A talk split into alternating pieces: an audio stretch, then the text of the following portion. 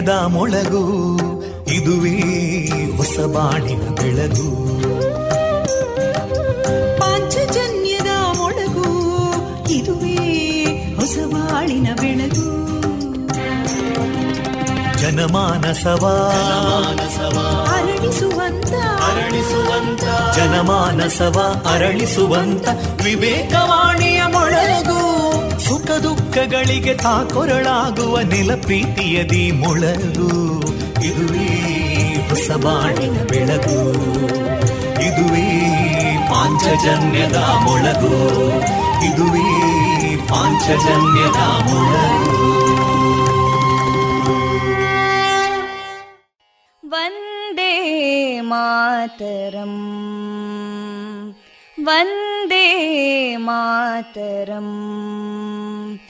सुजलां सुफलां मलयज शीतलां सस्यश्यामलां मातरं वन्दे मातरम् शुभ्रज्योत्स्ना पुलकितयामिनीं पुल्लकुसुमिता ध्रुमदळशोभिनीं सुहासिनीं सुमधुरभाषिणीं सुखदां वरदां मातरं वन्दे मातरम् कोटि कोटि कण्ठा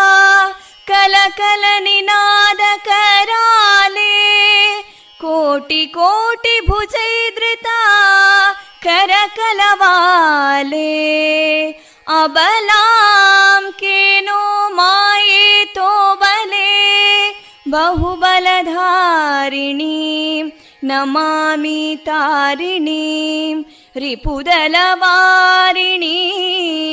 मातरं वन्दे मातरम् तुमि विद्या तुमि धर्मा तुमि हृदि तुमि मर्मा त्वं हि प्राणा शरीरे बाहुते तुमि मा शक्ति हृदये तुमि मा भक्ति तोमारयी प्रतिमा गडी मन्दिरे मन्दिरे वन्दे मातरम्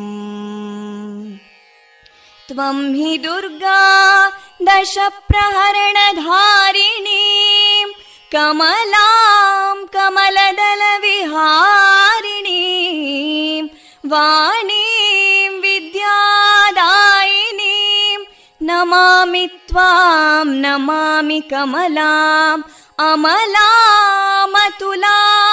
सुजलां सुफलां मातरं वन्दे मातरम् श्यामलां सरलां सुस्मितां भूषितां। धरणीं भरणीं मातरं वन्दे मातरम् वन्दे मातरम्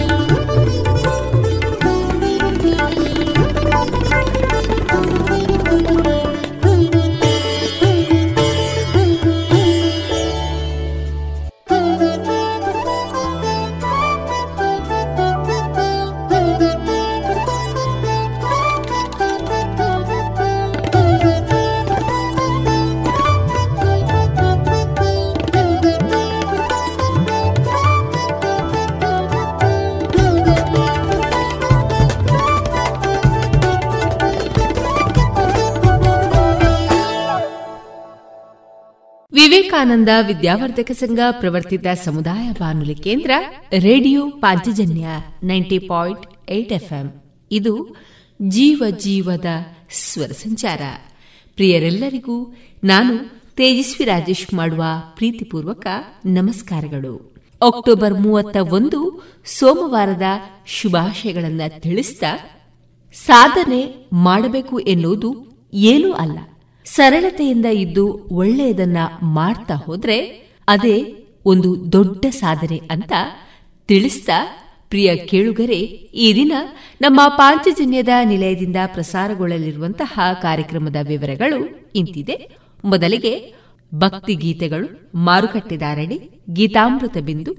ಇಂದು ರಾಷ್ಟ್ರೀಯ ಐಕ್ಯತಾ ದಿನ. ಈ ದಿನದ ಮಹತ್ವವನ್ನ ತಿಳಿಸುವವರು ಬಸವರಾಜ ಯರಗುಪ್ಪಿ.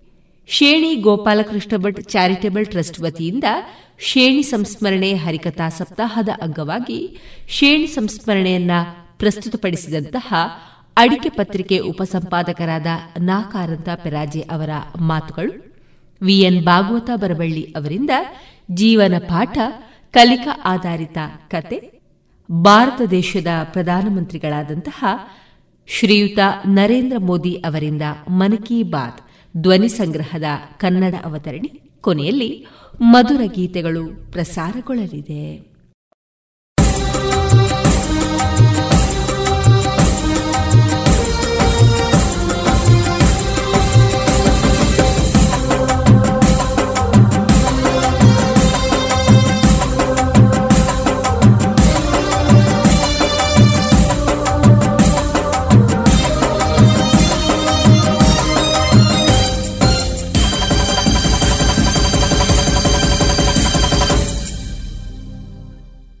ಇದೀಗ ಭಕ್ತಿ ಗೀತೆಯನ್ನ ಕೇಳೋಣ.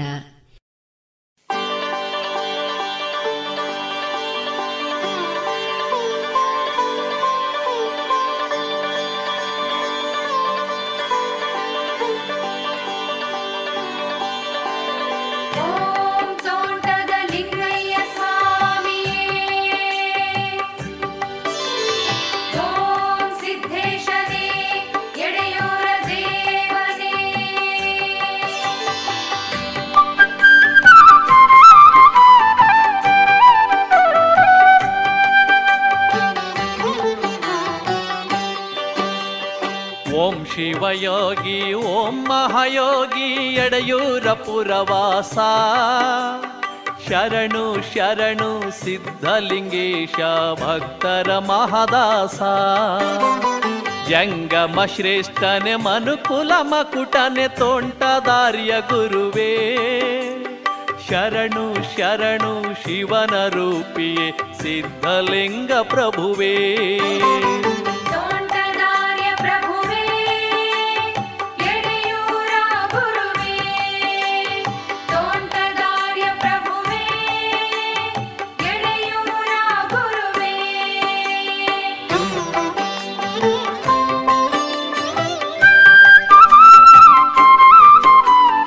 ನಡೆಯಲ್ಲಿ ಚೆನ್ನ ನುಡಿಯಲ್ಲಿ ಚೆನ್ನ, ಪ್ರಮಥರೊಳಗೆ ಚೆನ್ನ.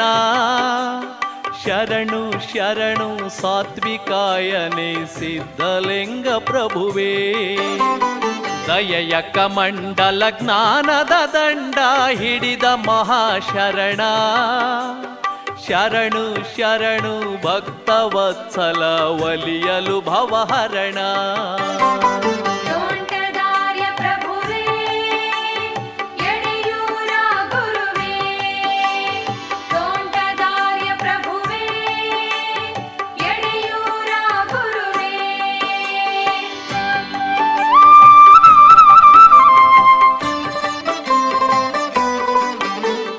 ಸಮತೆಯ ಕಂತೆ ಕ್ಷಮೆಯ ಭಸ್ಮ ಧರಿಸಿದ ಮಹಗುರುವೇ.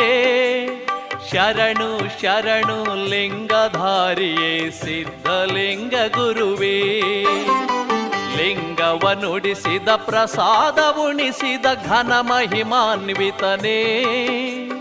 ಶರಣು ಶರಣು, ತೋಂಟದ ಆರ್ಯನೆ, ನಿಜ ಗುರು ಜಂಗಮನೇ.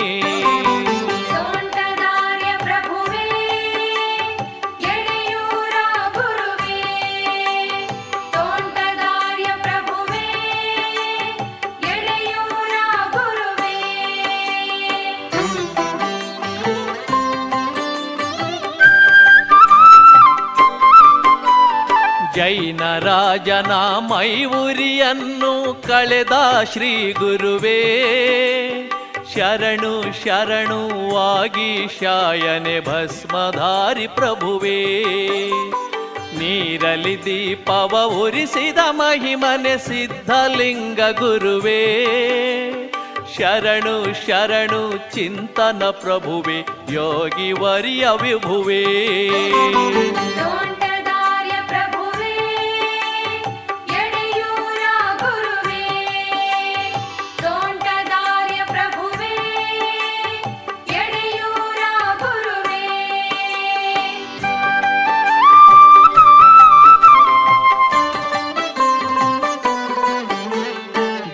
ಯೋಗಿಯ ಗರ್ವವ ಮುರಿದ ದೇವನೇ ಸಿದ್ಧಲಿಂಗ ಪ್ರಭುವೇ. ಶರಣು ಶರಣು, ಜಗದ್ವ್ಯಾಪಿನಿಯ ಶಾಶ್ವತಾಯ ಗುರುವೇ. ಬಂಡೆಯ ತುಳಿದು ನೀರನ್ನು ತರಿಸಿದ ನಿಜ ಗುಣ ಮಹಾಶರಣ. ಶರಣು ಶರಣು, ಜಗದ್ಗುರುವಿಗೆ ಸಿದ್ಧಲಿಂಗ ಶರಣ.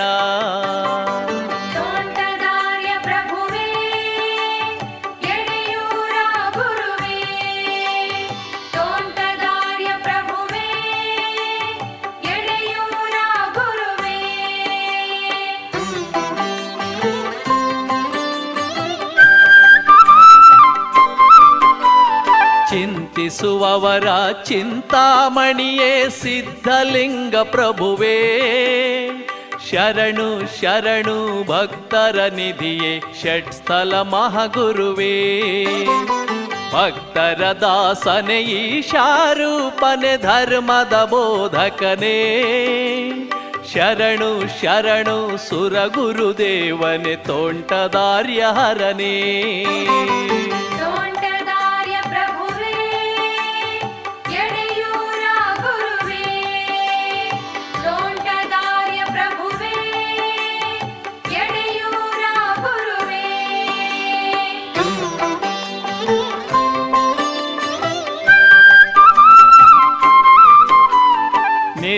ನಿರ್ವಿಕಲ್ಪನೆ ಸದಾಚಾರನೆ, ಅಗಣಿತ ಗುಣವರ್ಯ. ಶರಣು ಶರಣು ಧ್ಯಾನ ಮೂರ್ತಿಯೇ ಶ್ರೀ ಮಹಾಗುರುವರ್ಯ. ಬೇಡಿದ ಭಕ್ತರ ಭಾಗ್ಯದ ಬಾಗಿಲ ತೆರೆಯುವ ಸಿದ್ದೇಶ. ಶರಣು ಶರಣು, ಸಿದ್ಧರ ಪ್ರೀತ, ಶಿವಗುರು ಯೋಗೀಶ.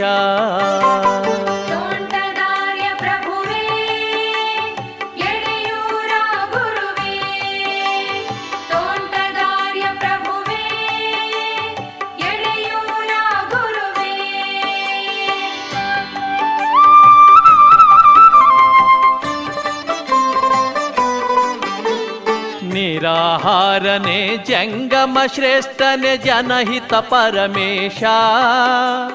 ಶರಣು ಶರಣು, ಚಿನ್ಮಯ ಪ್ರಭುವೆ, ತೋಂಟದ ಸಿದ್ದೇಶ. ದುಷ್ಟ ಶಕ್ತಿಗಳ ದೂರಕ್ಕೆ ತಳ್ಳುವ ಶಿವದೂತ ಗುರುವೇ. ಶರಣು ಶರಣು, ಸಿದ್ಧಲಿಂಗೇಶ, ಮಹಾಯೋಗಿ ಪ್ರಭುವೇ.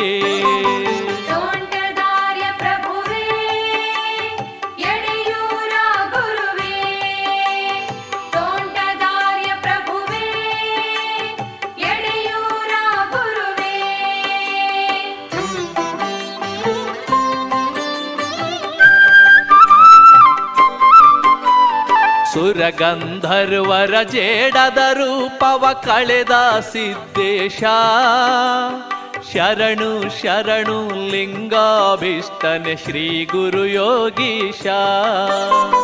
ಮಡಿದ ರಾಜಗೆ ಜೀವವ ನೀಡಿದ ಸಂಜೀವಿನಿ ಪ್ರಭುವೇ. ಶರಣು ಶರಣು, ನಿರಾಡಂಬರ ಮಹಾಪ್ರಭು ಗುರುವೇ.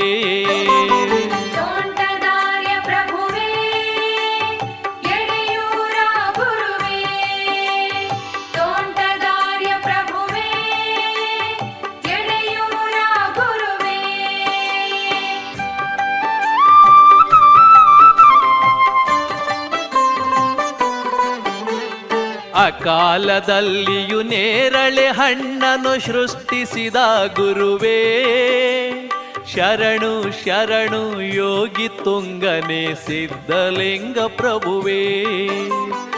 ಅನಂತಾಯನೇ, ತಾರಕಾಯನೇ, ಕೃಪಾನಿಧಿಯೇ ಗುರುವೇ. ಶರಣು ಶರಣು, ಸಿದ್ಧಲಿಂಗೇಶ ಜಟಧಾರಿ ಪ್ರಭುವೇ.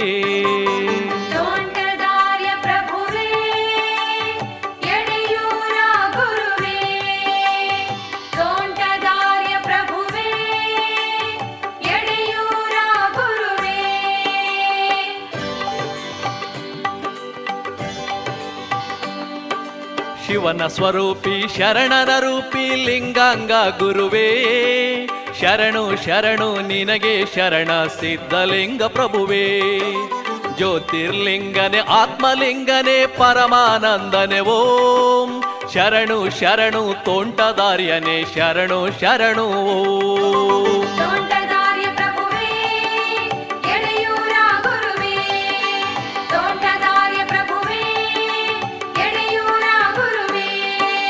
ದಾಸೋಹ ಪ್ರಿಯನೇ, ದಾರಿದ್ರ್ಯ ಕಳೆವನೆ ಶ್ರೀ ಗುರುಲಿಂಗೇಶ. ಶರಣು ಶರಣು, ನಿನಗೆ ಶರಣು ತೋಂಟದ ಸಿದ್ದೇಶ. ಗೋಸಲ ಚನ್ನ, ಬಸವರ ನೆಚ್ಚಿನ ಶಿಷ್ಯನೆ ಲಿಂಗೇಶ. ಶರಣು ಶರಣು, ಮಹಯೋಗೀಶ, ಶರಣನೆ ಸಿದ್ದೇಶ.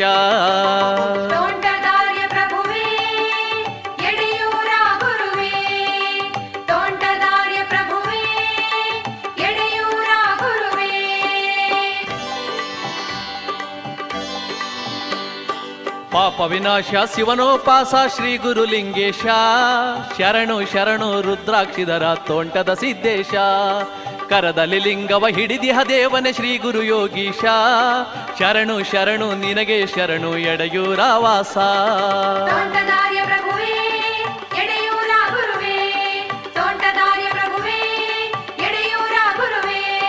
ಓಂ ಶಿವಯೋಗಿ ಓಂ ಶಿವಯೋಗಿ, ಎಡೆಯೂರ ವಾಸ. ಶರಣು ಶರಣು, ಸಿದ್ಧಲಿಂಗೇಶ, ಭಕ್ತರ ಮಹದಾಸ. ಜಂಗಮ ಶ್ರೇಷ್ಠ, ಮನುಕುಲ ಮಕುಟ, ತೋಂಟದಾರ್ಯ ಗುರುವೇ. ಶರಣು ಶರಣು, ಶಿವರೂಪಿಯೇ, ಸಿದ್ಧಲಿಂಗ ಪ್ರಭುವೇ.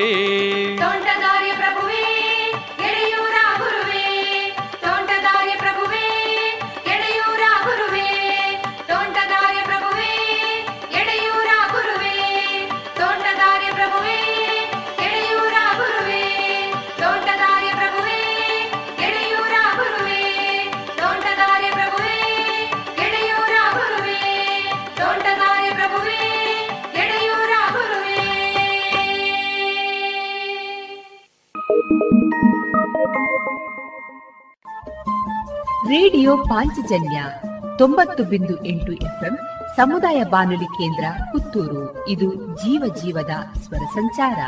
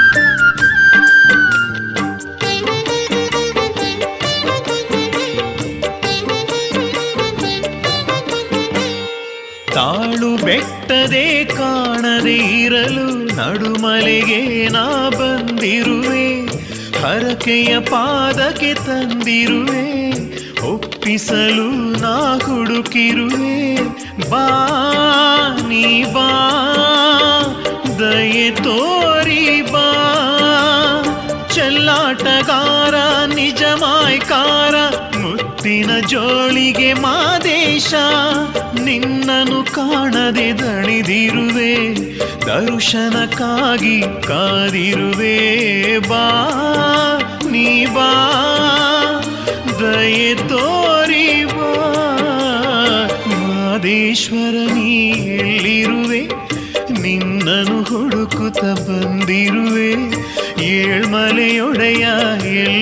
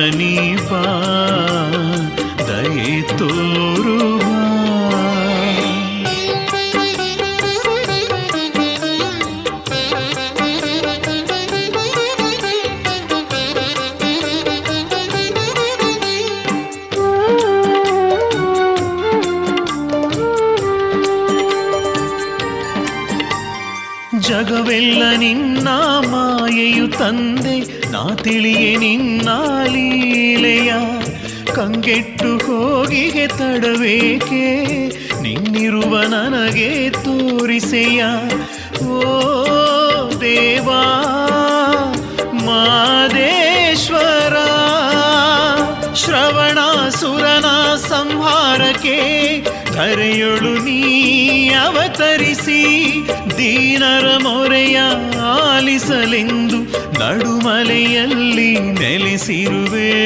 ಓ ದೇವಾ, ಮಾದೇಶ್ವರ ಮಾದೇಶ್ವರ, ನೀ ಎಲ್ಲಿರುವೆ?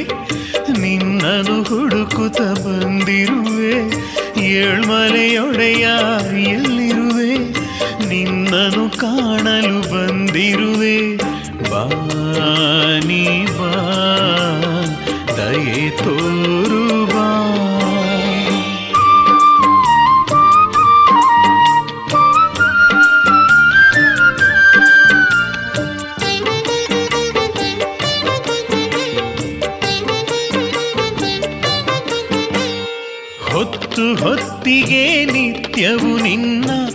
ಸ್ಮರಣೆಯ ಮಾಡದೆ ನಾ ಮೆರೆದೆ.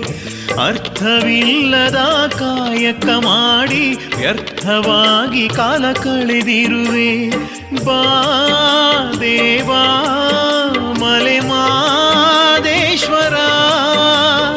ತಂದೆಯು ನೀನೇ, ತಾಯಿಯು ನೀನೇ, ಬಾಧೆಯ ನೀಗುವ ಬಂಧುವೆ. ಕಲ್ಲಲಿ, ಮುಳ್ಳಲಿ, ಗಾಳಿ ನೀರಲಿ ಹುಡುಕಿ ಬಂದಿರುವೆ ಬಾ ದೇವಾ.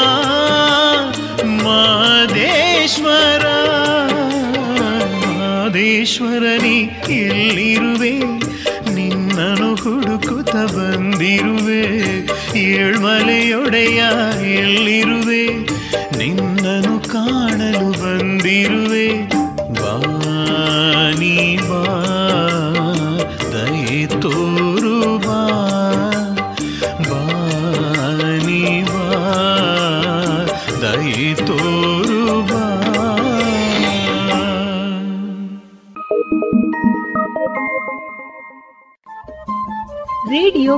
ಪಾಂಚಜನ್ಯ ತೊಂಬತ್ತು ಬಿಂದು ಎಂಟು ಎಫ್ಎಂ ಸಮುದಾಯ ಬಾನುಲಿ ಕೇಂದ್ರ ಪುತ್ತೂರು. ಇದು ಜೀವ ಜೀವದ ಸ್ವರ ಸಂಚಾರ.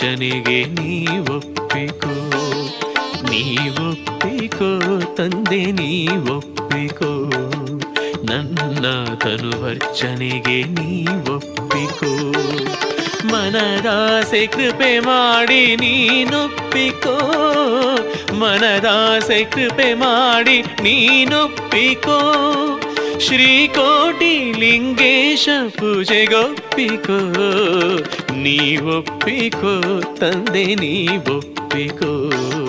ನನ್ನ ತನುವರ್ಚನೆಗೆ ನೀವೊಪ್ಪಿಕೋ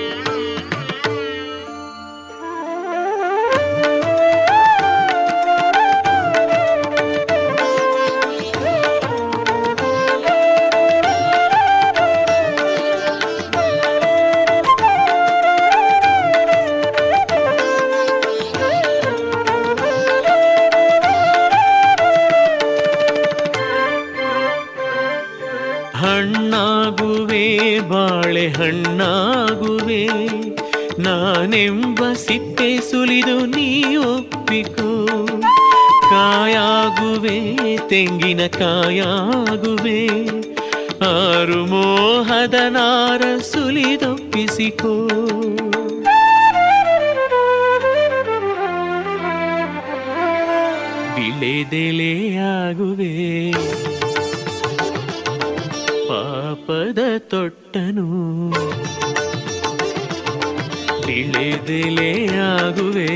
ಪಾಪದ ತೊಟ್ಟನು ಮುರಿದಪ್ಪಿಕೋ ನಿನ್ನ ನೈವೇದ್ಯಕ್ಕೆ. ಮುರಿದಪ್ಪಿಕೋ ನಿನ್ನ ನೈವೇದ್ಯಕ್ಕೆ. ಈ ತನುವ ಗುಡಿ ಮಾಡಿ ನೀ ನೆಲೆಸುವ. ನೀವೊಪ್ಪಿಕೋ ತಂದೆ ನೀ ನೀವೊಪ್ಪಿಕೋ ನನ್ನ ತನು ಅರ್ಚನೆಗೆ ನೀ ನೀವೊಪ್ಪಿಕೋ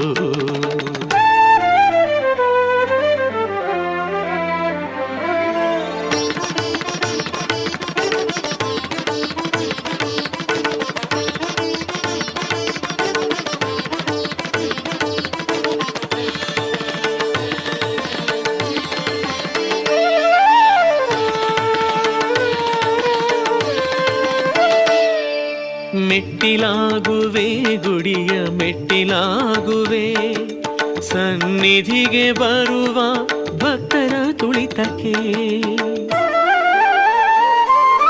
ಕರ್ಪೂರವಾಗುವೆ ನಿನ್ನ ಪೂಜೆಗೆ. ಕರ್ಪೂರವಾಗುವೆ ನಿನ್ನ ಪೂಜೆಗೆ. ಮೋಹ ಬಂಧನ ಸುಟ್ಟು ನೀವೊಪ್ಪಿಸಿಕೋ. ಇನ್ನಾದರೂ ನನ್ನ ಜೀವನ ಪಾವನವಾಗಲಿ ತಂದೆ. ಮಣ್ಣಾಗುವೆನು ತಂದೆ, ನಿನ್ನ ನೆಲೆಯಲಿ ಗೊಂಬೆಯಾಗುವೆನು ನಾ, ನಿನ್ನ ಎದುರಲಿ ಒಪ್ಪಿಕೋ ಧನ್ಯವಾಗಲಿ ಜನುಮ.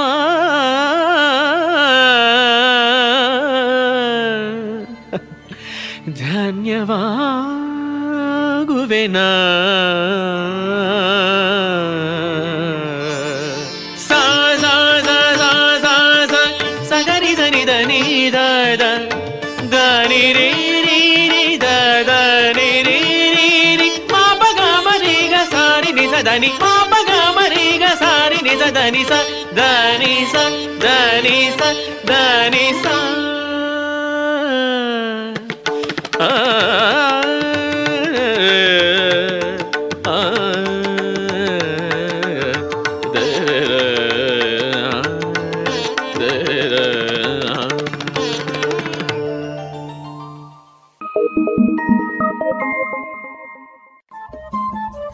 ರೇಡಿಯೋ ಪಾಂಚಜನ್ಯ ತೊಂಬತ್ತು ಬಿಂದು ಎಂಟು ಎಫ್ಎಂ ಸಮುದಾಯ ಬಾನುಲಿ ಕೇಂದ್ರ ಪುತ್ತೂರು. ಇದು ಜೀವ ಜೀವದ ಸ್ವರ ಸಂಚಾರ.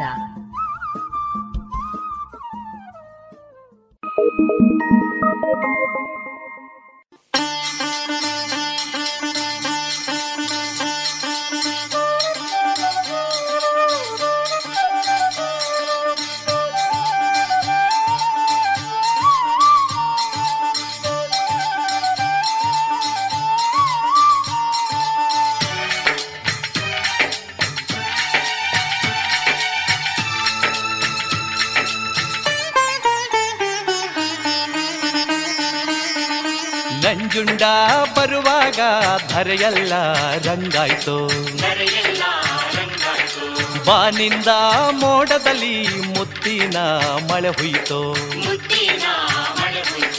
ಭಕ್ತರ ಹರ್ಷವು ಸ್ವಾಮಿಯ ಘೋಷವು ಎಲ್ಲೆಡೆಯಲ್ಲೂ ತುಂಬೋಯ್ತು. ಶ್ರೀಕಂಠೇಶನು ಬರುವಾಗ ಕತ್ತಲೆ ಕಳೆದು ಬೆಳಕಾಯ್ತೋ. ನಂಜುಂಡ ಬರುವಾಗ ಬಾನಿಂದ ಮೋಡದಲ್ಲಿ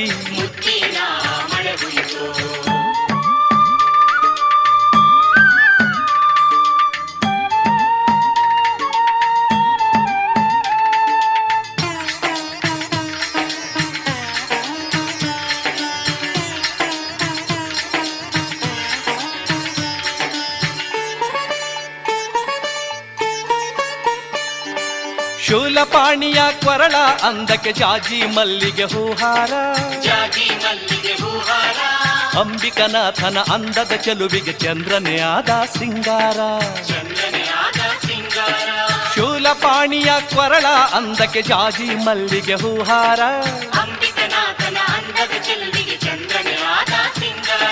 ಸಾಗರ. ಶರಣಾಗಿ ಆಗಿರಿಗಳು ಗಿರಿಗಳು ತಲೆಬಾಗಿ ಎಲ್ಲೆಡೆ ಹಸಿರಾಗಿ ಹಿಮ ಕರಗುತ ಜಲವಾಗಿ. ಸ್ವಾಗತ ಕೋರುತ ನಾಮವ ಹಾಡುತ ನಲಿದವು ಸಕಲ ಲೋಕಗಳು. ಮಲ್ಲಿಗೆ ಮನಸ್ಸಿನ ಶ್ರೀಕಂಠ. ನಗೆಯನ್ನು ಚೆಲ್ಲಿ ಬಂದಿಹನು. ಸ್ವಾಮಿ ನಂಜುಂಡ ಬರುವಾಗ ಧರೆಯಲ್ಲ ರಂಗಾಯ್ತು. ಬಾನಿಂದ ಮೋಡದಲ್ಲಿ ಮುತ್ತಿನ ಮಳೆ ಹುಯ್ತೋ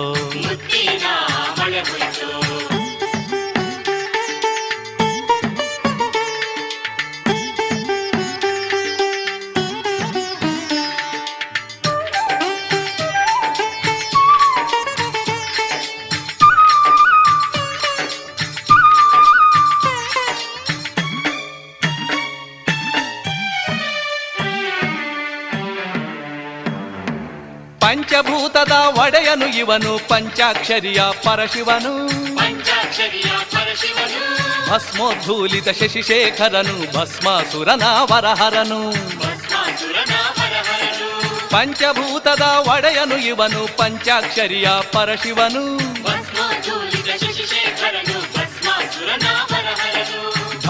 ಬಡಿಯುತ್ತಲಿ ಸುನಾದದಿ ನಲಿಯುತ್ತಲಿ ಗಣಗಳ ಘೋಷದಲ್ಲಿ ನಿಜ ಭಕ್ತರ ಹರಸುತಲಿ.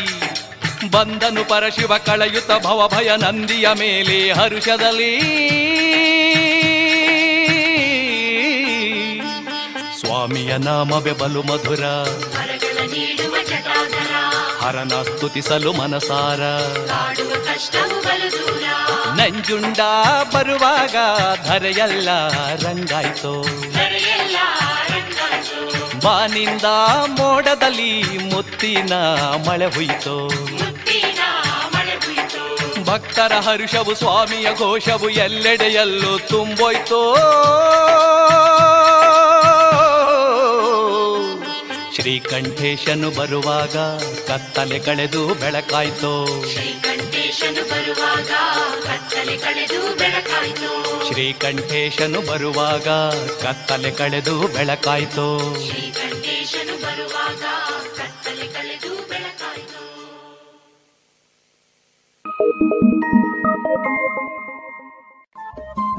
ರೇಡಿಯೋ ಪಾಂಚಜನ್ಯ ತೊಂಬತ್ತು ಬಿಂದು ಎಂಟು ಎಫ್ಎಂ ಸಮುದಾಯ ಬಾನುಲಿ ಕೇಂದ್ರ ಪುತ್ತೂರು. ಇದು ಜೀವ ಜೀವದ ಸ್ವರ ಸಂಚಾರ.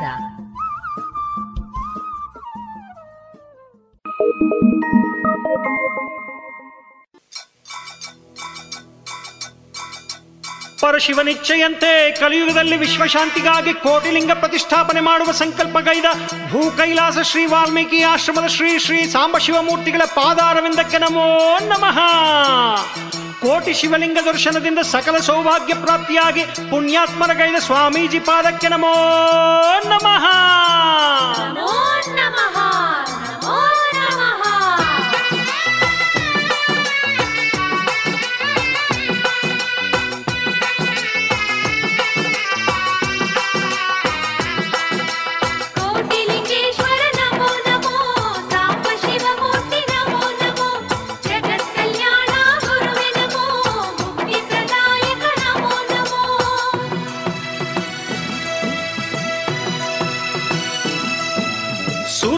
ಶಿವಲಿಂಗ, ಕೋಟೀಶ್ವರ ಮಹಲಿಂಗ.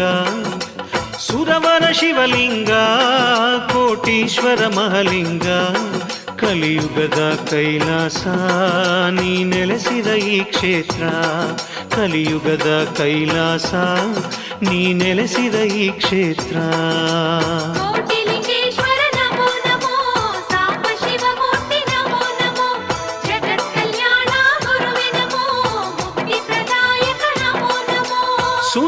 ಶಿವಲಿಂಗ ಕೋಟೀಶ್ವರ ಮಹಲಿಂಗ ಕಲಿಯುಗದ ಕೈಲಾಸ ನೀ ನೆಲೆಸಿದ ಈ ಕ್ಷೇತ್ರ.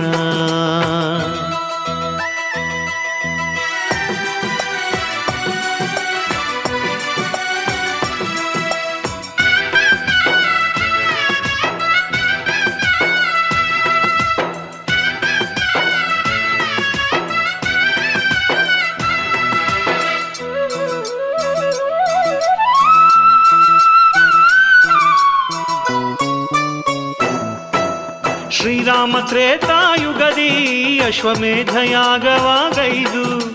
ಶ್ರೀರಾಮ ತ್ರೇತಾಯುಗದಿ ಅಶ್ವಮೇಧಯಾಗವಾಗೈದು. ಭಕ್ತರ ದರ್ಶನಕ್ಕಾಗಿ ಅಶ್ವ ಸಂಚಾರಕ್ಕೆ ಬಿಡಲು. ಭಕ್ತರ ದರ್ಶನಕ್ಕಾಗಿ ಅಶ್ವ ಸಂಚಾರಕ್ಕೆ ಬಿಡಲು. ಕಮ್ಮಸಂದ್ರ ಮಾರ್ಗದಲ್ಲಿ ಅವಣಿ ಕ್ಷೇತ್ರವನ್ನು ತಲುಪಿ. ಲವಕುಶ ಸೋದರರ ಪಾದ ಸ್ಪರ್ಶದೆ ಪಾವನವು. ಕಮ್ಮಸಂದ್ರ ಗ್ರಾಮವಿದು ಪುಣ್ಯಕ್ಷೇತ್ರವಾಗಿಹುದು.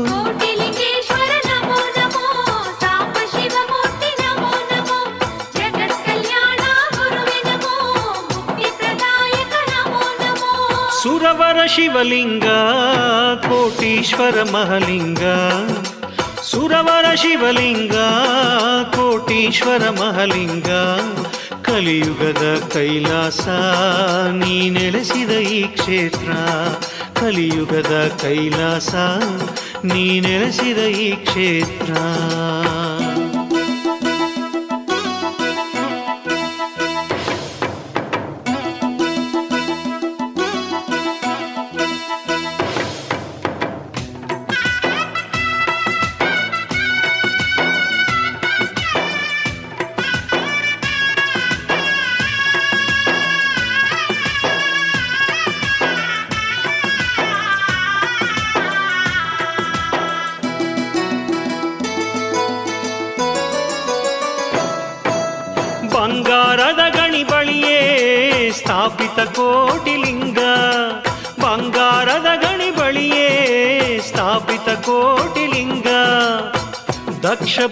ಯಜ್ಞವನು ಮಾಡಿದಂತ ಶ್ರೀ ಕ್ಷೇತ್ರವಿದು. ದಕ್ಷ ಬ್ರಹ್ಮ ಯಜ್ಞವನು ಮಾಡಿದಂತ ಶ್ರೀ ಕ್ಷೇತ್ರವಿದು. ನೂರೆಂಟು ಹೆಸರಿನಲ್ಲಿ ಶಿವದರ್ಶನ ನೀಡುವನು. ಮನದಿಷ್ಟಾರ್ಥವನು ಸಾಧಿಸಿ ಸ್ಥಾಪಿತ ಶಿವಲಿಂಗ. ಅಷ್ಟಸಿರಿಯ ಒಡೆತನವು, ಬಾಳಿಗೊದಗೆ ಪಾವನವು.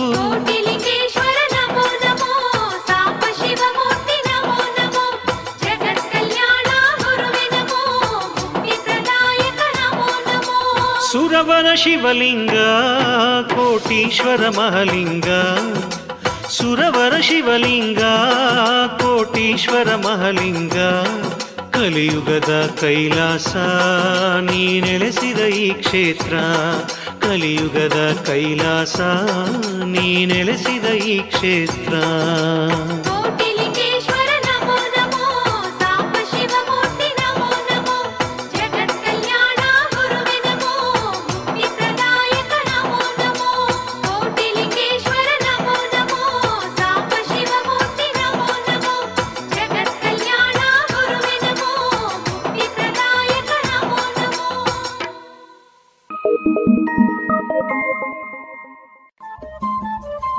ರೇಡಿಯೋ ಪಾಂಚಜನ್ಯ ತೊಂಬತ್ತು ಬಿಂದು ಎಂಟು ಎಫ್ಎಂ ಸಮುದಾಯ ಬಾನುಲಿ ಕೇಂದ್ರ ಪುತ್ತೂರು. ಇದು ಜೀವ ಜೀವದ ಸ್ವರ ಸಂಚಾರ.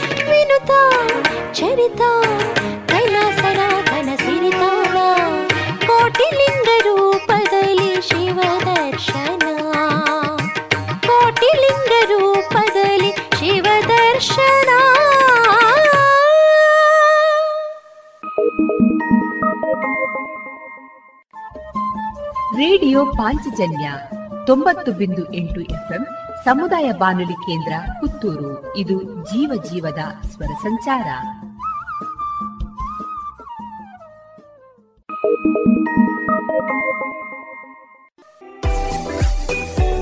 ರುಚಿಕರ ತಿಂಡಿ ತಿನಿಸು, ಉತ್ತಮ ಗುಣಮಟ್ಟದ ಶುಚಿ ರುಚಿ ಆಹಾರ, ಪಾರ್ಸೆಲ್ ಮತ್ತು ಕ್ಯಾಟರಿಂಗ್ ವ್ಯವಸ್ಥೆಯೊಂದಿಗೆ ಕಳೆದ ನಲವತ್ತ ಎರಡು ವರ್ಷಗಳಿಂದ ಕಾರ್ಯನಿರ್ವಹಿಸುತ್ತಿದೆ ಹೋಟೆಲ್ ಹರಿಪ್ರಸಾದ್.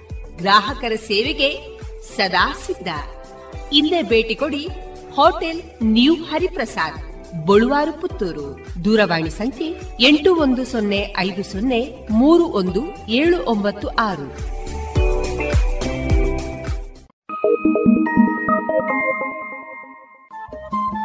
ರೇಡಿಯೋ ಪಾಂಚಜನ್ಯ ತೊಂಬತ್ತು ಬಿಂದು ಎಂಟು ಎಫ್ಎಂ ಸಮುದಾಯ ಬಾನುಲಿ ಕೇಂದ್ರ ಪುತ್ತೂರು. ಇದು ಜೀವ ಜೀವದ ಸ್ವರ ಸಂಚಾರ.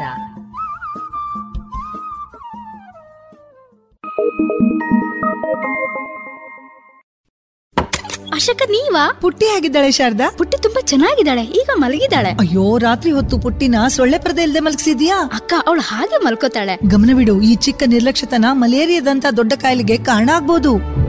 ಈ ಎಚ್ಚರಿಕೆ ನಿಮಗಾಗಿಯೂ ಇದೆ. ಬೇಸಿಗೆಯಲ್ಲಿ ಮಳೆಗಾಲದಲ್ಲಿ ಮನೆ ಅಕ್ಕಪಕ್ಕದಲ್ಲಿ ನೀರು ನಿಲ್ಲಲು ಬಿಡದಿರಿ. ಮಲಗುವಾಗ ಯಾವಾಗಲೂ ಸೊಳ್ಳೆ ಪರದೆಯನ್ನು ಬಳಸಿ. ಮನೆಯಲ್ಲಿ ಸೊಳ್ಳೆ ಸಾಯುವ ಔಷಧಿಯನ್ನು ಸಿಂಪಡಿಸಿ. ನೀವು ಜೊತೆಯಾದಾಗ ಮಲೇರಿಯಾವನ್ನು ಓಡಿಸಬಹುದು. ಆರೋಗ್ಯ ಮತ್ತು ಕುಟುಂಬ ಕಲ್ಯಾಣ ಖಾತೆ ಭಾರತ ಸರ್ಕಾರದ ವತಿಯಿಂದ ಜನಹಿತಕ್ಕಾಗಿ ಜಾರಿ. ಹರೇ ಕೃಷ್ಣ.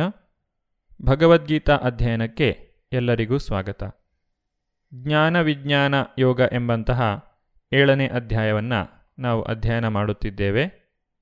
ಐಹಿಕ ಅಭಿವ್ಯಕ್ತಿಗೆ ಭಗವಂತನು ತಾನು ಹೇಗೆ ಕಾರಣ ಎಂಬುದನ್ನು ಬೇರೆ ಬೇರೆ ಉದಾಹರಣೆಗಳ ಮೂಲಕ ನಮಗೆ ವಿವರಿಸುತ್ತಿದ್ದಾನೆ. ಒಟ್ಟು ಹದಿನಾಲ್ಕು ಉದಾಹರಣೆಗಳ ಮೂಲಕ ಭಗವಂತನು ಇದನ್ನು ನಮಗೆ ವಿವರವಾಗಿ ತಿಳಿಸಿಕೊಟ್ಟಿದ್ದಾನೆ. ಈಗ ಭಗವಂತನು ತಾನು ಈ ಮೂರು ಗುಣಗಳಿಗೆ ಹೇಗೆ ಅತೀತನಾಗಿದ್ದೇನೆ ಎನ್ನುವುದನ್ನು ನಮಗೆ ವಿವರಿಸುತ್ತಿದ್ದಾನೆ. ಏ ಚೈವ ಸಾತ್ವಿಕ ಭಾವ ತಾಮಸಾಶ್ಚಯೇ ಮತ್ತ ಏವೇತಿ ತಾನ್ ವಿದ್ಧಿ ನತ್ವಹಂ ತೇಷು ತೇ ಮಯಿ ಅನುವಾದ ಇದನ್ನು ತಿಳಿದುಕೋ. ಸಾತ್ವಿಕ, ರಾಜಸ, ತಾಮಸ ಸ್ಥಿತಿಗಳೆಲ್ಲ ನನ್ನ ಶಕ್ತಿಯಿಂದ ಪ್ರಕಟವಾದವು. ಒಂದು ಅರ್ಥದಲ್ಲಿ ಪ್ರತಿಯೊಂದು ವಸ್ತುವು ನಾನೇ. ಆದರೆ ನಾನು ಸ್ವತಂತ್ರನು. ನಾನು ಐಹಿಕ ಪ್ರಕೃತಿಯ ಗುಣಗಳಿಗೆ ಒಳಪಟ್ಟಿಲ್ಲ. ಬದಲಿಗೆ ಅವು ನನ್ನಲ್ಲಿರುವುವು. ಒಂದು ರಾಜ್ಯದ ಕಾನೂನಿಗೆ ಅನುಗುಣವಾಗಿ ಒಬ್ಬ ಮನುಷ್ಯನನ್ನು ಶಿಕ್ಷಿಸಬಹುದು. ಆದರೆ ಕಾನೂನನ್ನು ಮಾಡುವ ರಾಜನು ಆ ಕಾನೂನಿಗೆ ಅಧೀನನಲ್ಲ. ಅದೇ ರೀತಿಯಲ್ಲಿ ಐಹಿಕ ನಿಸರ್ಗದ ಗುಣಗಳಾದಂತಹ ಸತ್ವ, ರಜಸ್ಸು ಮತ್ತು ತಮಸ್ಸುಗಳು ಪರಮಪ್ರಭು ಶ್ರೀಕೃಷ್ಣನಿಂದಲೇ ಹೊರಸೂಸಿದವು. ಆದರೆ ಶ್ರೀಕೃಷ್ಣನು ಐಹಿಕ ಪ್ರಕೃತಿಗೆ ಅಧೀನನಲ್ಲ. ಮೂರು ಗುಣಗಳಿಗೂ ಅತೀತನಾದುದರಿಂದ ಅವನನ್ನು ನಿರ್ಗುಣ ಎಂದು ಕರೆಯುತ್ತಾರೆ. ಪ್ರಾಪಂಚಿಕ ಜೀವಿಗಳು ಮೂರು ಗುಣಗಳಿಂದ ಮೋಹಿತರಾಗಿದ್ದಾರೆ. ಆದರೆ ಭಗವಂತನು ಮೂರು ಗುಣಗಳಿಂದ ಅತೀತನಾಗಿದ್ದಾನೆ. ತ್ರಿಭಿರ್ಗುಣಮಯೈರ್ಭಾವೈರ್ ಏಭಿ ಸರ್ವಮಿದಂ ಜಗತ್ ಮೋಹಿತಂ ನಾಭಿಜಾನಾತಿ ಮಾಮೇಭ್ಯ ಪರಮವ್ಯಯಂ. ಅನುವಾದ, ಸಾತ್ವಿಕ, ರಾಜಸ ಮತ್ತು ತಾಮಸವೆನ್ನುವ ಮೂರು ಗುಣಗಳಿಂದ ಮೋಹಿತವಾಗಿ ಈ ಸಮಸ್ತ ಜಗತ್ತು ನನ್ನನ್ನು ಅರಿಯದೇ ಇದೆ. ನಾನು ಈ ಗುಣಗಳನ್ನು ಮೀರಿದವನು ಮತ್ತು ಅವ್ಯಯನು. ಭಗವಾನ್ ಶ್ರೀಕೃಷ್ಣನಿಗೆ ಶರಣಾಗುವಂತಹ ವಿಚಾರವನ್ನು ಈ ಒಂದು ಶ್ಲೋಕಗಳಲ್ಲಿ ನಾವು ಕಲಿಯುತ್ತಿದ್ದೇವೆ. ಮೂರು ಗುಣಗಳ ಗೊಂದಲಕ್ಕೆ ಸಿಕ್ಕಿರುವವರು ಐಹಿಕ ಪ್ರಕೃತಿಯನ್ನು ಮೀರಿದ ಪರಮಪ್ರಭು ಶ್ರೀಕೃಷ್ಣನನ್ನು ಅರ್ಥ ಮಾಡಿಕೊಳ್ಳಲು ಸಾಧ್ಯವಿಲ್ಲ. ಐಹಿಕ ಪ್ರಕೃತಿಯ ಮೂರು ಗುಣಗಳ ಪ್ರಭಾವಕ್ಕೆ ಸಿಕ್ಕಿರುವಂತಹ ಜೀವಿಯು ಒಂದು ರೀತಿಯಾದಂತಹ ಶರೀರವನ್ನು ಪಡೆಯುತ್ತದೆ ಮತ್ತು ಅದಕ್ಕೆ ಅನುಗುಣವಾದಂತಹ ಮಾನಸಿಕ ಮತ್ತು ದೈಹಿಕ ಚಟುವಟಿಕೆಗಳನ್ನು ಹೊಂದುತ್ತದೆ. ಭಗವಂತನನ್ನು ಅರಿಯಬೇಕೆಂದರೆ ವ್ಯಕ್ತಿಯು ಈ ಮೂರು ಗುಣಗಳನ್ನು ಮೀರಿ ನಿಲ್ಲಬೇಕು.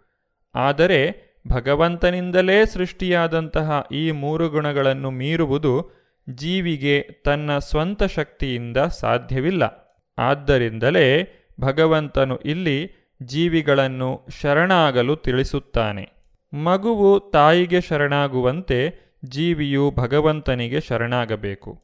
ತಾಯಿಯ ಆರೈಕೆಯಲ್ಲಿ ಮಗು ಸಂತೋಷವಾಗಿರುವಂತೆ ಭಗವಂತನು ನಮ್ಮನ್ನು ಮೂರು ಗುಣಗಳಿಂದ ಪಾರು ಮಾಡಿ ಸಂತೋಷವಾಗಿರಿಸುತ್ತಾನೆ.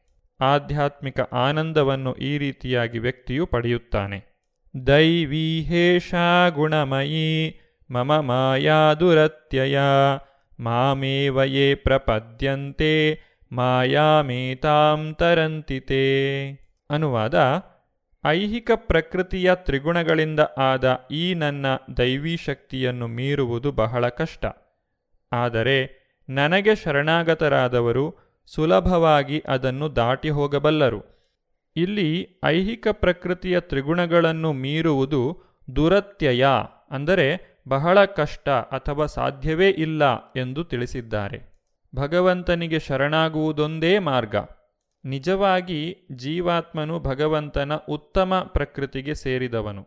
ಆದರೆ ಆತನು ಈಗ ತನ್ನ ಭೌತಿಕ ಪ್ರಕೃತಿಯ ಜೊತೆಗಿನ ಸಂಪರ್ಕದಿಂದಾಗಿ ಬಂಧನಕ್ಕೆ ಈಡಾಗಿದ್ದಾನೆ. ಗುಣ ಎಂಬಂತಹ ಪದಕ್ಕೆ ಹಗ್ಗ ಎನ್ನುವಂತಹ ಅರ್ಥವೂ ಇದೆ. ಬದ್ಧಾತ್ಮನನ್ನು ಮಾಯೆಯ ಸೂತ್ರಗಳು ಬಲವಾಗಿ ಕಟ್ಟಿವೆ ಎಂದು ನಾವು ಇಲ್ಲಿ ಅರ್ಥ ಮಾಡಿಕೊಳ್ಳಬಹುದು. ಕೈಕಾಲುಗಳನ್ನು ಕಟ್ಟಿಹಾಕಿದ ಮನುಷ್ಯನು ತನ್ನನ್ನು ತಾನೇ ಬಿಡಿಸಿಕೊಳ್ಳಲಾರ. ಬಂಧನಕ್ಕೆ ಸಿಲುಕಿಲ್ಲದ ಯಾರಾದರೂ ಅವನಿಗೆ ನೆರವಾಗಬೇಕು. ತಾನೇ ಕಟ್ಟಿಹಾಕಲ್ಪಟ್ಟವನು ಕಟ್ಟಿಹಾಕಲ್ಪಟ್ಟ ಮತ್ತೊಬ್ಬನಿಗೆ ಸಹಾಯ ಮಾಡಲಾರ. ನೆರವಾಗುವವನು ಮುಕ್ತನಾಗಿರಬೇಕು. ಆದುದರಿಂದ ಶ್ರೀಕೃಷ್ಣ ಅಥವಾ ಅವನ ನಿಜ ಪ್ರತಿನಿಧಿಯಾದ ಗುರು ಬದ್ಧ ಆತ್ಮನನ್ನು ಬಿಡಿಸಬಲ್ಲರು. ಇಂತಹ ಶ್ರೇಷ್ಠ ಸಹಾಯವಿಲ್ಲದೆ ಐಹಿಕ ಪ್ರಕೃತಿಯ ಬಂಧನದಿಂದ ಮನುಷ್ಯನು ಬಿಡಿಸಿಕೊಳ್ಳಲಾರ. ಭಕ್ತಿ ಸೇವೆ ಅಥವಾ ಕೃಷ್ಣ ಪ್ರಜ್ಞೆಯು ಇಂತಹ ಬಿಡುಗಡೆಯನ್ನು ಪಡೆಯಲು ನೆರವಾಗುತ್ತದೆ. ಮಾಯಾಶಕ್ತಿಯ ಪ್ರಭುವಾದಂತಹ ಶ್ರೀಕೃಷ್ಣನು ದುಸ್ತರವಾದಂತಹ ಭೌತಿಕ ಶಕ್ತಿಗೆ ಬದ್ಧಾತ್ಮನನ್ನು ಬಿಟ್ಟು ಬಿಡುವಂತೆ ಆಜ್ಞಾಪಿಸಬಲ್ಲ. ನಿಜವಾಗಿ ಜೀವಾತ್ಮನು ಭಗವಂತನ ಪ್ರೀತಿಯ ಮಗು. ಶರಣಾಗತವಾದ ಆತ್ಮದ ವಿಷಯದಲ್ಲಿ ಅವನು ತನ್ನ ಕರುಣೆಯಿಂದ ಮತ್ತು ಪ್ರೀತಿ ವಾತ್ಸಲ್ಯದಿಂದ ಬಿಡುಗಡೆಗೆ ಅಪ್ಪಣೆ ಮಾಡುತ್ತಾನೆ. ಐಹಿಕ ಪ್ರಕೃತಿಯ ಕಠಿಣ ಮುಷ್ಟಿಯಿಂದ ಬಿಡುಗಡೆ ಹೊಂದಲು ಭಗವಂತನ ಪಾದಕಮಲಗಳಿಗೆ ಶರಣಾಗುವುದೊಂದೇ ಮಾರ್ಗ. ವ್ಯಕ್ತಿಯು ತಾನು ತ್ರಿಗುಣಗಳಿಂದ ಬಂಧಿತನಾಗಿದ್ದೇನೆ ಎಂದು ತಿಳಿದಿದ್ದರೂ ಕೆಲವರು ಭಗವಂತನಿಗೆ ಶರಣಾಗಲು ಒಪ್ಪುವುದಿಲ್ಲ. ಅಂತಹವರ ಕುರಿತಾಗಿ ಭಗವಂತನು ಇಲ್ಲಿ ತಿಳಿಸುತ್ತಿದ್ದಾನೆ. ಭಗವಂತನಿಗೆ ಶರಣಾಗದೇ ಇರುವವರಲ್ಲಿ ನಾಲ್ಕು ವರ್ಗಗಳಿವೆ. ನಮಾಂ ದುಷ್ಕೃತಿನೋ ಮೂಢಾ ಪ್ರಪದ್ಯಂತೆ ನರಾಧಮ ಮಾಯಯ ಅಪಹೃತ ಜ್ಞಾನ ಆಸುರಂ ಭಾವಮಾಶ್ರಿತ ಅತ್ಯಂತ ಮೂರ್ಖರು, ನರಾಧಮರು, ಮಾಯೆಯಿಂದ ಜ್ಞಾನ ನಷ್ಟವಾದವರು ಆಸುರಿ ಸ್ವಭಾವದವರು, ಈ ಬಗೆಯ ದುಷ್ಟರು ನನಗೆ ಶರಣಾಗುವುದಿಲ್ಲ. ಭಗವಂತನೇ ಇಲ್ಲಿ ತಿಳಿಸಿರುವಂತೆ ನಾವು ಆತನಿಗೆ ಶರಣಾಗುವ ಮೂಲಕ ಈ ಐಹಿಕ ಪ್ರಕೃತಿಯ ಕಠಿಣ ನಿಯಮಗಳನ್ನು ನಿವಾರಿಸಿಕೊಳ್ಳಲು ಸಾಧ್ಯವಿದೆ. ಇಷ್ಟೆಲ್ಲ ತಿಳಿದಿದ್ದರೂ ಬಹಳಷ್ಟು ಜನ ಭಗವಂತನಿಗೆ ಶರಣಾಗುವುದಿಲ್ಲ. ಇಂತಹವರನ್ನು ಇಲ್ಲಿ ದುಷ್ಕೃತಿನ ಎಂದು ಕರೆದಿದ್ದಾರೆ. ನಾಲ್ಕು ರೀತಿಯ ದುಷ್ಕೃತಿನಗಳಲ್ಲಿ ಮೊದಲನೆಯವರು ಮೂಢರು. ಇವರು ಹೊರೆಯನ್ನು ಸಾಗಿಸುವ ಪ್ರಾಣಿಗಳಂತೆ. ಆಧ್ಯಾತ್ಮಿಕ ಚಿಂತನೆಗೆ ಅವರಲ್ಲಿ ಸಮಯವಿಲ್ಲ. ಕತ್ತೆಯು ಇದಕ್ಕೊಂದು ಉತ್ತಮ ಉದಾಹರಣೆ. ಇವರು ತಮ್ಮ ಶ್ರಮದ ಫಲವನ್ನು ತಾವೇ ಸವಿಯಲು ಬಯಸುತ್ತಾರೆ. ಭಗವಂತನಿಗೆ ಏನನ್ನೂ ಅರ್ಪಿಸುವುದಿಲ್ಲ. ಎರಡನೇ ವರ್ಗದ ದುಷ್ಕೃತಿನಗಳು ನರಾಧಮರು. ನರ ಎಂದರೆ ಮನುಷ್ಯ, ಅಧಮ ಎಂದರೆ ಅತ್ಯಂತ ಕೀಳುಮಟ್ಟದವನು. ಎಂಬತ್ತ ನಾಲ್ಕು ಲಕ್ಷ ಜೀವರಾಶಿಗಳಲ್ಲಿ ನಾಲ್ಕು ಲಕ್ಷ ರೀತಿಯ ಮನುಷ್ಯರಿದ್ದಾರೆ. ಸಾಮಾಜಿಕವಾಗಿ ಬೆಳೆದಿದ್ದರೂ ಧಾರ್ಮಿಕ ತತ್ವಗಳು ಇಲ್ಲದೆ ಇರುವವರನ್ನು ನರಾಧಮರು ಎಂದು ಕರೆಯುತ್ತಾರೆ. ಧಾರ್ಮಿಕ ತತ್ವಗಳನ್ನು ಅನುಸರಿಸುವ ಉದ್ದೇಶವೇ ಭಗವಂತನನ್ನು ಮತ್ತು ಅವನ ಜೊತೆಗೆ ನಮಗಿರುವಂತಹ ಸಂಬಂಧವನ್ನು ತಿಳಿದುಕೊಳ್ಳುವಂತಹ ಉದ್ದೇಶಕ್ಕಾಗಿ. ಭಗವಂತನು ತನಗಿಂತ ಶ್ರೇಷ್ಠವಾದ ಅಧಿಕಾರಿ ಇಲ್ಲ, ತಾನೇ ಪರಮಸತ್ಯ ಎಂದು ಹೇಳಿದ್ದಾನೆ. ಪರಮಸತ್ಯದೊಡನೆ ತನ್ನ ನಿತ್ಯ ಬಾಂಧವ್ಯದ ಪ್ರಜ್ಞೆಯನ್ನು ಮನುಷ್ಯನು ಕಳೆದುಕೊಂಡಿದ್ದಾನೆ. ನಾಗರಿಕ ಮಾನವ ಜೀವನದ ಗುರಿಯು ಕಳೆದುಕೊಂಡ ಈ ಪ್ರಜ್ಞೆಯ ಪುನಶ್ಚೇತನ. ಮಕ್ಕಳಲ್ಲಿ ಸುಪ್ತವಾಗಿರುವ ದೈವಿಕ ಪ್ರಜ್ಞೆಯನ್ನು ಪುನಶ್ಚೇತನಗೊಳಿಸುವುದು ಅವರ ಪೋಷಕರ ಕರ್ತವ್ಯ. ಮೂರನೇ ವಿಧದ ದುಷ್ಕೃತಿಗಳನ್ನು ಮಾಯೆಯ ಅಪಹೃತ ಜ್ಞಾನ ಎಂದು ಕರೆಯುತ್ತಾರೆ. ಇವರ ವಿದ್ವತ್ತು ಮಾಯೆಯ ಐಹಿಕ ಶಕ್ತಿಯ ಪ್ರಭಾವದಿಂದ ನಿಷ್ಫಲವಾಗಿರುತ್ತದೆ. ತಾವು ಪಡೆದಂತಹ ಭೌತಿಕವಾದಂತಹ ಜ್ಞಾನದಿಂದ ದೇವರೇ ಇಲ್ಲ ಎಂದು ಅವರು ವಾದಿಸುತ್ತಾರೆ. ಇಂತಹವರು ಭಗವಂತನಿಗೆ ಶರಣಾಗಲು ಸಾಧ್ಯವಿಲ್ಲ. ನಾಲ್ಕನೇ ರೀತಿಯ ದುಷ್ಕೃತಿಗಳು ಆಸುರೀ ಭಾವಮಾಶ್ರಿತ. ಇವರು ಬಹಿರಂಗವಾಗಿಯೇ ನಾಸ್ತಿಕರು. ಇಂತಹವರು ಭಗವಂತನ ಪಾದಕಮಲಗಳಿಗೆ ಶರಣಾಗಲು ಸಾಧ್ಯವಿಲ್ಲ. ಈ ರೀತಿಯಾಗಿ ಅತ್ಯಂತ ಮೂಢರಾದವರು, ನರಾಧಮರು, ಭ್ರಮಿತರಾದ ಊಹಾತ್ಮಕ ಚಿಂತಕರು ಮತ್ತು ಬಹಿರಂಗ ನಾಸ್ತಿಕರು. ಇವರು ಭಗವಂತನಿಗೆ ಶರಣಾಗಲು ಸಾಧ್ಯವಿಲ್ಲ. ಈ ನಾಲ್ಕು ವರ್ಗದ ಜನರ ಸ್ವಭಾವವನ್ನು ನಾವು ಬೆಳೆಸಿಕೊಳ್ಳಬಾರದು. ಇದೆಲ್ಲವನ್ನು ತಿಳಿದ ನಂತರ ನಾವು ಭಗವಂತನಿಗೆ ಯಾವ ರೀತಿಯಾಗಿ ಶರಣಾಗಬೇಕು ಎನ್ನುವುದನ್ನು ಅರ್ಥ ಮಾಡಿಕೊಳ್ಳಬಹುದು. ನಾಲ್ಕು ವಿಧವಾದಂತಹ ಜನರು ಭಗವಂತನಿಗೆ ಶರಣಾಗುವುದಿಲ್ಲ. ಅದೇ ರೀತಿ ನಾಲ್ಕು ವಿಧವಾದಂತಹ ಜನರು ಭಗವಂತನಿಗೆ ಶರಣಾಗುತ್ತಾರೆ. ಇದನ್ನು ಭಗವಂತನು ಮುಂದಿನ ಶ್ಲೋಕದಲ್ಲಿ ವಿವರಿಸುತ್ತಿದ್ದಾನೆ. ಬಹಳ ಕಷ್ಟದಲ್ಲಿರುವವನು, ಹಣದ ಅವಶ್ಯಕತೆ ಇರುವವನು, ಆಧ್ಯಾತ್ಮಿಕ ಜೀವನದ ಕುರಿತಾಗಿ ಕುತೂಹಲವನ್ನು ಹೊಂದಿರುವವನು ಮತ್ತು ಭಗವಂತನ ಕುರಿತಾಗಿ ಜ್ಞಾನವನ್ನು ಹೊಂದಿರುವವನು ಭಗವಂತನಿಗೆ ಶರಣಾಗುತ್ತಾನೆ. ಇಂತಹವರನ್ನು ಸುಕೃತಿನಃ ಎಂದು ಕರೆಯುತ್ತಾರೆ. ಈ ಸುಕೃತಿನಃ ಎಂಬಂತಹ ಜನರ ಬಗ್ಗೆ ನಾವು ಮುಂದಿನ ಸಂಚಿಕೆಯಲ್ಲಿ ತಿಳಿದುಕೊಳ್ಳೋಣ. ಧನ್ಯವಾದಗಳು. ಹರೇ ಕೃಷ್ಣ. ಇದುವರೆಗೆ ಇಸ್ಕಾನ್ ಶ್ರೀ ಶ್ರೀ ರಾಧಾ ಗೋವಿಂದ ಮಂದಿರ, ಮಂಗಳೂರು. ಇಲ್ಲಿನ ಸುಬುದ್ದಿ ದಾಮೋದರ ದಾಸ್ ಅವರಿಂದ ಗೀತಾಮೃತ ಬಿಂದು ಆಲಿಸಿದ್ರಿ.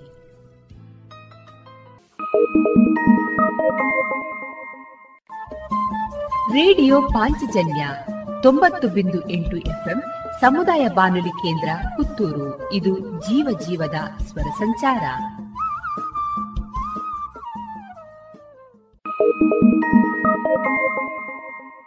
ಇಂದು ರಾಷ್ಟ್ರೀಯ ಐಕ್ಯತಾ ದಿನ. ಈ ದಿನದ ಮಹತ್ವವನ್ನ ತಿಳಿಸುವವರು ಶ್ರೀಯುತ ಬಸವರಾಜ ಯರಗುಪ್ಪಿ. ಭಾರತ ಒಂದಾಗಲಿ, ಐಕ್ಯತೆ ನಮ್ಮ ಮಂತ್ರವಾಗಲಿ. ಇಂದು ಅಕ್ಟೋಬರ್ ಮೂವತ್ತೊಂದು. ರಾಷ್ಟ್ರೀಯ ಏಕತಾ ದಿನವನ್ನಾಗಿ ನಾವೆಲ್ಲರೂ ಆಚರಿಸುತ್ತಿದ್ದೇವೆ. ಐಕ್ಯತೆಯು ಭಾರತೀಯ ಸಂಸ್ಕೃತಿಯ ಒಗ್ಗಟ್ಟಿನ ಒಂದು ಪ್ರತೀಕವಾಗಿದೆ. ಲೈಲಾ ಗಿಫ್ಟಿಯವರ ಹೇಳಿರುವಂತೆ, ಏಕತೆಯಲ್ಲಿ ಸೌಂದರ್ಯ ಮತ್ತು ಶಕ್ತಿ ಇದೆ. ನಾವು ಹೃದಯ ಮತ್ತು ಮನಸ್ಸಿನಲ್ಲಿ ಒಂದಾಗಬೇಕು. ಆವಾಗ ಒಂದು ಜಗತ್ತು, ಒಂದು ಮನಸ್ಸಿನ ಜನರು ದೊರೆಯುತ್ತಾರೆ ಅಂತ ಹೇಳುತ್ತಾರೆ. ಜನರು ಒಗ್ಗಟ್ಟಿನಿಂದ ಏನೇ ಕೆಲಸ ಮಾಡಿದರೂ ಏನಾದರೂ ಒಂದು ಪರಿಹಾರ ಕಂಡುಕೊಳ್ಳಲು ಸಾಧ್ಯವಾಗುತ್ತದೆ. ಇದರಿಂದ ಅವರ ಮನಸ್ಸಿನ ಸೌಂದರ್ಯದ ಶಕ್ತಿಯೂ ಕೂಡ ಹಿಗ್ಗುತ್ತದೆ.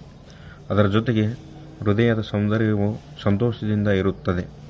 ಏಕತೆ ಇರುವಲ್ಲಿ ಯಾವಾಗಲೂ ನಾ ಗೆಲುವು ಇದ್ದೇ ಇರುತ್ತದೆ. ಎಲ್ಲಿ ಒಗ್ಗಟ್ಟು ಇರುತ್ತದೆಯೋ ಅಲ್ಲಿ ಗೆಲುವು ಇದ್ದೇ ಇರುತ್ತದೆ. ಏಕತೆಯ ಶಕ್ತಿ, ಸಾಮೂಹಿಕ ಕೆಲಸ ಮತ್ತು ಸಹಕಾರ ಇದ್ದಾಗ ಅದ್ಭುತವಾದದ್ದನ್ನು ನಾವು ಸಾಧಿಸಬಹುದು. ಹಾಗೆಯೇ ಇಂದಿನ ಯುವಕರು ಒಂದಾಗಬೇಕು ಹಾಗೂ ದೇಶಕ್ಕೆ ಏಕತೆಯ ಒಗ್ಗಟ್ಟನ್ನು ಕಲಿಸಬೇಕು. ಅವರಿಗೆ ಈಗಿನ ಕುಟುಂಬಗಳಲ್ಲಿ ಐಕ್ಯತೆ ಕುರಿತು ಜಾಗೃತಿ ಮೂಡಿಸುವಂತಹ ಕೆಲಸವಾಗಬೇಕಾಗಿದೆ. ಜನರಲ್ಲಿ ಏಕತೆಯ ಅರಿವಿಗಾಗಿ ಹಾಗೂ ರಾಷ್ಟ್ರೀಯ ಭಾವಿಕತೆಯ ಶಿಲ್ಪಿಯ ಭಾರತದ ಉಕ್ಕಿನ ಮನುಷ್ಯ ಸರ್ದಾರ್ ವಲ್ಲಭಾಯ್ ಪಟೇಲ್ ಅವರ ಜನ್ಮದಿನದ ಸವಿನೆನಪಿಗಾಗಿ ಭಾರತದಲ್ಲಿ ಪ್ರತಿ ವರ್ಷ ಅಕ್ಟೋಬರ್ ಮೂವತ್ತೊಂದರಂದು ರಾಷ್ಟ್ರೀಯ ಏಕತಾ ದಿನವನ್ನಾಗಿ ಆಚರಿಸಲಾಗುತ್ತದೆ. ಈ ರಾಷ್ಟ್ರೀಯ ಏಕತೆ ದಿನವು ಭಾರತ ಸರ್ಕಾರ ಎರಡು ಸಾವಿರದ ಹದಿನಾಲ್ಕರಲ್ಲಿ ಪ್ರಾರಂಭಿಸಿತು. ಸರ್ದಾರ್ ವಲ್ಲಭಾಯ್ ಪಟೇಲ್ ಅವರ ಜೀವನ ಚರಿತ್ರೆಯನ್ನು ಒಮ್ಮೆ ನೋಡುವುದಾದರೆ, ಇವರು ಅಕ್ಟೋಬರ್ ಮೂವತ್ತೊಂದು, ಹದಿನೆಂಟುನೂರ ಎಪ್ಪತ್ತೈದರಂದು ಖೇಡಾ ಜಿಲ್ಲೆಯ ನಾಡಿಯಾಡದಲ್ಲಿ ಜನಿಸಿದರು. ಇವರು ಭಾರತದ ಮೊದಲ ಗೃಹ ಮಂತ್ರಿ ಹಾಗೂ ಉಪ ಪ್ರಧಾನಮಂತ್ರಿಯಾಗಿಯೂ ಸಹ ಕಾರ್ಯನಿರ್ವಹಿಸಿದ್ದಾರೆ. ಶಾಂತಿಯನ್ನು ಪುನಃಸ್ಥಾಪಿಸಲು ಬಹಳ ಒಳ್ಳೆಯ ರೀತಿಯ ಕೆಲಸವನ್ನು ಮಾಡಿದ್ದಾರೆ. ಅವರು ಕಾನೂನು ಪದವಿ ಪಡೆದಿದ್ದರೂ ಸಹ ಗಾಂಧೀಜಿಯವರ ಕರೆಗೆ ಹೋಗೊಟ್ಟು ಕ್ವಿಟ್ ಇಂಡಿಯಾ ಚಳವಳಿಯಲ್ಲಿ ಧುಮುಕಿ ಸ್ವತಂತ್ರ ಭಾರತಕ್ಕಾಗಿ ಬ್ರಿಟಿಷರ ವಿರುದ್ಧ ಹೋರಾಟ ನಡೆಸಿದರು. ಸ್ವಾತಂತ್ರ್ಯ ಸಿಕ್ಕ ನಂತರ ರಾಜ್ಯಗಳ ಪುನರ್ವಿಂಗಡಣೆಯಲ್ಲಿ ಮಹತ್ವದ ಪಾತ್ರವನ್ನು ವಹಿಸಿದ್ದರು. ಇದರಿಂದಾಗಿ ಅವರು ಅಖಂಡ ಭಾರತ ನಿರೂಪಿಸುವಲ್ಲಿ ಮಹತ್ವದ ಪಾತ್ರವನ್ನು ವಹಿಸಿದರು. ಅವರು ಐನೂರ ಐವತ್ತಾರು ಸಂಸ್ಥಾನಗಳಿಂದ ಭಾರತವನ್ನು ಏಕೀಕರಣಗೊಳಿಸುವಲ್ಲಿ ನಿರ್ಣಾಯಕ ಪಾತ್ರವನ್ನು ಸಹ ಮಾಡಿದ್ದರು ಇದಲ್ಲದೆ ಗುಜರಾತಿನ ಖೇಡ್ ಬೌಸಡ್ ಬಾರ್ಡೋಲಿಗಳ ರೈತರ ಹೋರಾಟಗಳಲ್ಲೂ ಸಹ ಪಟೇಲರು ಭಾಗವಹಿಸಿ ಯಶಸ್ವಿಯಾಗಿ ಕಾರ್ಯವನ್ನು ನಿರ್ವಹಿಸಿದ್ದರು ಅಷ್ಟಲ್ಲದೆ ಇವರ ಒಂದು ಧೈರ್ಯವನ್ನು ಕಂಡು ಭಾರತದ ಉಕ್ಕಿನ ಮನುಷ್ಯ ಎಂದೇ ಪ್ರಸಿದ್ಧರಾದಂಥ ಒಂದು ಧೀಮಂತ ವ್ಯಕ್ತಿತ್ವವನ್ನು ಹೊಂದಿರುವಂಥ ಒಬ್ಬ ಮೇಧಾವಿ ಬಹುದು ಯಾಕಾಗಿ ಈ ದಿನವನ್ನು ಆಚರಿಸಲಾಗುತ್ತದೆ? ಭಾರತ ದೇಶವು ವೈವಿಧ್ಯತೆಯಲ್ಲಿ ಏಕತೆಯನ್ನು ಹೊಂದಿರುವಂತಹ ದೇಶ. ಇಲ್ಲಿನ ಧರ್ಮ, ಸಂಸ್ಕೃತಿ, ಸಂಪ್ರದಾಯ, ಭಾಷೆಗಳು ಪ್ರದೇಶದಿಂದ ಬರಸ, ಪ್ರದೇಶಕ್ಕೆ ವಿಭಿನ್ನವಾಗಿದ್ದರೂ ಸಹ ವಿವಿಧತೆಯಲ್ಲಿ ಏಕತೆ ಇದೆ. ಈ ಸಂದರ್ಭದಲ್ಲಿ ನಾವು ಒಗ್ಗಟ್ಟು ಕಾಪಾಡಿಕೊಂಡು ಹೋಗುವುದು ದೇಶದ ಅಭಿವೃದ್ಧಿಗೆ ಒಂದು ಮುಖ್ಯವಾಗಿ ಪರಿಣಮಿಸಿದೆ. ಹೀಗೆ ಸರ್ದಾರ್ ವಲ್ಲಭಾಯ್ ಪಟೇಲರು ಏಕತೆಗೆ ಯಾವ ರೀತಿ ಕೊಡುಗೆ ನೀಡಿದ್ದರು ಎಂಬ ಬಗ್ಗೆ ಇಂದಿನ ಜನಾಂಗದಲ್ಲಿ ಅರಿವು ಮೂಡಿಸುವ ಉದ್ದೇಶದಿಂದ ಕೇಂದ್ರ ಸರ್ಕಾರ ಈ ದಿನವನ್ನು ಸಹ ಆಚರಿಸುತ್ತಿದೆ. ಎರಡು ಸಾವಿರದ ಹದಿನೆಂಟರಲ್ಲಿ ಪ್ರಧಾನಿ ನರೇಂದ್ರ ಮೋದಿ ಅವರು ಗುಜರಾತ್ನ ಕೇವಾಡಿಯ ನರ್ಮದಾ ನದಿ ತೀರದಲ್ಲಿ ಸರ್ದಾರ್ ಅಣೆಕಟ್ಟಿನ ಎದುರಿಗೆ ಸರ್ದಾರ್ ವಲ್ಲಭಾಯ್ ಪಟೇಲರ ಒಂದು ವಿಶಿಷ್ಟವಾದಂತಹ ಮೂರ್ತಿಯನ್ನು ನಿರ್ಮಾಣ ಮಾಡಿ ಅದರಲ್ಲಿ ಉದ್ಘಾಟನೆಯನ್ನು ಸಹ ಮಾಡಿದರು. ಈ ಮೂರ್ತಿಯ ನಿರ್ಮಾಣದ ವಾದ ಸಂದರ್ಭದಲ್ಲಿ ಐನೂರ ತೊಂಬತ್ತೇಳು ಅಡಿ ಎತ್ತರವಿದೆ. ಈ ದಿನ ನಾವು ಎಲ್ಲರೂ ಒಂದು ಪ್ರತಿಜ್ಞಾವಿಧಿಯನ್ನು ಕೈಗೊಳ್ಳೋಣ. ಆ ಪ್ರತಿಜ್ಞಾವಿಧಿ ಯಾವ ರೀತಿ ಇದೆ ಅಂದರೆ ಸತ್ಯ, ನಿಷ್ಠೆಯಿಂದ ಪ್ರಮಾಣೀಕರಿಸುವುದೇನೆಂದರೆ ನಾನು ದೇಶದ ಏಕತೆ, ಸಮಗ್ರತೆ ಮತ್ತು ಸುರಕ್ಷತೆಯನ್ನು ಕಾಪಾಡಲು ಈ ಸಂದೇಶವನ್ನು ನಾನು ದೇಶವಾಸಿಗಳಲ್ಲಿ ಹರಡಲು ಶ್ರದ್ಧಾಪೂರ್ವಕವಾಗಿ ಪ್ರಯತ್ನಿಸುತ್ತೇನೆ. ನಾನು ಈ ಪ್ರತಿಜ್ಞೆಯನ್ನು ದಿವಂಗತ ಸರ್ದಾರ್ ವಲ್ಲಭಾಯ್ ಪಟೇಲ್ ಅವರ ದೇಶದ ಏಕತೆಗಾಗಿ ಅವರು ಹೊಂದಿದ್ದ ದೂರದೃಷ್ಟಿ ಹಾಗೂ ಕೈಗೊಂಡ ದಿಟ್ಟ ಕ್ರಮಗಳನ್ನು ಸ್ಮರಿಸುತ್ತಾ ಸ್ವೀಕರಿಸುತ್ತೇನೆ. ಇದರ ಜೊತೆಗೆ ನಾನು ಸಹ ದೇಶದ ಆಂತರಿಕ ಭದ್ರತೆಯನ್ನು ಕಾಪಾಡಲು ಮನಪೂರ್ವಕವಾಗಿ ಹಾಗೂ ಸತ್ಯನಿಷ್ಠೆಯಿಂದ ಸಂಕಲ್ಪ ಮಾಡುತ್ತೇನೆ ಎಂದು ಪ್ರತಿಜ್ಞೆಗೆಯುತ್ತಾರೆ. ಈ ರೀತಿ ಎಲ್ಲ ಶಾಲಾ ಮಕ್ಕಳು ಅಂದು ಶಾಲಾ ಪ್ರಾರ್ಥನಾ ವೇಳೆಯಲ್ಲಿ ಪ್ರತಿಜ್ಞೆ ಮಾಡುತ್ತಾರೆ. ಹಾಗೆ ಮಾಡುವುದರಿಂದ ಶಾಲಾ ಮಕ್ಕಳಲ್ಲಿ ತಮ್ಮ ಜೀವನದಲ್ಲಿ ಶಿಸ್ತು ಅಕ್ಕೈತೆ ಅಳವಡಿಸಿಕೊಳ್ಳಲು ಸಹಾಯವಾಗುತ್ತದೆ ಎಂದು ಈ ಮೂಲಕ ಈ ಸಂಕಲ್ಪ ಹೇಳಿಕೊಡುತ್ತದೆ. ಪ್ರಸಕ್ತ ವರ್ಷ ಕರ್ನಾಟಕ ರಾಜ್ಯ ಸರ್ಕಾರದ ಶಾಲಾ ಶಿಕ್ಷಣ ಮತ್ತು ಸಾಕ್ಷರತಾ ಇಲಾಖೆಯು ಎಲ್ಲ ಶಾಲೆಗಳಲ್ಲಿ ರಾಷ್ಟ್ರೀಯ ಏಕತಾ ದಿನವನ್ನು ಆಚರಿಸಬೇಕೆಂದು ಒಂದು ಸುತ್ತೋಲೆಯನ್ನು ಹೊರಡಿಸಿದೆ. ಅದು ದಿನಾಂಕ ಇಪ್ಪತ್ತೈದು ಹತ್ತರಿಂದ ಮೂವತ್ತೊಂದು ಹತ್ತು ಎರಡು ಸಾವಿರದ ಇಪ್ಪತ್ತೆರಡರವರೆಗೆ ಈ ಕೆಳಗಂಡ ಚಟುವಟಿಕೆಗಳನ್ನು ಒಳಗೊಂಡಿರಬೇಕಂತಂದು ಆ ಸುತ್ತೋಲೆ ಸಹ ತಿಳಿಸಲಾಗುತ್ತದೆ. ನಾವು ಈ ದಿನದಲ್ಲಿ ಯಾವ ಯಾವ ಚಟುವಟಿಕೆಗಳನ್ನು ಹಮ್ಮಿಕೊಳ್ಳಬೇಕೆಂದು ಹೇಳುವುದಾದರೆ, ರಾಷ್ಟ್ರೀಯ ಏಕತಾ ದಿನಾಚರಣೆಯ ಅಂಗವಾಗಿ ವಿದ್ಯಾರ್ಥಿಗಳಿಂದ ಏಕತಾ ಓಟ ಹಾಗೂ ಬೈಕ್ ರ್ಯಾಲಿ ಕಾರ್ಯಕ್ರಮವನ್ನು ಹಮ್ಮಿಕೊಳ್ಳಲಾಗುವುದು. ದಿನಾಂಕ ಮೂವತ್ತೊಂದು ಹತ್ತು ಎರಡು ಸಾವಿರದ ಇಪ್ಪತ್ತೆರಡರಂದು ಏಕತಾ ಓಟ ಕಾರ್ಯಕ್ರಮವನ್ನು ಮಕ್ಕಳ ಸಾಮರ್ಥ್ಯಕ್ಕೆ ಅನುಗುಣವಾಗಿ ಪ್ರಾರ್ಥನಾ ಸಮಯಕ್ಕಿಂತ ಮುಂಚೆ ಬೆಳಗ್ಗೆ ಏಳರಿಂದ ಎಂಟು ಗಂಟೆವರೆಗೆ ಹಾಗೂ ಶೂನ್ಯ ತರಗತಿ ವೇಳೆಯಲ್ಲಿ ಹಮ್ಮಿಕೊಳ್ಳಲಾಗುವುದು. ಏಕತಾ ಓಟ ಕಾರ್ಯಕ್ರಮದಲ್ಲಿ ಬೀದಿ ಮಕ್ಕಳು ಹಾಗೂ ದಿವ್ಯಾಂಗ ಮಕ್ಕಳು ಭಾಗವಹಿಸುವಂತೆ ಅವರಿಗೆ ಪ್ರೇರೇಪಿಸಲಾಗುವುದು. ಶಾಲಾ ಹಂತದಲ್ಲಿ ಮಕ್ಕಳಿಗೆ ದೇಶದ ಏಕತೆ ಮತ್ತು ಸಮಗ್ರತೆಯಲ್ಲಿ ಸರ್ದಾರ್ ವಲ್ಲಭಭಾಯಿ ಪಟೇಲರ ಕೊಡುಗೆ ಕುರಿತು ಚರ್ಚಾ ಸ್ಪರ್ಧೆ, ನಾಟಕ ಹಾಗೂ ಪ್ರಬಂಧ ಸ್ಪರ್ಧೆಗಳನ್ನು ಏರ್ಪಡಿಸುವುದು ಈ ಎಲ್ಲ ಮೇಲ್ಕಂಡ ಚಟುವಟಿಕೆಗಳನ್ನು ಶಾಲಾ ಕಾಲೇಜುಗಳಲ್ಲಿ ಏರ್ಪಡಿಸಿ ಮಕ್ಕಳಲ್ಲಿ ದೇಶ ಪ್ರೇಮ ಬೆಳೆಸಿ ರಾಷ್ಟ್ರದ ಐಕ್ಯತೆಗೆ ಶ್ರಮಿಸುವಂತೆ ಮಕ್ಕಳನ್ನು ಪ್ರೇರೇಪಿಸಲು ಎಲ್ಲ ಕಾರ್ಯಕ್ರಮಗಳು ಬಹಳ ಮಹತ್ವವನ್ನು ಪಡೆಯುತ್ತವೆ. ಅದಕ್ಕಾಗಿ ನಾವು ನೀವು ಎಲ್ಲರೂ ಈ ಮಹತ್ವದ ಕಾರ್ಯದಲ್ಲಿ ಕೈ ಜೋಡಿಸೋಣ ಒಟ್ಟಾರೆಯಾಗಿ ಅಂದು ದೇಶದಲ್ಲಿ ಏಕತೆಯ ಗಟ್ಟಿ ಧ್ವನಿಯಾಗಿ ಸ್ವಾತಂತ್ರ್ಯ ಹೋರಾಟದ ಐರನ್ ಮ್ಯಾನ್ ವಲ್ಲಭ ಪಟೇಲ್ ಎತ್ತಿದರು. ಅವರು ಆ ಶತಮಾನದ ಇಂದಿನ ಯುವಕರಂತೆ ಹೊಸ ಚಿಂತನೆಯ ವ್ಯಕ್ತಿಯಾಗಿದ್ದರು. ಅವರು ಯಾವಾಗಲೂ ದೇಶಕ್ಕೆ ಏಕತೆಯ ಸಂದೇಶವನ್ನು ಸಹ ನೀಡಿದವರಾಗಿದ್ದಾರೆ. ಅದರಂತೆ ಇಂದಿನ ಮಕ್ಕಳಿಗೆ ಹಾಗೂ ಯುವಕರಿಗೆ ರಾಷ್ಟ್ರೀಯ ಏಕತೆಯ ಸಂದೇಶವನ್ನು ಅವರಿಗೆ ತಲುಪಿಸಿದಾಗ ಮಾತ್ರ ಅವರು ದೇಶದಲ್ಲಿ ರಾಷ್ಟ್ರೀಯ ಏಕತೆಯ ಮಹತ್ವವನ್ನು ಅರ್ಥ ಮಾಡಿಕೊಳ್ಳಲು ಸಾಧ್ಯ. ಏನಂತೀರಿ ತಾವುಗಳು? ಕೊನೆಯದಾಗಿ ಒಂದು ಮಾತು. ಏಕತೆಯ ಬೆಳಕು ಎಷ್ಟು ಶಕ್ತಿಯುತವಾಗಿದೆ ಎಂದರೆ ಅದು ಇಡೀ ಭೂಮಿಯನ್ನು ಬೆಳಗಿಸಬಲ್ಲದು ಎಂದು ಬಹಾವುಲ್ಲಾ ಅವರ ಏಕತೆ ಬಗ್ಗೆ ಹೇಳಿರುವ ಮಾತುಗಳನ್ನು ಇಲ್ಲಿ ಸ್ಮರಿಸಬಹುದು. ವಂದನೆಗಳೊಂದಿಗೆ ನಮಸ್ಕಾರ. ಇದುವರೆಗೆ ಬಸವರಾಜ ಯರಗುಪ್ಪಿ ಅವರಿಂದ ರಾಷ್ಟ್ರೀಯ ಐಕ್ಯತಾ ದಿನದ ಮಹತ್ವವನ್ನ ಕೇಳಿದಿರಿ.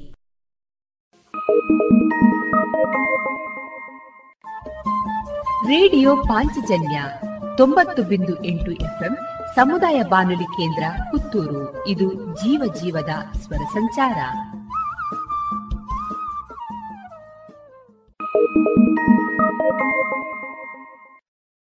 ಇನ್ನು ಮುಂದೆ ಶೇಣಿ ಗೋಪಾಲಕೃಷ್ಣ ಭಟ್ ಚಾರಿಟೇಬಲ್ ಟ್ರಸ್ಟ್ ವತಿಯಿಂದ ಶೇಣಿ ಸಂಸ್ಮರಣೆ ಹರಿಕಥಾ ಸಪ್ತಾಹದ ಅಂಗವಾಗಿ ಶೇಣಿ ಸಂಸ್ಮರಣೆಯನ್ನ ಪ್ರಸ್ತುತಪಡಿಸಿದಂತಹ ಅಡಿಕೆ ಪತ್ರಿಕೆ ಉಪಸಂಪಾದಕರಾದಂತಹ ನಾಕಾರಂತ ಪೆರಾಜೆ ಅವರ ಮಾತುಗಳನ್ನ ಇದೀಗ ಕೇಳಿ ರೇಡಿಯೋ ಪಾಂಚಜನ್ಯದಲ್ಲಿ.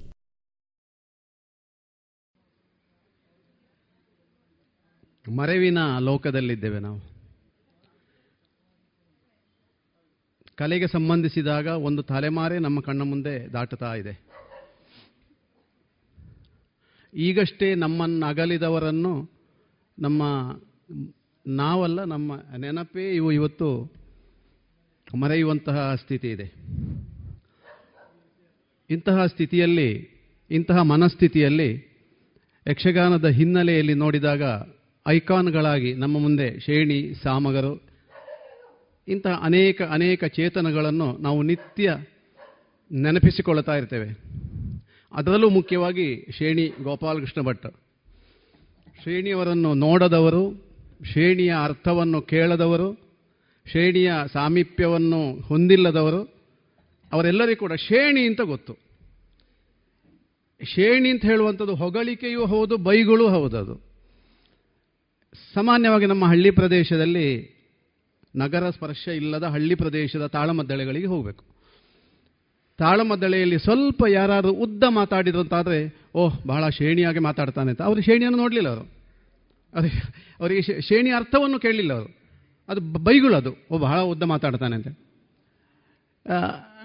ಹಾಗೆಂತ ತುಂಬ ಅಂದವಾಗಿ, ಚಂದವಾಗಿ, ಮಾರ್ಮಿಕವಾಗಿ ಒಬ್ಬ ಕಲಾವಿದ ಮಾತಾಡ್ತಾನೆ ಅಂತಾದರೆ ಇವ ಏನೋ ಶ್ರೇಣಿಯ ಅರ್ಥವನ್ನು ಕೇಳಿದ್ದಾರೆ ಅಂತ.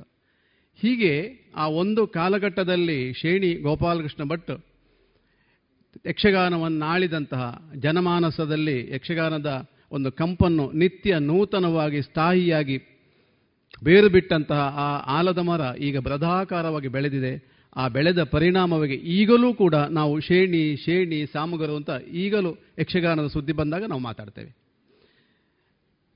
ಅವರನ್ನು ಬರೆಯ ಒಂದು ಬಯೋಡೇಟಾದಲ್ಲಿ ಹಿಡಿದು ಹಾಕುವುದಿದೆ. ಅವರ ತಂದೆ ನಾರಾಯಣ ಭಟ್ಟ, ತಾಯಿ ಲಕ್ಷ್ಮಿಯಮ್ಮ, ಜನನ ಏಳು ನಾಲ್ಕು ಸಾವಿರದ ಒಂಬೈನೂರ ಹದಿನೆಂಟು, ಮರಣ ಎರಡು ಸಾವಿರದ ಆರು ಜೂನ್ ಎಂಟು, ಮಡದಿ ದ್ರೌಪದಿ, ನಾರಾಯಣ, ಶ್ಯಾಮ, ಶ್ರೀರಾಮ, ಶಂಕರ. ನಾಲ್ಕು ಮಕ್ಕಳು. ಇದೊಂದು ಬಯೋಡೇಟ, ಚಿಕ್ಕ ಬಯೋಡೇಟಾ. ಆದರೆ ಈ ಬಯೋಡೇಟವನ್ನು ಮೀರಿ ಬೆಳೆದವರು ಶ್ರೇಣಿಯವರು. ಹಾಗಾಗಿ ಶೇಡಿಯವರ ಅರ್ಥ ಏನು ಏನು ಅಂತ ಹೇಳುವಂಥದ್ದು ಅದೆಲ್ಲ ಒಂದು ದೊಡ್ಡ ಸಮುದ್ರ, ಒಂದು ಚಮಚದಲ್ಲಿ ಎತ್ತಿ ಹೇಳಬಹುದಷ್ಟೇ ಇವತ್ತು. ಹಾಗಾಗಿ ಅವರೊಡನೆ ಕಳೆದ ಒಂದಷ್ಟು, ನಾಲ್ಕೈದು ಘಟನೆಗಳನ್ನು ಹೇಳ್ತಾ ಶ್ರೇಣಿಯ ಸಂಸ್ಮರಣೆಯನ್ನು ಮಾಡ್ತಾ ನಾನು ಮುಗಿಸ್ತೇನೆ. ನೀವು ಹಿಂದಿನ ಕರಪತ್ರಗಳು ಈಗಿನ ವಾಟ್ಸಪ್ಗಳಲ್ಲಿ ಬರ್ತದೆ. ಐವತ್ನಾಲ್ಕನೇ ಇಸವಿಯ ಆಟದ ಕರಪತ್ರಗಳು ಅರವತ್ನಾಲ್ಕು ಎಪ್ಪತ್ನಾಲ್ಕರ ನೋಡಿ, ಅದರಲ್ಲಿ ನೋಡಿದಾಗ ಹರಿದಾಸ್ ಶೇಣಿ ಗೋಪಾಲಕೃಷ್ಣ ಭಟ್ಟ ಅಂತ ಇರೋದು. ಹರಿದಾಸ್ ಮಲ್ಪೆ ಶಂಕರನಾರಾಯಣ ಸಾಮಗ, ಹರಿದಾಸ್ ಮಲ್ಪೆ ಸಾಮ, ರಾಮದಾಸ್ ಸಾಮಗ. ಬಹುಶಃ ಆ ಪರಂಪರೆ ಅಲ್ಲಿಗೆ ಮುಗಿದಿದೆ. ಆಮೇಲೆ ಹರಿದಾಸ್ ಅಂತ ಹೇಳುವಂಥ ಅರ್ಥಧಾರಿಗಳೋ, ವೇಷಧಾರಿಗಳು ಆ ಪರಂಪರೆ ನಾವು ಕರಪತ್ರದಲ್ಲಿ ಕಾಣುವುದಿಲ್ಲ ಅದು. ಅಂದರೆ ಹರಿದಾಸ್ ಅಂತ ಹೇಳುವಂಥದ್ದು ನಾವು ಈಗಿನ ಡಾಕ್ಟ್ರೇಟ್ ಅಂತ ಏನು ಒಂದು ಅಭಿಮಾನದಿಂದ ಹೇಳಿಕೊಳ್ಳುತ್ತೇವೆ ಅದನ್ನು ಮೀರಿದಂತಹ ಪದವಿ ಸಮಾಜವೇ ಕೊಟ್ಟಿರುವಂಥದ್ದು. ಹಾಗಾಗಿ ಹರಿದಾಸ್ ಹೇಳುವಂಥದ್ದು ಅವರ ಚೇತನದ ಜೊತೆಗೇ ಹೊರಟು ಹೋಗಿದೆ ಇವತ್ತು. ಶ್ರೇಣಿಯವರು ಎಷ್ಟೋ ಸಲ ಆಡುವುದುಂಟು. ಹರಿಕಥಾ ರಂಗವು ನನ್ನ ನನ್ನ ಬದುಕಿಗೆ, ಹರಿಕಥಾ ರಂಗವು ನನ್ನ ಮನಸ್ಸಿಗೆ, ಹರಿಕಥಾ ರಂಗವು ನನ್ನ ಕಲಾಯಾನಕ್ಕೆ ಎಷ್ಟೊಂದು ಸ್ಫೂರ್ತಿಯನ್ನು ಕೊಟ್ಟಿದೆ ಅಂತ ಹೇಳುವುದಕ್ಕೆ ಆಗಿನ ಒಂದಷ್ಟು ಕಾಲಘಟ್ಟವನ್ನು ನೆನಪಿಸಿಕೊಳ್ತಾ ಹರಿದಾಸ ಮಲ್ಪೆ ಶಂಕರನಾರಾಯಣ ಸಾಮಗರು ಆ ಕಾಲಘಟ್ಟ ಸುಮಾರು ಒಂದು ಐವತ್ತನೇ ನಾವು ಅರ್ಧ ಶತಮಾನದ ಹಿಂದೆ ನಮ್ಮ ಮನಸ್ಸನ್ನು ನಾವೆಲ್ಲ ಹೇಳಿ ಕೇಳಿದ್ದನ್ನೇ ಈಗ ಆಡುತ್ತಾ ಇರುವುದಷ್ಟೇ. ಆಗಿನ ಹರಿಕತೆ ಅಂತ ಹೇಳುವುದಕ್ಕೆ ಜನರು ಮುಗಿಬೀಳುತ್ತಾ ಇದ್ದರು. ಅಂದರೆ ಕೈಯಲ್ಲಿ ಯಾವುದೇ ಸಾಂಸ್ಕೃತಿಕವಾದ ಆಯ್ಕೆಗಳು ಇಲ್ಲದ ಕಾಲಘಟ್ಟದಲ್ಲಿ ಜನಮಾನಸದಲ್ಲಿ ಮಹಾಭಾರತವನ್ನು ಓದದೆ, ರಾಮಾಯಣವನ್ನು ಓದದೆ, ಭಾಗವತವನ್ನು ಓದದೆ, ಜನಮಾನಸದಲ್ಲಿ ಇವತ್ತು ರಾಮಾಯಣದ ಕಥೆಯನ್ನು, ಮಹಾಭಾರತದ ಕಥೆಯನ್ನು, ಭಾಗವತದ ಕಥೆಯನ್ನು ನಿತ್ಯ ಮನೆಗಳಲ್ಲಿ ಆಡುವಂತೆ ಮಾಡಿದ್ದೇ ಈ ಹರಿಕತೆ ಶ್ರೇಣಿ ಗೋಪಾಲಕೃಷ್ಣ ಭಟ್ರು ಒಮ್ಮೆ ಹೇಳ್ತಾ ಇರೋದು ನನ್ನಮ್ಮ, ದ್ರೌಪದಿ ಅಮ್ಮ, ಮನೆಯಲ್ಲಿ ನಿತ್ಯ ಭಾಗವತದ ಪಾರಾಯಣ ಮಾಡ್ತಾ ಇದ್ದಳು. ಕೇರಳದಲ್ಲಿ ರಾಮಾಯಣ ಮಾಸ ಅಂತ ಆಚರಿಸ್ತಾರೆ. ರಾಮಾಯಣದ ಪಾರಾಯಣ ನಿತ್ಯ ಮನೆಗಳೆಲ್ಲ. ಇದನ್ನೆಲ್ಲ ನಾನು ಕೇಳಿ ಬೆಳೆದವನು. ಕೇಳಿ ಬೆಳೆದದ್ದರಿಂದ ನನಗೆ ಯಕ್ಷಗಾನದಲ್ಲಿ ಮುಂದೆ ಪಾತ್ರ ವಹಿಸುವುದಕ್ಕೆ ಕಷ್ಟ ಆಗಲಿಲ್ಲ ಅಂತ ಶ್ರೇಣಿಯವರೇ ಪುತ್ತೂರಿನಲ್ಲಿ ಆದೊಂದು ಕಾರ್ಯಕ್ರಮದಲ್ಲಿ ಹೇಳಿಕೊಂಡ್ರು. ಅಂದರೆ ಒಂದು ಕಾಲಘಟ್ಟದ ಸಂಸ್ಕೃತಿ. ನಾವು ಅನೇಕ ಸಲ ಮಾತಾಡುವಾಗ ಕಾಲಘಟ್ಟ ಅಂತ ಹೇಳುವಂಥ ಶಬ್ದವನ್ನು ಬಳಸ್ತೇವೆ. ಆ ಕಾಲಘಟ್ಟ ಈಗಲೂ ಅದೇ ಕಾಲಘಟ್ಟ ಇದೆ. ಆದರೆ ನಮ್ಮ ಸಾಂಸ್ಕೃತಿಕ ಆಯ್ಕೆಗಳು ಅದೊಂದು ಬೇರೆ. ಮನಸ್ಥಿತಿಗಳು ಬದಲಾದಾಗ ಶ್ರೇಣಿಯಂಥವರು ಕೂಡ ನೆನ ನೆನಪಿನಿಂದ ಮರೆಯಾಗುವುದು ಸಹಜ. ಶೇಣಿಯವರು ಹರಿದಾಸರಾಗಿ ಆರಂಭಕ್ಕೆ ಬಂದವರಲ್ಲ. ನಾಟಕ ರಂಗದಲ್ಲಿ ಒಂದಷ್ಟು ಕಾಲ ದುಡಿತಾ ದುಡಿತಾ ಇದ್ದಾಗ ಅವರನ್ನು ಅಕಸ್ಮಾತ್ ಆಕರ್ಷಿಸಿದ್ದು ಹರಿಕತೆ. ಮಲ್ಪೆ ಶಂಕರನಾರಾಯಣ ಸ್ವಾಮಿಗರ ಮಾತಿನ ಓಗ, ಆ ಸಾಹಿತ್ಯಗಳು ಪುಂಖಾನುಪುಂಖವಾಗಿ ಬರುವಂಥ ವಿಚಾರಗಳಿಗೆ ಮಾರು ಹೋದಂಥ ಶ್ರೇಣಿಯವರು ಸಹಜವಾಗಿ ಹರಿಕತೆಯತ್ತ ವಾಲಿದರು. ಉಕ್ಕಿನಟಕದ ವಸಿಷ್ಠಾಶ್ರಮದಲ್ಲಿ ಮಲ್ಪೆ ಶಂಕರನಾರಾಯಣ ಸ್ವಾಮಿಗರ ಹರಿಕತೆ ಉಂಟು ಅನ್ನೋದಾಗ ಆಗ ಕೇರಳದ ಆ ಭಾಗದಲ್ಲಿ ಜನ ಮುಗಿಬೀಳುವಂತಹ ಕಾಲಘಟ್ಟ ಅದು. ವಸಿಷ್ಠಾಶ್ರಮದಲ್ಲಿ ಶಂಕರನಾರಾಯಣ ಸ್ವಾಮಿಗರ ಹರಿಕತೆ ಉಂಟು ಅಂತ ದೊಡ್ಡ ಪ್ರಚಾರ ಆಗಿತ್ತು. ಸಾವಿರಗಟ್ಟಲೆ ಜನಸ್ತೋಮ ಸೇರುವಂಥ ಸಮಯ ಅದು. ಕೊನೆ ಗಳಿಗೆಯಲ್ಲಿ ಸಂಘಟಕರಿಗೆ ಬಂದದ್ದು ಅವರಿಗೆ ಅಸೌಖ್ಯದಿಂದ ಅವರಿಗೆ ಬರುವುದಕ್ಕೆ ಆಗುವುದಿಲ್ಲ ಅಂತ. ಇದು ಕೊನೆ ಗಳಿಗೆಯಲ್ಲಿ, ಇನ್ನೇನು ಕಾರ್ಯಕ್ರಮ ಅರ್ಧ ಗಂಟೆ ಶುರು ಆಗ್ತದೆ ಅಂತಿದ್ದಾಗ ಬಂದಂಥ ತಂತಿ ಆಗ, ಮೊಬೈಲಲ್ಲ, ಟೆಲಿಗ್ರಾಮ್. ಆ ಹೊತ್ತಲ್ಲಿ ಅಲ್ಲಿದ್ದಂತಹ ಸೇರಿದ ಹಿರಿಯರೆಲ್ಲ ಆಗಲೇ ಶ್ರೇಣಿಯವರ ಬೌದ್ಧಿಕವಾದಂಥ ಶಕ್ತಿ ಏನಿತ್ತು ಅದನ್ನೆಲ್ಲ ಅರಿತ ಒಂದಷ್ಟು ವಿದ್ವಾಂಸರು, ಇಷ್ಟು ಜನ ಸೇರಿದೆ, ಎಲ್ಲ ಕಾರ್ಯಕ್ರಮ ವ್ಯವಸ್ಥೆ ಆಗಿದೆ ಹರಿಕತೆಯನ್ನು ಮಾಡುವುದಕ್ಕೆ ಶಕ್ತರಿದ್ದರೆ ಶ್ರೇಣಿ ಗೋಪಾಲಕೃಷ್ಣ ಭಟ್ರು ಮಾತ್ರ ಅಂತ. ಆಗ ಶ್ರೇಣಿಯವರು ಹೇಳಿದ ನೆನಪಾಗ್ತದೆ, ನನಗೆ ಅದು ಅವರದೇ ಶೈಲಿಯಲ್ಲಿ ಹೇಳಬೇಕು. ನಾನು ಬಹುಶಃ ಬದುಕಿನಲ್ಲಿ ಹೆದರಿದ್ದು ಅಂದು ಮಾತ್ರ ಅಂತ ಹೇಳಿದರು ಅವರು. ಯಾವುದೇ ಪ್ರಕಾರದ ಹಿನ್ನೆಲೆ ಗಟ್ಟಿಯಾಗಿ ಇಲ್ಲದೆ ರಂಗಸ್ಥಳವನ್ನು ಏರುವುದು ಅಂತೆಲ್ಲ ನಾನು ಹೆದರಿದ್ದು ಮತ್ತು ಬೆದರಿದ್ದು ಅಂದು ಮಾತ್ರ ಅಂತ ಹೀಗೆ ವಿನೋದಕ್ಕಾಗಿ ಆಡಿಕೊಂಡಿದ್ದರು ಅವರು.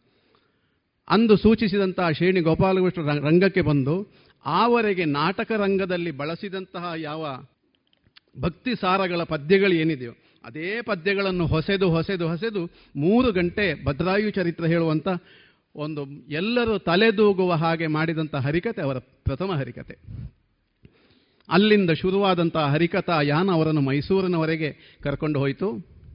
ಮೈಸೂರಿನಲ್ಲಿ ಕನಕದಾಸ ಹೇಳುವಂಥ ಒಂದು ಫಿಲ್ಮಿಗೆ ಕಲಾವಿದರಾಗಿ ಬೇಕು ಹೇಳುವಂಥ ಜಾಹೀರಾತಿಗೆ ಮನಸ್ಸೋತು ಅಲ್ಲಿಗೂ ಕೂಡ ಹೋದರು. ಕೊನೆಗೆ ಇದ್ಯಾವುದು ನನಗೆ ಬೇಡ ಅಂತ ಹೇಳಿ ಪುನಃ ಊರಿಗೆ ಬಂದರು. ಆ ಹೊತ್ತಿನಲ್ಲಿ ಮೈಸೂರಿನ ಮಹಾರಾಜರಿಂದ ಮೈಸೂರು ಅರಮನೆಯಲ್ಲಿಯೂ ಕೂಡ ಇವರ ಹರಿಕತೆ ನಡೆದಿತ್ತು.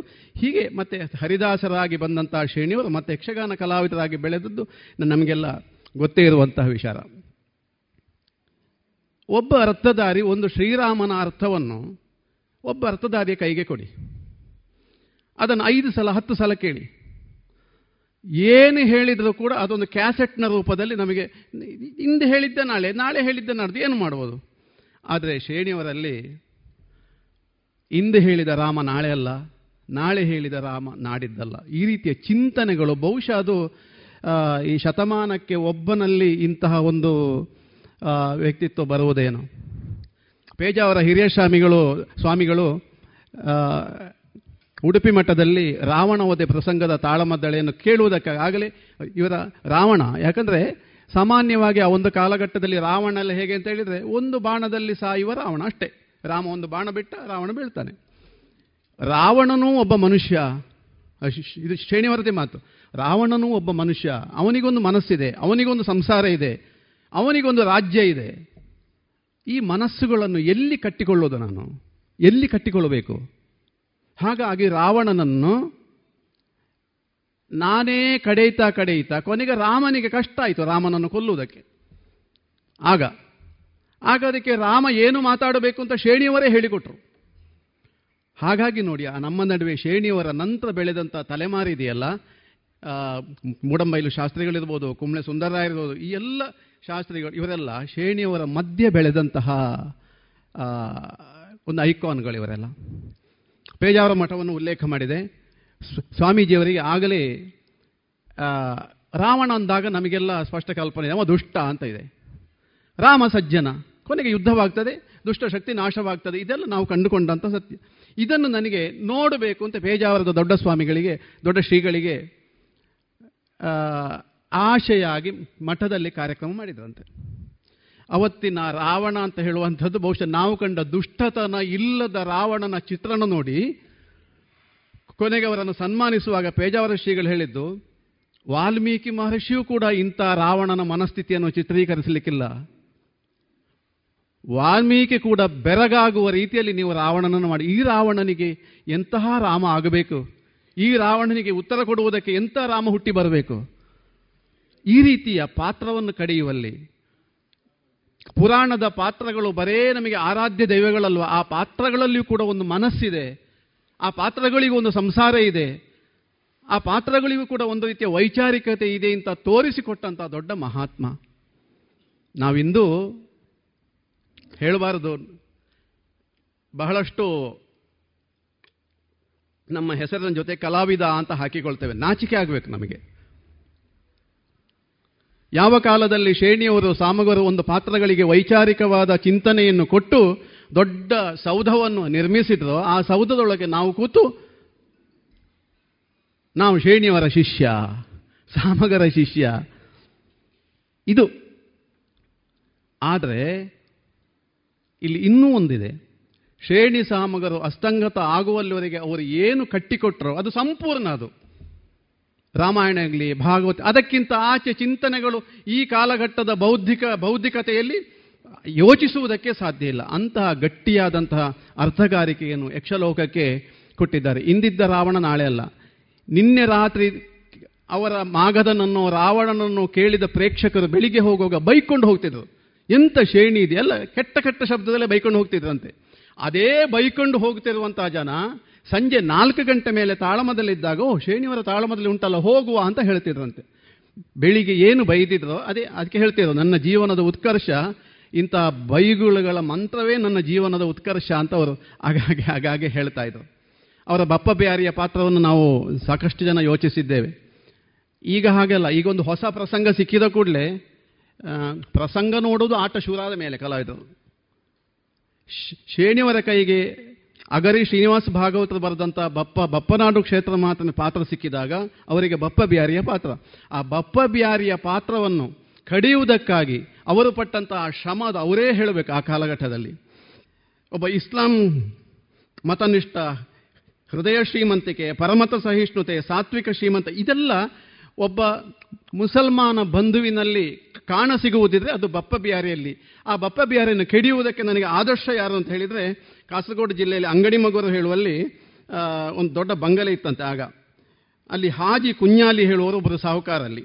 ಒಳ್ಳೆ ಸದ್ಗೃಹಸ್ಥ, ಒಳ್ಳೆ ಧಾರ್ಮಿಕತೆ, ಒಳ್ಳೆ ಸಜ್ಜನಿಕೆ ಮತ ಜಾತಿ, ಮತ, ಭೇದವಿಲ್ಲದೆ ಸೌಹಾರ್ದತೆಯ ಬದುಕನ್ನು ಸಾಗಿಸುವಂಥ ಆ ಬಂಧು ಶ್ರೇಣಿಯವರಿಗೆ ಆದರ್ಶ ಅಂತೆ.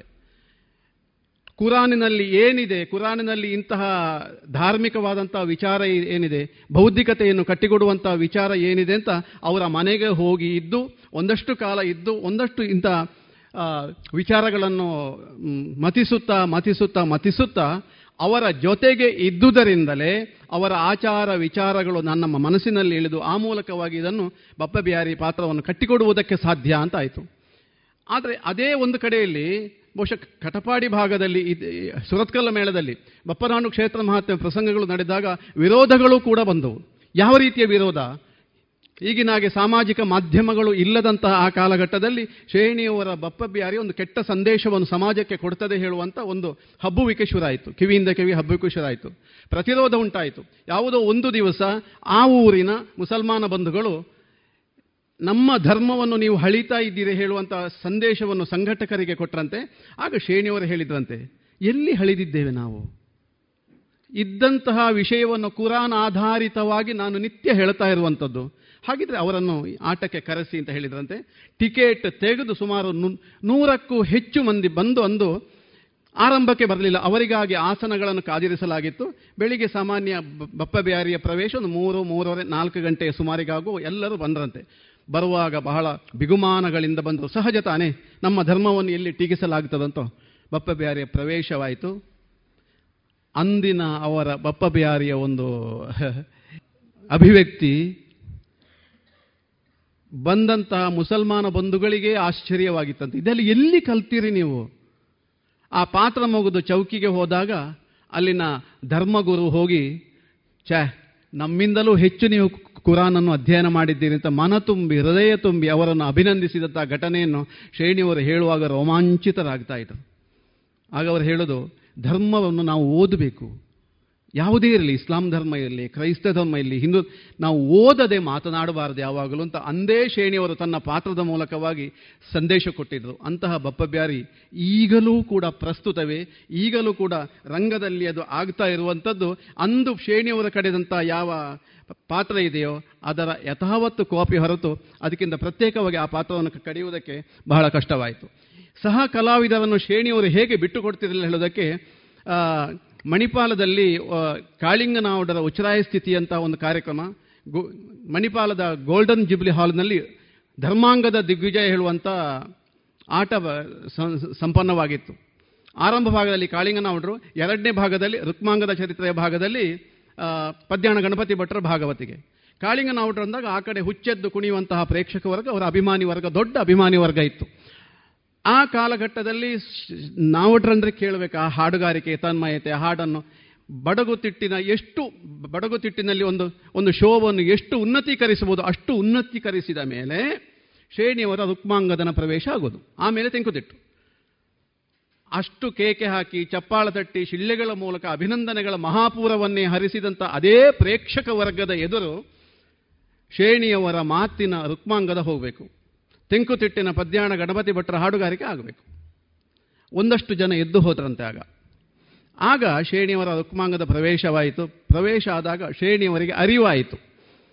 ನಮ್ಮ ಕಲಾವಿದರು ಸೋಲ್ತಾ ಇದ್ದಾರೆ. ನಮ್ಮ ತೆಂಕುತಿಟ್ಟು ಸೋಲಬಾರದು ಎಂಬ ಕಾರಣಕ್ಕಾಗಿ ಅಲ್ಲೊಂದು ಡಿಂಬ ದೇವಾಲಯದೊಳಗೆ ಅಂತ ಒಂದು ಪದ್ಯ ಬರ್ತದಲ್ಲಿ ಆ ಪದ್ಯವನ್ನು ಕನಿಷ್ಠ ಇಪ್ಪತ್ತೈದು ನಿಮಿಷ ಪದ್ಯಾಣ ಗಣಪತಿ ಭಟ್ಟರಲ್ಲಿ ಹಾಡಿಸಿದ್ರಂತೆ. ಅವರು ನಿಲ್ಲಿಸುವಾಗ ಇವರು ಎತ್ತುಗಡೆ ಮಾಡೋದು ಇನ್ನೊಂದು ರಾಗದಲ್ಲಿ ಅದನ್ನು ಬಳಸೋದು. ಹೀಗೆ ಆರಂಭದಲ್ಲಿ ಕಾಳಿಂಗನಾವಡರಿಗೆ ಯಾವ ಕರತಾಡನಗಳು ಶಿಳ್ಳೆಗಳು ಸಿಕ್ಕಿತ್ತೋ ಅದೇ ಶಿಳ್ಳೆಗಳನ್ನು ಪುನಃ ತರುವಲ್ಲಿ ಒಬ್ಬ ಸಹ ಕಲಾವಿದನನ್ನು ಎತ್ತರಿಸುವಲ್ಲಿ ಶ್ರೇಣಿಯವರ ಒಂದು ಧೀಶಕ್ತಿ ಏನು ಅಂತ ಆ ಕಾಲಘಟ್ಟದಲ್ಲೂ ಮನೆಮಾನ ಮ- ಮನೆ ಮಾತಾಗಿತ್ತು. ಶ್ರೇಣಿ ಸಾಮುಗರು ಎರಡು ಪಶ್ಚಿಮ, ಪೂರ್ವ ಮತ್ತು ಪಶ್ಚಿಮ ಇದ್ದ ಹಾಗೆ ಅಂತ ಒಂದಷ್ಟು ಕಲಾವಿದರಾದ ನಾವು ಭಾವಿಸಿಕೊಂಡಿದ್ದೆವು. ಶ್ರೇಣಿ ಸಾಮುಗರ ಜೊತೆಯಲ್ಲಿ ಬಂದಾಗ ಒಂದು ಪಂಗಡವೇ ಆಗಿ ಹೋಗ್ತಿತ್ತು. ಇದು ಜಾತಿಯಲ್ಲ, ರಾಜಕೀಯ ಅಲ್ಲ ಮತೀಯಲ್ಲ, ಯಾವುದೂ ಅಲ್ಲ. ಶ್ರೇಣಿ ಸಾಮಗ್ರಿ ಅಂತ ಆದ ಕೂಡ ಬೌದ್ಧಿಕವಾಗಿ ಎರಡು ಪಂಗಡಗಳು. ಯಾಕೆ ಅಂತ ಗೊತ್ತಿಲ್ಲ. ಎಲ್ಲಿಯವರೆಗೆ ಪಂಗಡಗಳಂದರೆ ಶ್ರೇಣಿಯವರಿಗೆ ಆ ಆ ರೂಮು, ಸಾಮಗ್ರಿಗೆ ಈ ರೂಮು. ಇಲ್ಲಿಯವರೆಗೆ ಒಂದು ಮಾನಸಿಕವಾದಂತಹ ಒಂದು ವೈರುಧ್ಯಗಳು ಇದ್ದಾಗ ಅದು ಶ್ರೇಣಿಯವರಲ್ಲಿ ಇದೆಯೋ ಅಂತ ನನಗೊಂದು ಕುತೂಹಲ ಇತ್ತು. ನಾನು ಬರೆದಂಥ ಯಕ್ಷ, ಶ್ರೇಣಿ ಚಿಂತನ ಹೇಳುವಂಥ ಒಂದು ಪುಸ್ತಕ ಬಿಡುಗಡೆ ಉಡುಪಿಯಲ್ಲಿ ಆಯಿತು. ಉಡುಪಿಯಲ್ಲಿ ಆದಾಗ ಶ್ರೇಣಿ ಸಾಮಗರು ಪಕ್ಕದಲ್ಲೇ ಕೂತಿದ್ರು. ಪಕ್ಕದಲ್ಲೇ ಕೂತು ಮಾತಾಗ ಸಾಮಗರ ಶಾಲನ್ನು ಹಿಡ್ಕೊಂಡು ಇವರು ಒರೆಸ್ತಾ ಇದ್ದಾರೆ ಇವರು. ಸಾಮಗರು ಹಾಗೆ ಸ್ವಲ್ಪ ಹೊತ್ತಿನ ಮೇಲೆ ಇವರ ಉಂಗುರವನ್ನು ನೋಡ್ತಾ ಇದ್ದಾರೆ. ಹಾಗಿದ್ದಾಗ ನಾವು ಇಷ್ಟು ಇಷ್ಟು ಸಮಯ ನಾವು ಪ್ರೇಕ್ಷಕರವರನ್ನು ಯಾವ ದೃಷ್ಟಿಯಿಂದ ನೋಡಿದ್ದು? ಆಯಿತು, ಪುಸ್ತಕ ಬಿಡುಗಡೆ ಆಯಿತು. ಪುಸ್ತಕ ಬಿಡುಗಡೆ ಆದ ನಾವು ಏನು ಪೂರ್ವ ಪಶ್ಚಿಮ ಅಂತ ಹೇಳಿದ್ದೆವು ಅದೇ, ಶ್ರೇಣಿಯವರು ಒಂದು ಮಾತು ಹೇಳಿದರು. ಇದು ನನ್ನ ಚಿಂತನ ಆಯ್ತಲ್ವಾ? ಸಾಮಗ್ರ ಬಗ್ಗೆ ಒಂದು ಬರಿಬೇಡುವ. ಅದರ ಪರಿಣಾಮವಾಗಿ ಸಾಮಗ ಪಡಿದನಿ ಹೇಳುವಂಥ ಕೃತಿ ಮುಂದೆ ಬಂತು. ಹೀಗೆ ಒಂದಷ್ಟು ನಿತ್ಯ ನೂತನವಾಗಿ ಬೆರಗನ್ನು ಹುಟ್ಟಿಸಿದಂತಹ ಈ ಶ್ರೇಣಿಯವರು, ಸಾಮಗರು. ಸಾಮಗರಂದಾಗ ಒಂದು ಈ ಕಲಾವಿದನೊಳಗೆ ಒಂದು ಮನುಷ್ಯತ್ವ ಇದೆಯೋ ಹೇಳುವಂಥ ಪ್ರಶ್ನೆ ನಮಗೆ ಈಗೀಗ ಹುಟ್ಟುವುದಕ್ಕೆ ಶುರು ಆಗಿದೆ ಕಟೀಲು ದೇವಸ್ಥಾನದಲ್ಲಿ ಯಕ್ಷಗಾನ ಸಪ್ತಾಹ ಆಗಿತ್ತು. ಸಪ್ತಾಹದಲ್ಲಿ ತಾಳಮದ್ದಳೆಯ ಮೊದಲು ಉಪಹಾರ ವ್ಯವಸ್ಥೆ ಇತ್ತು. ಚಪಾತಿ ತಂದಿದ್ರು ಅಲ್ಲಿಗೆ. ಆ ಚಪಾತಿ ತಂದಾಗ ಸಾಮಗ್ರ ಆರೋಗ್ಯ ಕೆಡ್ತಾ ಇರುವಂಥ ಆ ಕಾಲಘಟ್ಟ ಅದು. ಅವರಿಗೆ ನಾಲ್ಕು ಚಪಾತಿಯನ್ನು ಹಾಕಿತ್ತು. ಅದರಲ್ಲಿ ಎರಡು ಚಪಾತಿಯನ್ನು ಒಂದು ನ್ಯೂಸ್ ಪೇಪರ್ನಲ್ಲಿ ಕಟ್ಟಿ ಕಿಸೆಯಲ್ಲಿ ಹಾಕೊಂಡಿದ್ದಾರೆ ಅವರು ಯಾಕೆ ಅಂತ ಸಂಘಟಕರು ಕೇಳಿದರು. ಅದು ನನ್ನ ಕಾರ್ ಡ್ರೈವರಿಗೆ ಅಂತ ಹೇಳಿದರು. ತನ್ನನ್ನು ಕರ್ಕೊಂಡು ಬಂದಂತಹ ಕಾರ್ ಡ್ರೈವರಿಗೆ ಹಸಿವಾಗಬಾರದು ಹೇಳುವಂಥ ಒಂದೇ ಇದು ಮನುಷ್ಯತ್ವ. ಈ ಮನುಷ್ಯತ್ವ, ಸೇಣಿ ಸಾಮಗ್ರಲ್ಲಿ ಆ ಕಾಲದಲ್ಲೇ ಇತ್ತು. ಆದರೆ ನಾವು ಸಾಮಾನ್ಯವಾಗಿ ಅವರನ್ನು ಅರ್ಥ ಮಾಡಿಕೊಳ್ಳದವರು ಅವರಿಗೆ ಅವರನ್ನು ಯೋಚಿಸಿದ್ದೇ ಬೇರೆ. ಭಾರ್ಯರು ಆಗಾಗಲೇ ಉಲ್ಲೇಖಿಸಿದರು. ಅವರಿಗೆ ಮಂಗಳೂರು ವಿಶ್ವವಿದ್ಯಾನಿಲಯ ಡಾಕ್ಟರೇಟ್ ಪದವಿ ಘೋಷಣೆ ಮಾಡಿತ್ತು. ಘೋಷಣೆ ಮಾಡಿದ ದಿವಸ ಅಚಾನಕವಾಗಿ ಅವರ ಮನೆಗೆ ನಾನು ಹೋಗಿದ್ದೆ. ಹೋಗುವಾಗ ಮಧುಮೇಹದಿಂದ ಅವರಿಗೆ ದೃಷ್ಟಿಹೀನರಾಗಿದ್ದರು ಅವರು ಹೀಗೆ ಬಂತು. ಎಲ್ಲ ಹೌದು ಮಾರಾಯ ಹಲ್ಲಿಲ್ಲದ ಮೇಲೆ ಕಡಲೆ ಕೊಟ್ಟು ಏನು ಪ್ರಯೋಜನ? ಸ್ವಲ್ಪ ಕಾಲ ಮೊದಲೇ ಬರ್ತಿದ್ದ ನಾನು ಲೆಟ್ರೇಟ್ ಮಾಡಿಸಿಕೊಳ್ತಿದ್ದೆ. ಡಾಕ್ಟರ್ ಹರಿದಾಸ್ ಶ್ರೇಣಿ ಗೋಪಾಲಕೃಷ್ಣ ಭಟ್ ಅಂತ. ಇದು ತಾನು ಅನಾರೋಗ್ಯದಿಂದ ಸಂಕಟ ಪಡುತ್ತಾ ಇರುವಾಗಲೂ ಜೀವನದ ಸುಭಗತೆಯನ್ನು ಅನುಭವಿಸುವಂತಹ ಅದು ಶ್ರೇಣಿ ಅದು. ಆ ಜೀವನೋತ್ಸಾಹ ತನ್ನ ಕೊನೆಯ ಕಾಲದವರೆಗೂ ಕೂಡ ತಾನು ನಂಬಿದಂತಹ ಸತ್ಯ, ತಾನು ನಂಬಿದಂತಹ ಬೌದ್ಧಿಕ ಯಾವುದೇ ಕಾಡು ಹರಟೆಗಳಿಲ್ಲ. ತಮಾಷೆಗೆ ಹೇಳೋದಿದ್ರೆ ಪುತ್ತೂರಿಗೆ ಬಂದಾಗ ಅವರಿಗೆ ನಾವೇನಾದರೂ ಭೇಟಿಯಾದರೆ ಒಂದೂವರೆ ದಿವಸ ಅವರ ಅವರ ಅವರ ಜೊತೆಯಲ್ಲಿ ಇರಬೇಕು. ಮಾತಾಡೋದು, ಮಾತು ಮಾತು. ಅವರಿಗೆ ಮಾತಿದೆಯಲ್ಲ ಅದು ಮಾತೆಯಾಗಿ ಹೋಗಿದೆಯಲ್ಲ, ಆ ಮಾತೆ ಅವರ ಜೊತೆಯಲ್ಲೇ ಹೊರಟು ಹೋದುದು ಒಂದು ವಿಪರ್ಯಾಸ. ಆದರೆ ಅಂದು ಕಟ್ಟಿಕೊಟ್ಟ ಶ್ರೇಣಿಯ ಸೌಧ ಏನಿದೆ, ಆ ಸೌಧದೊಳಗೆ ಇಂದು ನಾವೆಲ್ಲ ಸ್ವಚ್ಛಂದವಾಗಿ ಮತ್ತು ಅವರು ರೂಪಿಸಿಕೊಟ್ಟಂಥ ಪಾತ್ರಗಳನ್ನು ಯಥಾಸಾಧ್ಯ ಎಲ್ಲ ಸಂಘ ಸಂಸ್ಥೆಗಳು ಇವತ್ತು ಮುಂದುವರಿಸ್ತಾ ಇರುವುದು ಸಂತೋಷದಾಯಕವಾದಂಥ ವಿಚಾರ. ಪಿ. ವಿ. ರಾವ್ ಅವರು ಹರಿಕಥಾ ಸಪ್ತಾಹದ ಮೂಲಕ ಶ್ರೇಣಿಯವರನ್ನು ಪುನಃ ನೆನಪಿಸುವಂಥ ಒಂದು ಕೆಲಸ ಮಾಡಿರುವುದು ಶ್ಲಾಘನೀಯ. ಈ- ಕಾಲಘಟ್ಟದಲ್ಲಿ ನಾನು ಹಿಂದೆಯೂ ಹೇಳಿದ್ದೆ ಶ್ರೇಣಿಯವರು ಅಸ್ತಂಗತರಾಗಿ ಬಹುಶಃ ಹದಿನಾರು ವರ್ಷವಾಯಿತು. ತಲೆಮಾರುಗಳು ಬದಲುತ್ತಾ ಇದ್ದಾಗೆ ಹಿಂದಿನ ತ, ನಾವು ಶ್ರೇಣಿ ಅಂತ ಕೇಳ್ತೇವೆ, ಸಾಮಗ ಅಂತ ಕೇಳ್ತೇವೆ.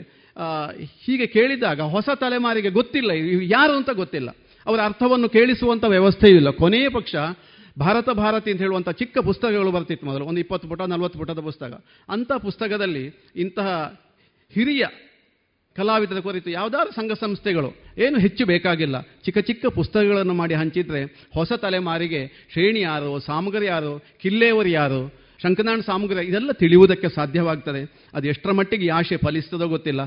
ಕುಂಬ್ಳೆ ಶ್ರೀಧರ ರಾಯರು ನಮ್ಮ ಜೊತೆ ಇದ್ದಾರೆ. ಶ್ರೇಣಿಯವರ ಮೇಳದಲ್ಲಿ ಶ್ರೇಣಿಯವರ ಜೊತೆ ಸೇವೆ ಮಾಡಿಕೊಂಡಿದ್ದು ಶ್ರೇಣಿಯವರು ಏನು ಅಂತ ಪೂರ್ತಿಯಾಗಿ ಅರ್ಥ ಮಾಡಿಕೊಂಡವರು. ಹಾಗಾಗಿ ಶ್ರೇಣಿಯವರ ಸಂಸ್ಮರಣೆ ಪ್ರತಿ ವರ್ಷವೂ ಆಗಲಿ, ಪ್ರತಿ ಸಂಘ ಸಂಸ್ಥೆಗಳಲ್ಲಿ ಕೂಡ ಆಗಬೇಕು. ಶ್ರೇಣಿಯವರು ಅಂತಲ್ಲ, ಇಂಥ ದೊಡ್ಡ ಕೊಡುಗೆಗಳನ್ನು ಕೊಟ್ಟಂತಹ ಹಿರಿಯ ಚೇತನಗಳನ್ನು ಸ್ಮರಿಸುವುದು ಸುಸಂಸ್ಕೃತ ಸಮಾಜದ ಒಂದು ದೊಡ್ಡ ಲಕ್ಷಣ ಅಂತ ನಾವು ನಂಬಿದವರು. ಅದನ್ನು ಶ್ರೇಣಿ ಗೋಪಾಲಕೃಷ್ಣ ಚಾರಿಟೇಬಲ್ ಸಂಸ್ಥೆ ಹಲವು ವರ್ಷಗಳಿಂದ ನಡೆಸ್ತಾ ಇದೆ. ಪುತ್ತೂರಿಗೆ ಹರಿಕಥಾ ಸಪ್ತಾಹದ ಯೋಗ ಬಂದದ್ದು ನಮಗೆಲ್ಲ ಭಾಗ್ಯ ಅಂತ ಹೇಳುವಂಥ ಒಂದು ಸಂತಸದಿಂದ ವಿರಮಿಸ್ತಾ ಸರ್. ನಮಸ್ಕಾರ. ಇದುವರೆಗೆ ಶೇಣಿ ಸಂಸ್ಮರಣೆಯನ್ನ ಪ್ರಸ್ತುತಪಡಿಸಿದವರು ನಾಕಾರಂತ ಪೆರಾಜೆ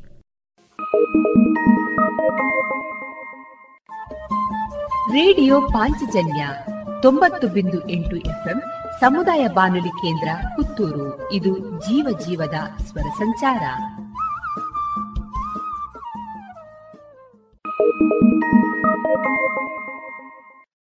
ಇನ್ನು ಮುಂದೆ ಕೇಳಿ ವಿಎನ್ ಭಾಗವತ ಬರಬಳ್ಳಿ ಅವರಿಂದ ಜೀವನ ಪಾಠ, ಕಲಿಕಾ ಆಧಾರಿತ ಕತೆ. ಮಕ್ಕಳೇ, ಒಬ್ಬ ರಾಜ ಒಂದು ಆನೆಯನ್ನು ಸಾಕಿದ್ದ. ರಾಜನೆಂದರೆ ಕೇಳಬೇಕೆ? ಆನೆಗೆ ಬೇಕಾಗುವಷ್ಟು ಆಹಾರ, ತಿನ್ನತಕ್ಕಂಥ ಆಹಾರ ರಾಜ ಕೊಡಿಸುತ್ತಿದ್ದ. ಆನೆ ಅಂದರೆ ಭಾಳ ಪ್ರೀತಿ ಅವನಿಗೆ. ಒಂದು ದಿನ ಆಹಾರವನ್ನು ತಿನ್ನಿಸುತ್ತಾ ಇರುವಾಗ ಬಡಕಲು, ಬಡಕಲಾದಂತಹ ಒಂದು ನಾಯಿ ಅಲ್ಲಿ ಬಂದು, ಅಯ್ಯೋ, ತನಗೂ ಈ ರೀತಿಯ ಆಹಾರ ಸಿಗಬೇಕಾಗಿತ್ತಲ್ಲ. ಹೊಟ್ಟೆಗೇ ಇಲ್ಲ ತನಗೆ. ಈ ಆನೆ ನೋಡಿ ಯಾವ ರೀತಿಯಾಗಿ ಸುಖವಾಗಿ ಭೋಜನ ಮಾಡ್ತಾ ಇದೆ ಎಂದು ಆಲೋಚನೆ ಮಾಡಿತು. ಆದರೆ ರಾಜನ ಆನೆಗೆ ಈ ನಾಯಿಯನ್ನು ನೋಡಿ ಸಹಿಸಿಕೊಳ್ಳಿಕ್ಕಾಗಲಿಲ್ಲ. ಅದು ನಿಧಾನವಾಗಿ ತನಗೆ ನೀಡಿದಂತಹ ಆಹಾರದಲ್ಲಿ ಸ್ವಲ್ಪವನ್ನು ನಾಯಿಗೆ ಕೊಟ್ಟಿತು. ನಾಯಿ ತಿಂದು ಸಂತೋಷಪಟ್ಟಿತು. ಮಾರನೇ ದಿನವೂ ಮತ್ತೆ ಬಂತು. ಹಾಗೆ ದಿನ ದಿನ ಬಂದ ಹಾಗೆ ನಾಯಿ ಮತ್ತು ಆನೆಯಲ್ಲಿ ಅನ್ಯೋನ್ಯತೆ ಬೆಳೆಯಿತು ಗೆಳೆತನ ಬೆಳೆಯಿತು. ಹೀಗಿದ್ದಾಗ ಒಂದು ದಿನ ಆ ಆನೆಯ ಮಾವುತನ ಗೆಳೆಯನೊಬ್ಬ ಆ ನಾಯಿಯನ್ನು ತನ್ನ ಮನೆಗೆ ಕರೆದುಕೊಂಡು ಹೋಗಿ ಸಾಕುವುದಕ್ಕೆ ಪ್ರಯತ್ನ ಮಾಡ್ತಾನೆ, ಕಟ್ಟಿ ಹಾಕ್ತಾನೆ. ಹೊರಗೆ ಎಲ್ಲೂ ಹೋಗಲಿಕ್ಕೆ ಬಿಡುವುದಿಲ್ಲ. ಆಗ ಆನೆ ಇತ್ತ ಕಡೆಗೆ ನಾಯಿ ಬಾರದೆ ಅನ್ನವನ್ನೇ ಊಟ ಮಾಡುವುದಿಲ್ಲ, ಆಹಾರವನ್ನೇ ತೆಗೆದುಕೊಳ್ಳುವುದಿಲ್ಲ. ಏನಾಯಿತು? ರಾಜ ವೈದ್ಯರನ್ನು ಕರೆಸಿ ಕೇಳಿದ. ಇಲ್ಲ, ಯಾವ ಕಾಯಿಲೆಯೂ ಕಾಣುವುದಿಲ್ಲ. ಏನೋ ಮನಸ್ಸಿಗೆ ಆಘಾತವಾದ ಇದೆಯೋ ಹೇಗೆ? ಎಂದು ಮಾವುತನನ್ನು ಕರೆದು ಪ್ರಶ್ನಿಸುತ್ತಾನೆ. ಆನೆಗೆ ಯಾವುದೇ ಪ್ರಾಣಿಗಳ ಗೆಳೆತನವಿತ್ತೆ, ಪ್ರಾಣಿಯೊಂದಿಗೆ ಬೆರೆಯುತ್ತಿತ್ತೆ. ಆಗ ಮಾವುತ ಹೇಳಿದ, ಹೌದು, ದಿನಾಲೂ ಒಂದು ನಾಯಿ ಬರ್ತಾ ಇತ್ತು. ನಾವು ಬೆರೆಸಿದರೂ ಸಹಿತ ಒಮ್ಮೆ ಹೋದ ಹೋಗಿ ನಂತರದಲ್ಲಿ ಅದು ಆನೆಯೊಂದಿಗೆ ಬಂದು ಊಟ ಮಾಡ್ತಿತ್ತು, ಓಡಾಡ್ತಿತ್ತು. ಆಗ ಆ ವೈದ್ಯರಿಗೆ ಅದು ತಿಳಿಯಿತು. ರಾಜ ಊರಲ್ಲೆಲ್ಲ ಡಂಗುರ ಹೊರಿಸಿದ. ನಾಯಿ, ಆನೆಯೊಂದಿಗೆ ಇದ್ದಂತಹ ನಾಯಿಯನ್ನು ಯಾರಾದರೂ ಕರೆದುಕೊಂಡು ಹೋಗಿದ್ದರೆ, ತೆಗೆದುಕೊಂಡು ಹೋಗಿದ್ದರೆ, ಕದ್ದುಕೊಂಡು ಹೋಗಿದ್ದರೆ ಏನೇ ಇದ್ದರೂ ಆ ನಾಯಿಯನ್ನು ಒಪ್ಪಿಸಬೇಕು. ಇಲ್ಲವಾದಲ್ಲಿ ಅವರಿಗೆ ಮರಣದಂಡನೆ. ಡಂಗುರ ಹೊಡೆಸಿಬಿಟ್ಟ ರಾಜ. ಅಯ್ಯಯ್ಯೋ, ಮರಣ. ಹೆದರಿದ ಮಾವುತನ ಗೆಳೆಯ, ರಾತ್ರಿ ಯಾರಿಗೂ ತಿಳಿಯದ ಹಾಗೆ ನಿಧಾನ ಹೋಗಿ ಆನೆಯ ಜೊತೆಯಲ್ಲಿ ಆ ನಾಯಿಯನ್ನು ಬಿಟ್ಟು ಮನೆಗೆ ಬಂದು ಮಲಗಿದ. ಬೆಳಗ್ಗೆ ನೋಡಿದರೆ ಆನೆ ತನ್ನ ಮುಂದೆ ಇಟ್ಟಂತಹ ಆಹಾರವೆಲ್ಲವನ್ನೂ ತಿಂದಿತ್ತು. ನಾಯಿಗೂ ತಿನ್ನಿಸಿತ್ತು ಸಂತೋಷದಿಂದ ಓಡಾಡಿಕೊಂಡಿತ್ತು. ಮಾವುತ ಓಡಿದ ರಾಜನಿದ್ದಲ್ಲಿ. ರಾಜ, ಆನೆ ಆರೋಗ್ಯವಾಗಿದೆ. ಯಾವ ಕಾಯಿಲೆಯೂ ಇಲ್ಲ ಅದಕ್ಕೆ ಆಹಾರವನ್ನು ತೆಗೆದುಕೊಳ್ತಾ ಇದೆ. ಹಾಂ, ಹೌದೇ. ಯಾಕೆ ಹೀಗಾಯಿತು? ಇಲ್ಲ. ಬಹಳ ದಿನಗಳಿಂದ ಆನೆಯ ಗೆಳೆತನ, ನಾಯಿಯ ಗೆಳೆತನವಾಗಿತ್ತು ಆನೆಗೆ. ಆನೆ ಇಲ್ಲದೆಯೇ ನಾಯಿ ಸಂಕಟಪಟ್ಟು ನಾಯಿಯ ನೆನಪಿನಲ್ಲಿ ಊಟವನ್ನು ಬಿಟ್ಟಿತ್ತು. ಅಂತಹ ಗೆಳೆತನ ಆ ನಾಯಿ ಮತ್ತು ಆನೆಯಲ್ಲಿ ಇದೆ ಎಂದು ಹೇಳಿದಾಗ ರಾಜನಿಗೆ ಖುಷಿಯಾಗಿ ಖುಷಿಯಾಗ್ತದೆ, ಸಂತೋಷವಾಗ್ತದೆ. ಪಿ. ಎನ್. ಭಾಗವತ್ ಬರಬಳ್ಳಿ. ಹೀಗೆ ಗೆಳೆತನ ಅನ್ನುವಂಥದ್ದು ಅಷ್ಟು ಪವಿತ್ರವಾದಂಥದ್ದು. ನಿಜವಾದಂತಹ ಗೆಳೆತನ ಇದ್ದಲ್ಲಿ ಅದನ್ನು ಆದಷ್ಟು ಮಾಡಿ ಹಾಳಾಗದಂತೆ, ಗೆಳೆತನ ಕೆಡದಂತೆ ನೋಡಿಕೊಳ್ಳಬೇಕು. ಹೆಚ್ಚು ಹೆಚ್ಚು ಗೆಳೆತನ ಗೆಳೆಯರನ್ನು ನಾವು ಮಾಡಿಕೊಳ್ಳಬೇಕು ಅಂತ ಹೇಳ್ತಾ ವಿ ಎನ್ ಭಾಗವತ್ ಬರಬಳ್ಳಿ. ಇದುವರೆಗೆ ವಿಎನ್ ಭಾಗವತ ಬರಬಳ್ಳಿ ಅವರಿಂದ ಜೀವನ ಪಾಠ ಕಲಿಕಾ ಆಧಾರಿತ ಕಥೆಯನ್ನ ಕೇಳಿದಿರಿ. ರೇಡಿಯೋ ಪಾಂಚಜನ್ಯ ತೊಂಬತ್ತು ಬಿಂದು ಎಂಟು ಎಫ್ಎಂ ಸಮುದಾಯ ಬಾನುಲಿ ಕೇಂದ್ರ ಪುತ್ತೂರು. ಇದು ಜೀವ ಜೀವದ ಸ್ವರ ಸಂಚಾರ.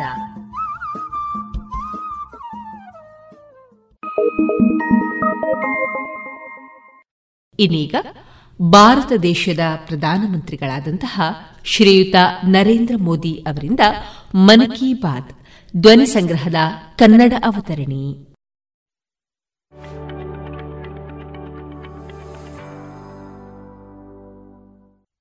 मेरे प्यारे देशवासियों नमस्कार आज देश के कई हिस्सों में सूर्य उपासना का महापर्व छठ मनाया जा रहा है छठ पर्व का हिस्सा बनने के लिए लाखों श्रद्धालु अपने गांव अपने घर ನನ್ನ ಪ್ರೀತಿಯ ದೇಶವಾಸಿಗಳೇ ನಮಸ್ಕಾರ ಇಂದು ದೇಶದ ಹಲವೆಡೆ ಸೂರ್ಯನ ಆರಾಧನೆಯ ಮಹಾಹಬ್ಬವಾದ ಛಟ್ ಆಚರಿಸಲಾಗುತ್ತಿದೆ ಛಟ್ ಹಬ್ಬದ ಪ್ರಯುಕ್ತ ಲಕ್ಷಾಂತರ ಭಕ್ತರು ತಮ್ಮ ಗ್ರಾಮಗಳು ತಮ್ಮ ತಮ್ಮ ಮನೆಗಳು ತಮ್ಮ ಕುಟುಂಬಗಳಿದ್ದಲ್ಲಿಗೆ ತಲುಪಿದ್ದಾರೆ. ಚಟ್ ಮಹಾತಾಯಿ ಎಲ್ಲರಿಗೂ ಸಮೃದ್ಧಿ ಮತ್ತು ಕಲ್ಯಾಣವಾಗಲಿ ಎಂದು ಆಶೀರ್ವದಿಸಲಿ ಎಂದು ಪ್ರಾರ್ಥಿಸುತ್ತೇನೆ. ಸ್ನೇಹಿತರೆ, ನಮ್ಮ ಸಂಸ್ಕೃತಿ, ನಂಬಿಕೆ, ಪ್ರಕೃತಿಯೊಂದಿಗೆ ಎಷ್ಟು ಆಳವಾದ ಸಂಬಂಧವನ್ನು ಹೊಂದಿದೆ ಎಂಬುದಕ್ಕೆ ಸೂರ್ಯ ಆರಾಧನೆಯ ಸಂಪ್ರದಾಯ ಸಾಕ್ಷಿಯಾಗಿದೆ. ಈ ಪೂಜೆಯ ಮೂಲಕ ನಮ್ಮ ಜೀವನದಲ್ಲಿ ಸೂರ್ಯನ ಬೆಳಕಿನ ಮಹತ್ವವನ್ನು ವಿವರಿಸಲಾಗಿದೆ. ಇದರೊಂದಿಗೆ ಏರಿಳಿತಗಳು ಬದುಕಿನ ಅವಿಭಾಜ್ಯ ಅಂಗ ಎಂಬ ಸಂದೇಶವನ್ನು ನೀಡಲಾಗಿದೆ. ಆದ್ದರಿಂದಲೇ ಎಲ್ಲ ಸಂದರ್ಭದಲ್ಲೂ ನಾವು ಒಂದೇ ಮನೋಭಾವವನ್ನು ಹೊಂದಿರಬೇಕು. ಛಟ್ ತಾಯಿಯ ಪೂಜೆಯಲ್ಲಿ ವಿವಿಧ ಹಣ್ಣುಗಳು ಮತ್ತು ಟೇಕುವಾವನ್ನು ನೈವೇದ್ಯದ ರೂಪದಲ್ಲಿ ಅರ್ಪಿಸಲಾಗುತ್ತದೆ.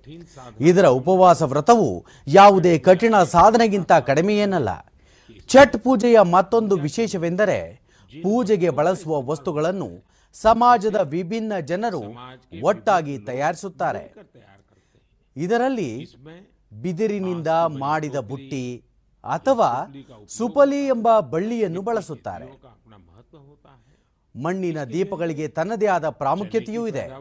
ಈ ಮೂಲಕ ಕಡಲೆ ಬೆಳೆಯುವ ರೈತರು ಹಾಗೂ ಬತಾಸು ತಯಾರಿಸುವ ಸಣ್ಣ ಉದ್ದಿಮೆದಾರರ ಮಹತ್ವ ಸಮಾಜದಲ್ಲಿ ನೆರೆಯೂರಿದೆ.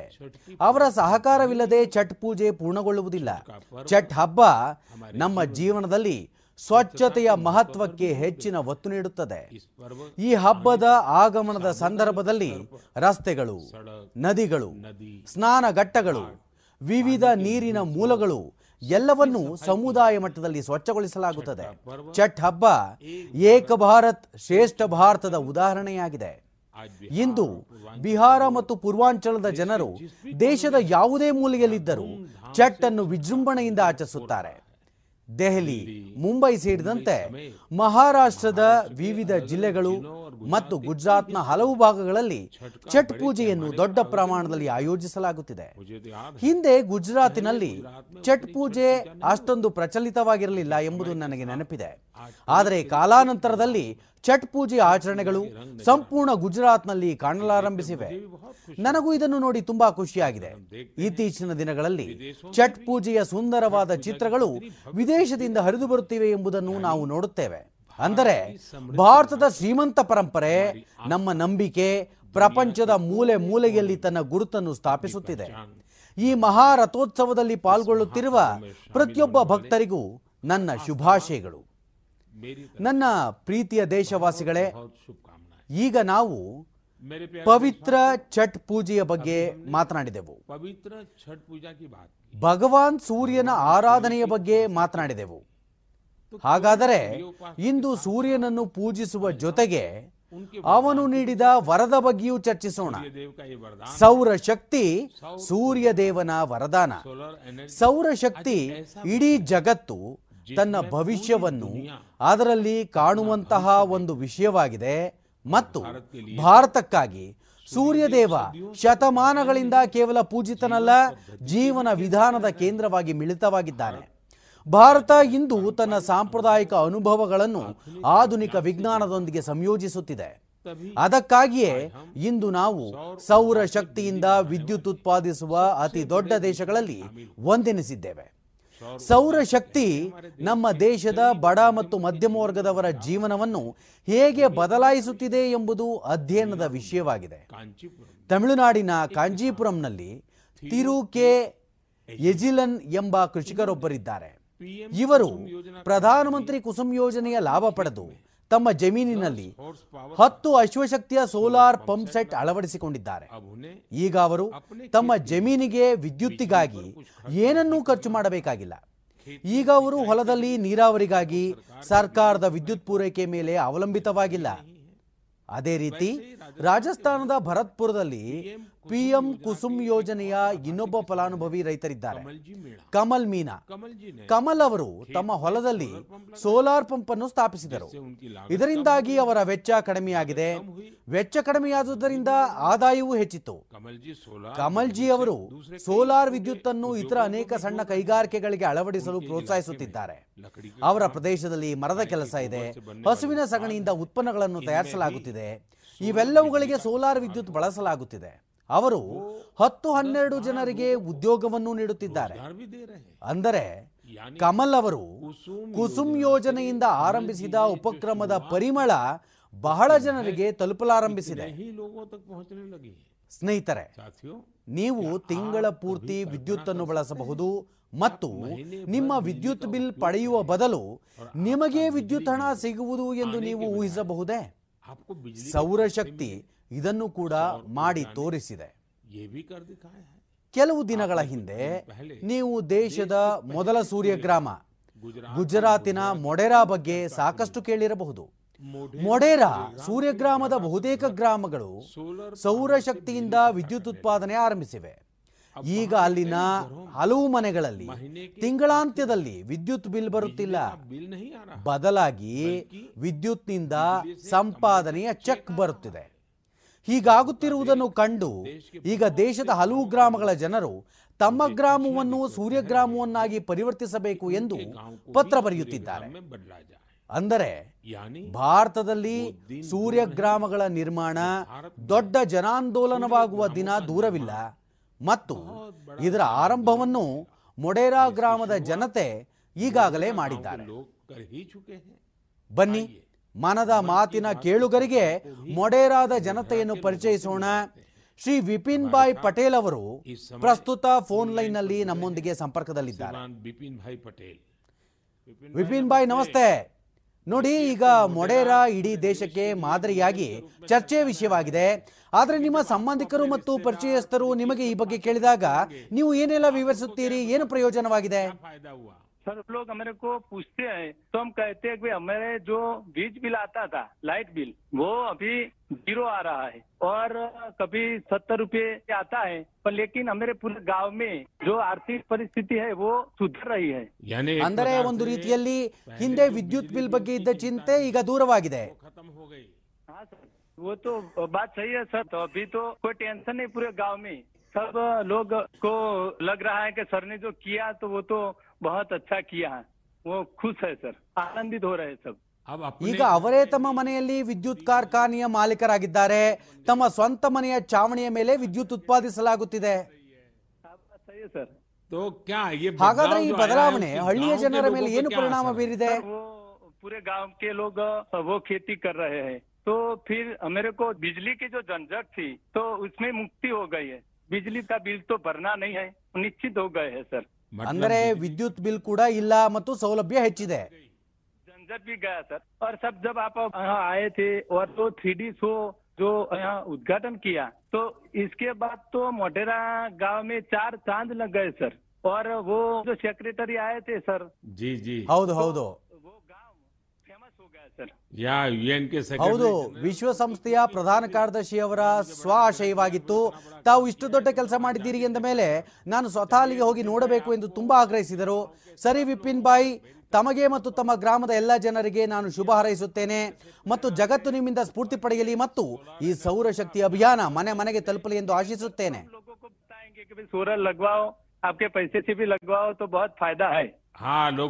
ಹೌದು ದಯವಿಟ್ಟು ಜನರಿಗೆ ವಿವರಿಸಿ ತಮಗೆ ಅನಂತ ಶುಭ ಹಾರೈಕೆಗಳು ಧನ್ಯವಾದಗಳು ಸಹೋದರ जीवन धन्य हो गया आपसे बात करके बिपिन भाई का बहुत बहुत धन्यवाद ವಿಪಿನ್ ಸಹೋದರರಿಗೆ ಧನ್ಯವಾದಗಳು वर्षा बहन से भी बात करें ಬನ್ನಿ ವರ್ಷಾ ಬೆಹನ್ ಅವರೊಂದಿಗೆ ಮಾತನಾಡೋಣ नमस्ते नमस्ते वर्षा ನಮಸ್ತೆ ವರ್ಷಾ ಬೆನ್ ಹೇಗಿದ್ದೀರಿ सर आप कैसे हैं मैं बहुत ठीक ನಾನು हूँ ಚೆನ್ನಾಗಿದ್ದೇನೆ गए सर आपसे बात करके अच्छा वर्षा बहन आप मोटेरा में आप तो एक तो ನೀವು फौजी ಮೊಡೇರಾದಲ್ಲಿ परिवार से ಮಿಲಿಟರಿ हूँ, मैं ಕುಟುಂಬದವರು आर्मी ಅಲ್ಲವೇ एक्समैन की वाइफ बोल रही हूँ सर तो पहले हिंदुस्तान में कहाँ कहाँ जाने का मौका मिला आपको? ಹಾಗಾದ್ರೆ ಭಾರತದಲ್ಲಿ ನಿಮ್ಗೆ ಎಲ್ಲೆಲ್ಲಿ ಹೋಗಲು ಅವಕಾಶ ಲಭಿಸಿತ್ತು में मिला कचरा का जो जम्मू है वहाँ पर मिला मौका साथ में रहने का बहुत सुविधा वहाँ पर मिल रही थी सर हाँ, ये ಹೌದು फौज में- ಸೇನೆಯಲ್ಲಿ ತಾವು ಇದ್ದುದರಿಂದ ಹಿಂದಿಯನ್ನು ಇಷ್ಟು ಚೆನ್ನಾಗಿ ಮಾತನಾಡುತ್ತಿದ್ದೀರಿ सीखा है सर मुझे बताइए मोटेरा में ಮೊಡೇರಾದಲ್ಲಿ ಇಷ್ಟು ದೊಡ್ಡ ಬದಲಾವಣೆಯನ್ನು ತಂದಂತಹ ಈ ಸೋಲಾರ್ ರೂಫ್ ಟಾಪ್ ಪ್ಲಾಂಟ್ ಅನ್ನು ನೀವು ಅಳವಡಿಸಿಕೊಂಡಿದ್ದೀರಿ?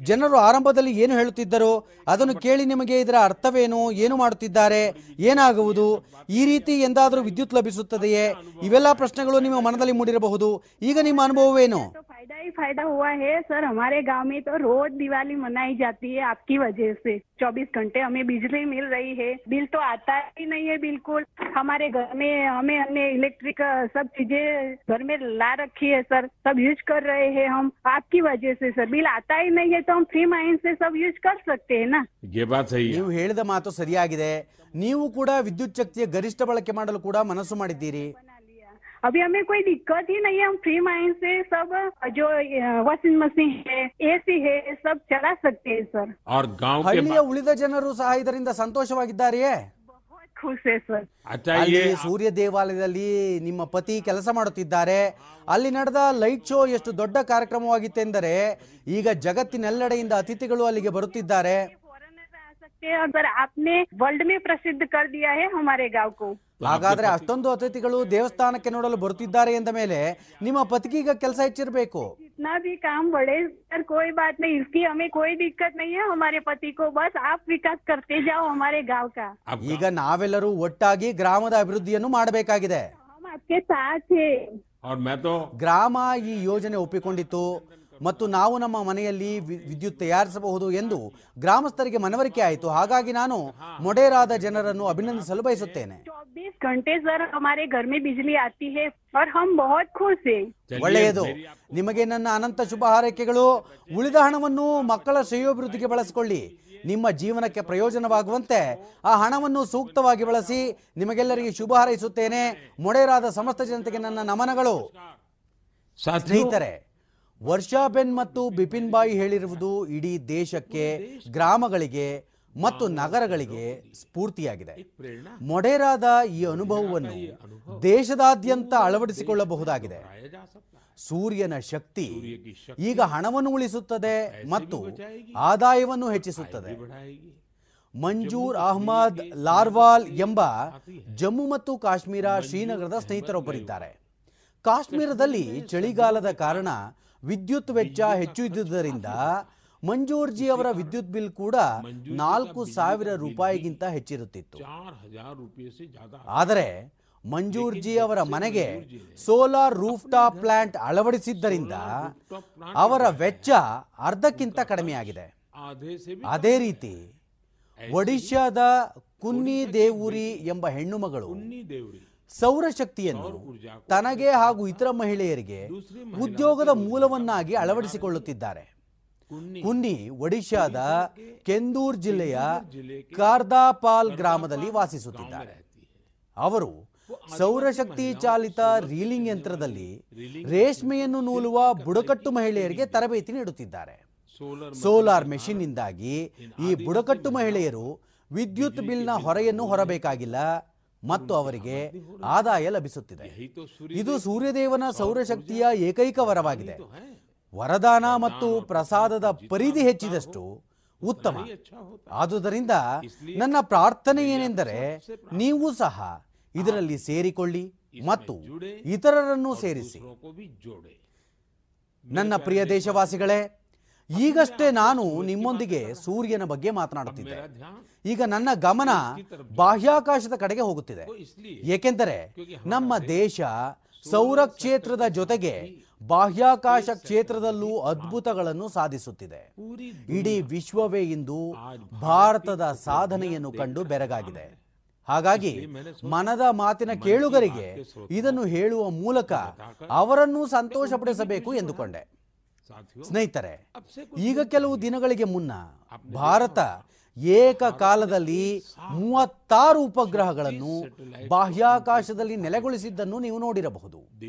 ದೀಪಾವಳಿ ಹಬ್ಬಕ್ಕೆ ಸರಿಯಾಗಿ ಒಂದು ದಿನ ಮೊದಲು ದೊರೆತ ಈ ಯಶಸ್ಸು ಒಂದು ರೀತಿಯಲ್ಲಿ ನಮ್ಮ ಯುವಜನತೆಯಿಂದ ದೇಶಕ್ಕೆ ದೊರೆತ ದೀಪಾವಳಿ ಹಬ್ಬದ ವಿಶೇಷ ಉಡುಗೊರೆ ಎಂದೇ ಹೇಳಬಹುದು.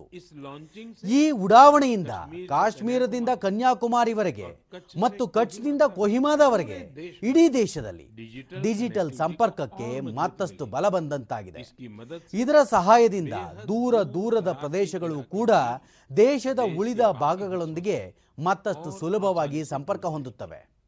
ದೇಶ ಸ್ವಾವಲಂಬಿಯಾದಾಗ ಯಾವ ರೀತಿ ಯಶಸ್ಸಿನ ಹೊಸ ಶಿಖರಗಳನ್ನು ಸಾಧಿಸಬಹುದು ಎನ್ನುವುದಕ್ಕೆ ಇದು ಕೂಡ ಒಂದು ಉದಾಹರಣೆಯಾಗಿದೆ. ನಿಮ್ಮೊಂದಿಗೆ ಮಾತನಾಡುತ್ತಿರುವಾಗ ಭಾರತಕ್ಕೆ ಕ್ರಯೋಜನಿಕ್ ರಾಕೆಟ್ ತಂತ್ರಜ್ಞಾನ ನೀಡದಂತೆ ತಡೆಯಲಾಗಿದ್ದ ಆ ಹಳೆಯ ಸಮಯ ಕೂಡ ನನಗೆ ನೆನಪಿಗೆ ಬರುತ್ತಿದೆ. ಆದರೆ ಭಾರತದ ವಿಜ್ಞಾನಿಗಳು ಕೇವಲ ದೇಶೀಯ ತಂತ್ರಜ್ಞಾನವನ್ನು ಅಭಿವೃದ್ಧಿಪಡಿಸಿರುವುದು ಮಾತ್ರವಲ್ಲದೆ ಇಂದು ಅದರ ಸಹಾಯದೊಂದಿಗೆ ಹತ್ತಾರು ಉಪಗ್ರಹಗಳನ್ನು ಏಕಕಾಲಕ್ಕೆ ಒಟ್ಟಿಗೆ ಅಂತರಿಕ್ಷಕ್ಕೆ ಗಳಿಸುತ್ತಿದ್ದಾರೆ ಈ ಲಾಂಚಿಂಗ್ನೊಂದಿಗೆ ಭಾರತ ಜಾಗತಿಕ ವಾಣಿಜ್ಯ ಮಾರುಕಟ್ಟೆಯಲ್ಲಿ ಒಂದು ಬಲಿಷ್ಠ ಶಕ್ತಿಯಾಗಿ ಹೊರಹೊಮ್ಮಿದೆ. ಇದರಿಂದ ಬಾಹ್ಯಾಕಾಶ ವಲಯದಲ್ಲಿ ಭಾರತಕ್ಕೆ ಅವಕಾಶಗಳ ಹೊಸ ಬಾಗಿಲು ಕೂಡ ತೆರೆದಿದೆ. ಸ್ನೇಹಿತರೆ ಅಭಿವೃದ್ಧಿ ಹೊಂದಿದ ಭಾರತವಾಗುವ ಸಂಕಲ್ಪದೊಂದಿಗೆ ಮುಂದೆ ಸಾಗುತ್ತಿರುವ ನಮ್ಮ ದೇಶ ಎಲ್ಲರ ಪ್ರಯತ್ನದಿಂದಾಗಿಯೇ ತನ್ನ ಗುರಿ ಸಾಧಿಸಲು ಸಾಧ್ಯವಾಗುತ್ತದೆ. ದೇಶದಲ್ಲಿ ಮೊದಲು ಬಾಹ್ಯಾಕಾಶ ವಲಯ ಸರ್ಕಾರಿ ವ್ಯವಸ್ಥೆಗಳ ವ್ಯಾಪ್ತಿಗೆ ಸೀಮಿತವಾಗಿತ್ತು. ಬಾಹ್ಯಾಕಾಶ ವಲಯವನ್ನು ಭಾರತದ ಯುವ ಜನತೆಗಾಗಿ, ಭಾರತದ ಖಾಸಗಿ ವಲಯಕ್ಕಾಗಿ ಮುಕ್ತವಾಗಿ ಯಾವಾಗ ತೆರೆಯಲಾಯಿತೋ, ಆಗ ಇದರಲ್ಲಿ ಕ್ರಾಂತಿಕಾರಿ ಪರಿವರ್ತನೆಗಳು ಕಂಡುಬರತೊಡಗಿದವು. ಭಾರತೀಯ ಕೈಗಾರಿಕಾ ವಲಯ ಮತ್ತು ನವೋದ್ಯಮಗಳು ಈ ವಲಯದಲ್ಲಿ ಹೊಸ ಹೊಸ ಆವಿಷ್ಕಾರಗಳು ಮತ್ತು ಹೊಸ ಹೊಸ ತಂತ್ರಜ್ಞಾನಗಳನ್ನು ತರುವುದರಲ್ಲಿ ತೊಡಗಿವೆ. ವಿಶೇಷವಾಗಿ ಇನ್ ಸ್ಪೇಸ್ ಸಹಯೋಗದೊಂದಿಗೆ ಈ ವಲಯದಲ್ಲಿ ಅತಿ ದೊಡ್ಡ ಬದಲಾವಣೆಯಾಗಿದೆ. ಇನ್ ಸ್ಪೇಸ್ ಮುಖಾಂತರ ಸರ್ಕಾರೇತರ ಕಂಪನಿಗಳಿಗೆ ಕೂಡ ತಮ್ಮ ಪೇಲೋಡ್ಸ್ ಮತ್ತು ಉಪಗ್ರಹ ಉಡಾವಣೆ ಮಾಡುವ ಸೌಲಭ್ಯ ದೊರೆಯುತ್ತಿದೆ. ಬಾಹ್ಯಾಕಾಶ ವಲಯದಲ್ಲಿ ಭಾರತದಲ್ಲಿ ದೊರೆಯುತ್ತಿರುವ ಈ ದೊಡ್ಡ ಅವಕಾಶಗಳ ಸಂಪೂರ್ಣ ಲಾಭ ಪಡೆದುಕೊಳ್ಳಬೇಕೆಂದು ನಾನು ಹೆಚ್ಚು ಹೆಚ್ಚು ನವೋದ್ಯಮಗಳು ಹಾಗೂ ಆವಿಷ್ಕಾರಕರಲ್ಲಿ ಮನವಿ ಮಾಡುತ್ತಿದ್ದೇನೆ. ನನ್ನ ಪ್ರೀತಿಯ ದೇಶವಾಸಿಗಳೇ ವಿದ್ಯಾರ್ಥಿಗಳ ವಿಷಯಕ್ಕೆ ಬಂದಾಗ ಯುವ ಶಕ್ತಿಯ ವಿಷಯ ಬಂದಾಗ ಮುಂದಾಳತ್ವ ಶಕ್ತಿಯ ವಿಷಯ ಬಂದಾಗ ನಮ್ಮ ಮನಸ್ಸಿನಲ್ಲಿ ಕೆಲವು ಹಳೆಯ ಮಾಸಿದ ಅನೇಕ ಪರಿಕಲ್ಪನೆಗಳು ಮೂಡುತ್ತವೆ. ವಿದ್ಯಾರ್ಥಿ ಬಲದ ಮಾತು ಬಂದಾಗ ಅದನ್ನು ವಿದ್ಯಾರ್ಥಿ ಸಂಘದ ಚುನಾವಣೆಯೊಂದಿಗೆ ಜೋಡಿಸಿ ಅದರ ವ್ಯಾಪ್ತಿಯನ್ನು ಸೀಮಿತಗೊಳಿಸಲಾಗುವುದನ್ನು ನಾವು ಅನೇಕ ಬಾರಿ ನೋಡುತ್ತೇವೆ. ಆದರೆ ವಿದ್ಯಾರ್ಥಿ ಶಕ್ತಿಯ ವ್ಯಾಪ್ತಿ ಬಹಳ ದೊಡ್ಡದು ಬಹಳ ವಿಶಾಲವಾದದ್ದು. ವಿದ್ಯಾರ್ಥಿ ಶಕ್ತಿ ಎನ್ನುವುದು ಭಾರತವನ್ನು ಶಕ್ತಿಶಾಲಿ ಮಾಡುವುದಕ್ಕೆ ಆಧಾರವಾಗಿದೆ. ಭಾರತವನ್ನು ಎರಡ್ ಸಾವಿರದ ನಲವತ್ತೇಳರವರೆಗೆ ಕರೆದೊಯ್ಯುವವರು ಇಂದಿನ ಯುವ ಜನತೆಯೇ ತಾನೆ. ಭಾರತ ಶತಮಾನೋತ್ಸವ ಆಚರಿಸುವಾಗ ಯುವ ಜನತೆಯ ಈ ಶಕ್ತಿ, ಅವರ ಶ್ರಮ, ಅವರ ಬೆವರು, ಅವರ ಪ್ರತಿಭೆ ಭಾರತವನ್ನು ಯಾವ ಎತ್ತರಕ್ಕೆ ಕೊಂಡೊಯ್ಯುತ್ತದೆಯೋ ಅದರ ಸಂಕಲ್ಪವನ್ನು ದೇಶ ಇಂದು ಕೈಗೊಳ್ಳುತ್ತಿದೆ. ನಮ್ಮ ಇಂದಿನ ಯುವ ಜನಾಂಗ ದೇಶಕ್ಕಾಗಿ ಕೆಲಸ ಮಾಡುತ್ತಿರುವ ರೀತಿ ರಾಷ್ಟ್ರ ನಿರ್ಮಾಣದಲ್ಲಿ ತೊಡಗಿಕೊಂಡಿರುವ ರೀತಿ ನೋಡಿ ನನ್ನ ಮನಸ್ಸಿನಲ್ಲಿ ಅತ್ಯಂತ ಭರವಸೆ ಮೂಡಿದೆ. ನಮ್ಮ ಯುವ ಜನತೆ ಹ್ಯಾಕಥಾನ್ಗಳಲ್ಲಿ ಸಮಸ್ಯೆ ಪರಿಷ್ಕರಿಸುವ ರೀತಿ ರಾತ್ರಿಯಿಡೀ ಎಚ್ಚರವಾಗಿದ್ದು ಹಲವಾರು ಗಂಟೆಗಳ ಕಾಲ ಕೆಲಸ ಮಾಡುವ ರೀತಿ ಬಹಳ ಪ್ರೇರಣಾದಾಯಕವಾಗಿದೆ. ಕಳೆದ ವರ್ಷಗಳಲ್ಲಿ ನಡೆದ ಒಂದು ಹ್ಯಾಕಥಾನ್ಸ್ ದೇಶದ ಲಕ್ಷಾಂತರ ಯುವಕರ ಜೊತೆಗೂಡಿ ಅನೇಕ ಸವಾಲುಗಳನ್ನು ಪರಿಹರಿಸಿದ್ದಾರೆ. ದೇಶಕ್ಕೆ ಹೊಸ ಪರಿಹಾರಗಳನ್ನು ನೀಡಿದ್ದಾರೆ. ಸ್ನೇಹಿತರೆ ನಾನು ಕೆಂಪು ಕೋಟೆಯಿಂದ ಜೈ ಅನುಸಂಧಾನ್ ಎಂದು ಕರೆ ನೀಡಿದ್ದು ನಿಮಗೆ ನೆನಪಿರಬಹುದು. ನಾನು ಈ ದಶಕವನ್ನು ಭಾರತದ ಟೆಕೆಡ್ ಮಾಡುವ ಮಾತು ಕೂಡ ಆಡಿದ್ದೆ. ನಮ್ಮ ಐಐಟಿ ವಿದ್ಯಾರ್ಥಿಗಳು ಕೂಡ ಇದರ ಜವಾಬ್ದಾರಿ ವಹಿಸಿಕೊಂಡಿರುವುದನ್ನು ನೋಡಿ ನನಗೆ ಬಹಳ ಸಂತೋಷವೆನಿಸಿತು. ಇದೇ ತಿಂಗಳು ಅಂದರೆ ಅಕ್ಟೋಬರ್ ಹದಿನಾಲ್ಕು ಹದಿನೈದರಂದು ಎಲ್ಲ ಇಪ್ಪತ್ಮೂರು ಐ ಐ ಟಿಗಳು ತಮ್ಮ ಆವಿಷ್ಕಾರಗಳು ಮತ್ತು ಸಂಶೋಧನಾ ಪ್ರಾಜೆಕ್ಟ್ ಪ್ರದರ್ಶಿಸಲು ಮೊದಲ ಬಾರಿಗೆ ಒಂದೇ ವೇದಿಕೆಗೆ ಬಂದವು. ಈ ವೇದಿಕೆಯಲ್ಲಿ ದೇಶಾದ್ಯಂತ ಆಯ್ಕೆಯಾದ ವಿದ್ಯಾರ್ಥಿಗಳು ಮತ್ತು ಸಂಶೋಧಕರು ಎಪ್ಪತ್ತೈದಕ್ಕಿಂತ ಹೆಚ್ಚು ಅತ್ಯುತ್ತಮ ಪ್ರಾಜೆಕ್ಟ್ಗಳನ್ನು ಪ್ರದರ್ಶಿಸಿದರು.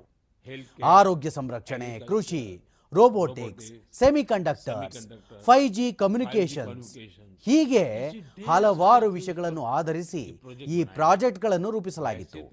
ಈ ಪ್ರಾಜೆಕ್ಟ್ಗಳೆಲ್ಲವೂ ಒಂದಕ್ಕಿಂತ ಮತ್ತೊಂದು ಉತ್ತಮವಾಗಿದ್ದವು. ಆದರೆ ನಾನು ಕೆಲವು ಪ್ರಾಜೆಕ್ಟ್ಗಳ ಕುರಿತಂತೆ ನಿಮ್ಮ ಗಮನ ಸೆಳೆಯಲು ಬಯಸುತ್ತೇನೆ. ಐಐಟಿ ಭುವನೇಶ್ವರ್ನ ಒಂದು ತಂಡ ನವಜಾತ ಶಿಶುಗಳಿಗಾಗಿ ಪೋರ್ಟಬಲ್ ವೆಂಟಿಲೇಟರ್ ಅಭಿವೃದ್ಧಿಪಡಿಸಿತ್ತು.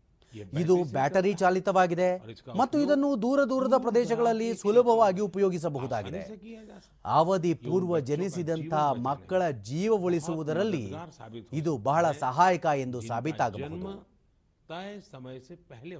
ಎಲೆಕ್ಟ್ರಿಕ್ ಮೊಬಿಲಿಟಿ ಆಗಲಿ ಡ್ರೋನ್ ತಂತ್ರಜ್ಞಾನವಾಗಲಿ ಫೈ ಜಿ ಆಗಲಿ ನಮ್ಮ ಬಹುತೇಕ ವಿದ್ಯಾರ್ಥಿಗಳು ಇದರೊಂದಿಗೆ ಹೊಸ ತಂತ್ರಜ್ಞಾನ ಅಭಿವೃದ್ಧಿಪಡಿಸುವ ಕಾರ್ಯದಲ್ಲಿ ತಮ್ಮನ್ನು ತೊಡಗಿಸಿಕೊಂಡಿದ್ದಾರೆ.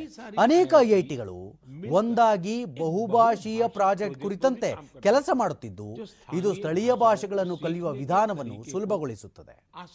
ಈ ಪ್ರಾಜೆಕ್ಟ್ ಹೊಸ ರಾಷ್ಟ್ರೀಯ ಶಿಕ್ಷಣ ನೀತಿಯ ಉದ್ದೇಶಗಳ ಸಾಧನೆಗೆ ಕೂಡ ಬಹಳ ಸಹಾಯಕವಾಗುತ್ತದೆ. ಐಐಟಿ ಮದ್ರಾಸ್ ಮತ್ತು ಐಐಟಿ ಕಾನ್ಪುರ್. ಭಾರತದ ಸ್ವದೇಶಿ ಫೈ ಜಿ ಟೆಸ್ಟ್ ಬೆಡ್ ತಯಾರಿಕೆಯಲ್ಲಿ ಮುಂಚೂಣಿ ಪಾತ್ರ ವಹಿಸಿದೆ ಎಂದು ತಿಳಿದು ನಿಮಗೆ ಸಂತೋಷವೆನಿಸಬಹುದು. ಖಂಡಿತವಾಗಿಯೂ ಇದೊಂದು ಅದ್ಭುತ ಆರಂಭವೇ ಆಗಿದೆ. ಮುಂಬರುವ ದಿನಗಳಲ್ಲಿ ಇಂಥ ಅನೇಕ ಪ್ರಯತ್ನಗಳು ನಮಗೆ ಕಾಣಸಿಗುತ್ತವೆ ಎಂಬ ಭರವಸೆ ನನಗಿದೆ. ಐಐಟಿಗಳಿಂದ ಸ್ಫೂರ್ತಿ ಪಡೆದು ಇತರೆ ವಿದ್ಯಾಸಂಸ್ಥೆಗಳು ಕೂಡ ಸಂಶೋಧನೆ ಮತ್ತು ಅಭಿವೃದ್ಧಿ ಸಂಬಂಧಿತ ತಮ್ಮ ಕಾರ್ಯ ಚಟುವಟಿಕೆಗೆ ವೇಗ ತುಂಬುತ್ತವೆ ಎಂದು ಕೂಡ ನನಗೆ ನಂಬಿಕೆ ಇದೆ. ನನ್ನ ಪ್ರೀತಿಯ ದೇಶವಾಸಿಗಳೇ ಪರಿಸರ ಕುರಿತ ಕಾಳಜಿ ನಮ್ಮ ಸಮಾಜದ ಕಣ ಕಣದಲ್ಲೂ ತುಂಬಿದೆ ಮತ್ತು ನಾವು ನಮ್ಮ ಸುತ್ತಮುತ್ತಲೂ ಇದರ ಇರುವಿಕೆಯ ಅನುಭವ ಹೊಂದುತ್ತೇವೆ. ಪರಿಸರದ ರಕ್ಷಣೆಗಾಗಿ ತಮ್ಮ ಜೀವನವನ್ನೇ ಮುಡಿಪಾಗಿಟ್ಟ ಜನರ ಸಂಖ್ಯೆ ದೇಶದಲ್ಲಿ ಕಡಿಮೆ ಏನಿಲ್ಲ. ಕರ್ನಾಟಕದ ಬೆಂಗಳೂರಿನ ನಿವಾಸಿ ಸುರೇಶ್ ಕುಮಾರ್ ಅವರಿಂದ ಕೂಡ ನಾವು ಬಹಳಷ್ಟು ಕಲಿಯಬಹುದಾಗಿದೆ. ಅವರಲ್ಲಿ ಪ್ರಕೃತಿ ಹಾಗೂ ಪರಿಸರದ ರಕ್ಷಣೆಯ ಬಗ್ಗೆ ಬಹಳ ಉತ್ಸಾಹ ತುಂಬಿದೆ. ಇಪ್ಪತ್ತು ವರ್ಷಗಳ ಹಿಂದೆ ಅವರು ನಗರದ ಸಹಕಾರ ನಗರದ ಒಂದು ಅರಣ್ಯವನ್ನು ಪುನಃ ಹಸಿರಿನಿಂದ ನಳನಳಿಸುವಂತೆ ಮಾಡುವುದಕ್ಕೆ ಮುಂದಾಗಿದ್ದರು. ಈ ಕೆಲಸ ಕಷ್ಟದಿಂದ ಕೂಡಿತ್ತು. ಆದರೆ ಇಪ್ಪತ್ತು ವರ್ಷಗಳ ಹಿಂದೆ ನೆಟ್ಟ ಆ ಗಿಡಗಳು ಇಂದು ಸುಮಾರು ನಲವತ್ತರಿಂದ ನಲವತ್ತೈದು ಅಡಿ ಎತ್ತರಕ್ಕೆ ಬೆಳೆದು ಬೃಹತ್ ಮರಗಳಾಗಿವೆ. ಈಗ ಇದರ ಸೌಂದರ್ಯ ಪ್ರತಿಯೊಬ್ಬರ ಮನಸೂರೆಗೊಳ್ಳುತ್ತಿದೆ. ಇದರಿಂದಾಗಿ ಅಲ್ಲಿ ವಾಸಿಸುವ ಜನರಿಗೆ ಕೂಡ ಬಹಳ ಹೆಮ್ಮೆ ಎನಿಸುತ್ತದೆ. ಸುರೇಶ್ ಕುಮಾರ್ ಮತ್ತೊಂದು ಅದ್ಭುತ ಕೆಲಸವನ್ನು ಕೂಡ ಮಾಡುತ್ತಾರೆ. ಅವರು ಕನ್ನಡ ಭಾಷೆ ಮತ್ತು ಸಂಸ್ಕೃತಿಯನ್ನು ಉಳಿಸಿ ಬೆಳೆಸಲು ಸಹಕಾರ ನಗರದಲ್ಲಿ ಒಂದು ಬಸ್ ತಂಗುದಾಣವನ್ನು ಕೂಡ ನಿರ್ಮಿಸಿದ್ದಾರೆ. ಅವರು ನೂರಾರು ಜನರಿಗೆ ಕನ್ನಡ ಭಾಷೆಯಲ್ಲಿ ಬರೆಯಲಾಗಿರುವ ಬ್ರಾಸ್ ಪ್ಲೇಟ್ಗಳನ್ನು ಕೂಡ ಉಡುಗೊರೆಯಾಗಿ ನೀಡಿದ್ದಾರೆ. ಪರಿಸರ ಮತ್ತು ಸಂಸ್ಕೃತಿ ಎರಡು ಒಟ್ಟಾಗಿ ಬೆಳೆದು ಜೊತೆಯಲ್ಲಿ ಹೆಜ್ಜೆ ಹಾಕಿದರೆ ಯೋಚಿಸಿ ನೋಡಿ. ಇದು ಎಷ್ಟೊಂದು ದೊಡ್ಡ ಉತ್ತಮ ವಿಚಾರವಲ್ಲವೇ? ಸ್ನೇಹಿತರೆ ಇಂದು ಪರಿಸರ ಸ್ನೇಹಿ ಜೀವನ ಮತ್ತು ಪರಿಸರ ಸ್ನೇಹಿ ಉತ್ಪನ್ನಗಳ ಕುರಿತಂತೆ ಜನರಲ್ಲಿ ಮೊದಲಿಗಿಂತ ಅತ್ಯಂತ ಹೆಚ್ಚು ಜಾಗೃತಿ ಕಂಡುಬರುತ್ತಿದೆ ತಮಿಳುನಾಡಿನ ಇಂತಹುದೇ ಒಂದು ಕುತೂಹಲಕಾರಿ ಪ್ರಯತ್ನದ ಬಗ್ಗೆ ತಿಳಿದುಕೊಳ್ಳುವ ಅವಕಾಶ ನನಗೆ ದೊರೆಯಿತು. ಕೊಯಂಬತ್ತೂರಿನ ಆನಾಯಿಕಟ್ಟಿಯಲ್ಲಿ ಬುಡಕಟ್ಟು ಮಹಿಳೆಯರ ಒಂದು ತಂಡದ ಉತ್ತಮ ಪ್ರಯತ್ನ ಇದಾಗಿದೆ. ಈ ಮಹಿಳೆಯರು ರಫ್ತು ಮಾಡುವುದಕ್ಕಾಗಿ ಹತ್ತು ಸಾವಿರ ಪರಿಸರ ಸ್ನೇಹಿ ಟೆರ್ರಾಕೋಟಾ ಟೀ ಕಪ್ಗಳನ್ನು ತಯಾರಿಸಿದ್ದಾರೆ. ಆಶ್ಚರ್ಯಕರ ವಿಷಯವೆಂದರೆ ಟೆರ್ರಾಕೋಟಾ ಟೀ ಕಪ್ಸ್ ತಯಾರಿಸುವ ಸಂಪೂರ್ಣ ಜವಾಬ್ದಾರಿಯನ್ನು ಈ ಮಹಿಳೆಯರು ಸ್ವತಃ ಕೈಗೆತ್ತಿಕೊಂಡರು. ಕ್ಲೇ ಮಿಕ್ಸಿಂಗ್ನಿಂದ ಹಿಡಿದು ಫೈನಲ್ ಪ್ಯಾಕೇಜಿಂಗ್ ವರೆಗೂ ಎಲ್ಲಾ ಕೆಲಸವನ್ನು ಸ್ವತಃ ತಾವೇ ಮಾಡಿದರು. ಇದಕ್ಕಾಗಿ ಅವರು ತರಬೇತಿಯನ್ನು ಪಡೆದುಕೊಂಡಿದ್ದರು. ಈ ಅದ್ಭುತ ಪ್ರಯತ್ನವನ್ನು ಎಷ್ಟು ಪ್ರಶಂಸಿಸಿದರು ಕಡಿಮೆಯೇ ಸ್ನೇಹಿತರೆ ತ್ರಿಪುರಾದ ಕೆಲವು ಗ್ರಾಮಗಳು ಕೂಡ ಬಹಳ ಉತ್ತಮ ಉದಾಹರಣೆಗಳನ್ನು ನೀಡಿವೆ. ನೀವು ಬಯೋ ವಿಲೇಜ್ ಎನ್ನುವ ಪದವನ್ನು ಖಂಡಿತವಾಗಿಯೂ ಕೇಳಿರಬಹುದು.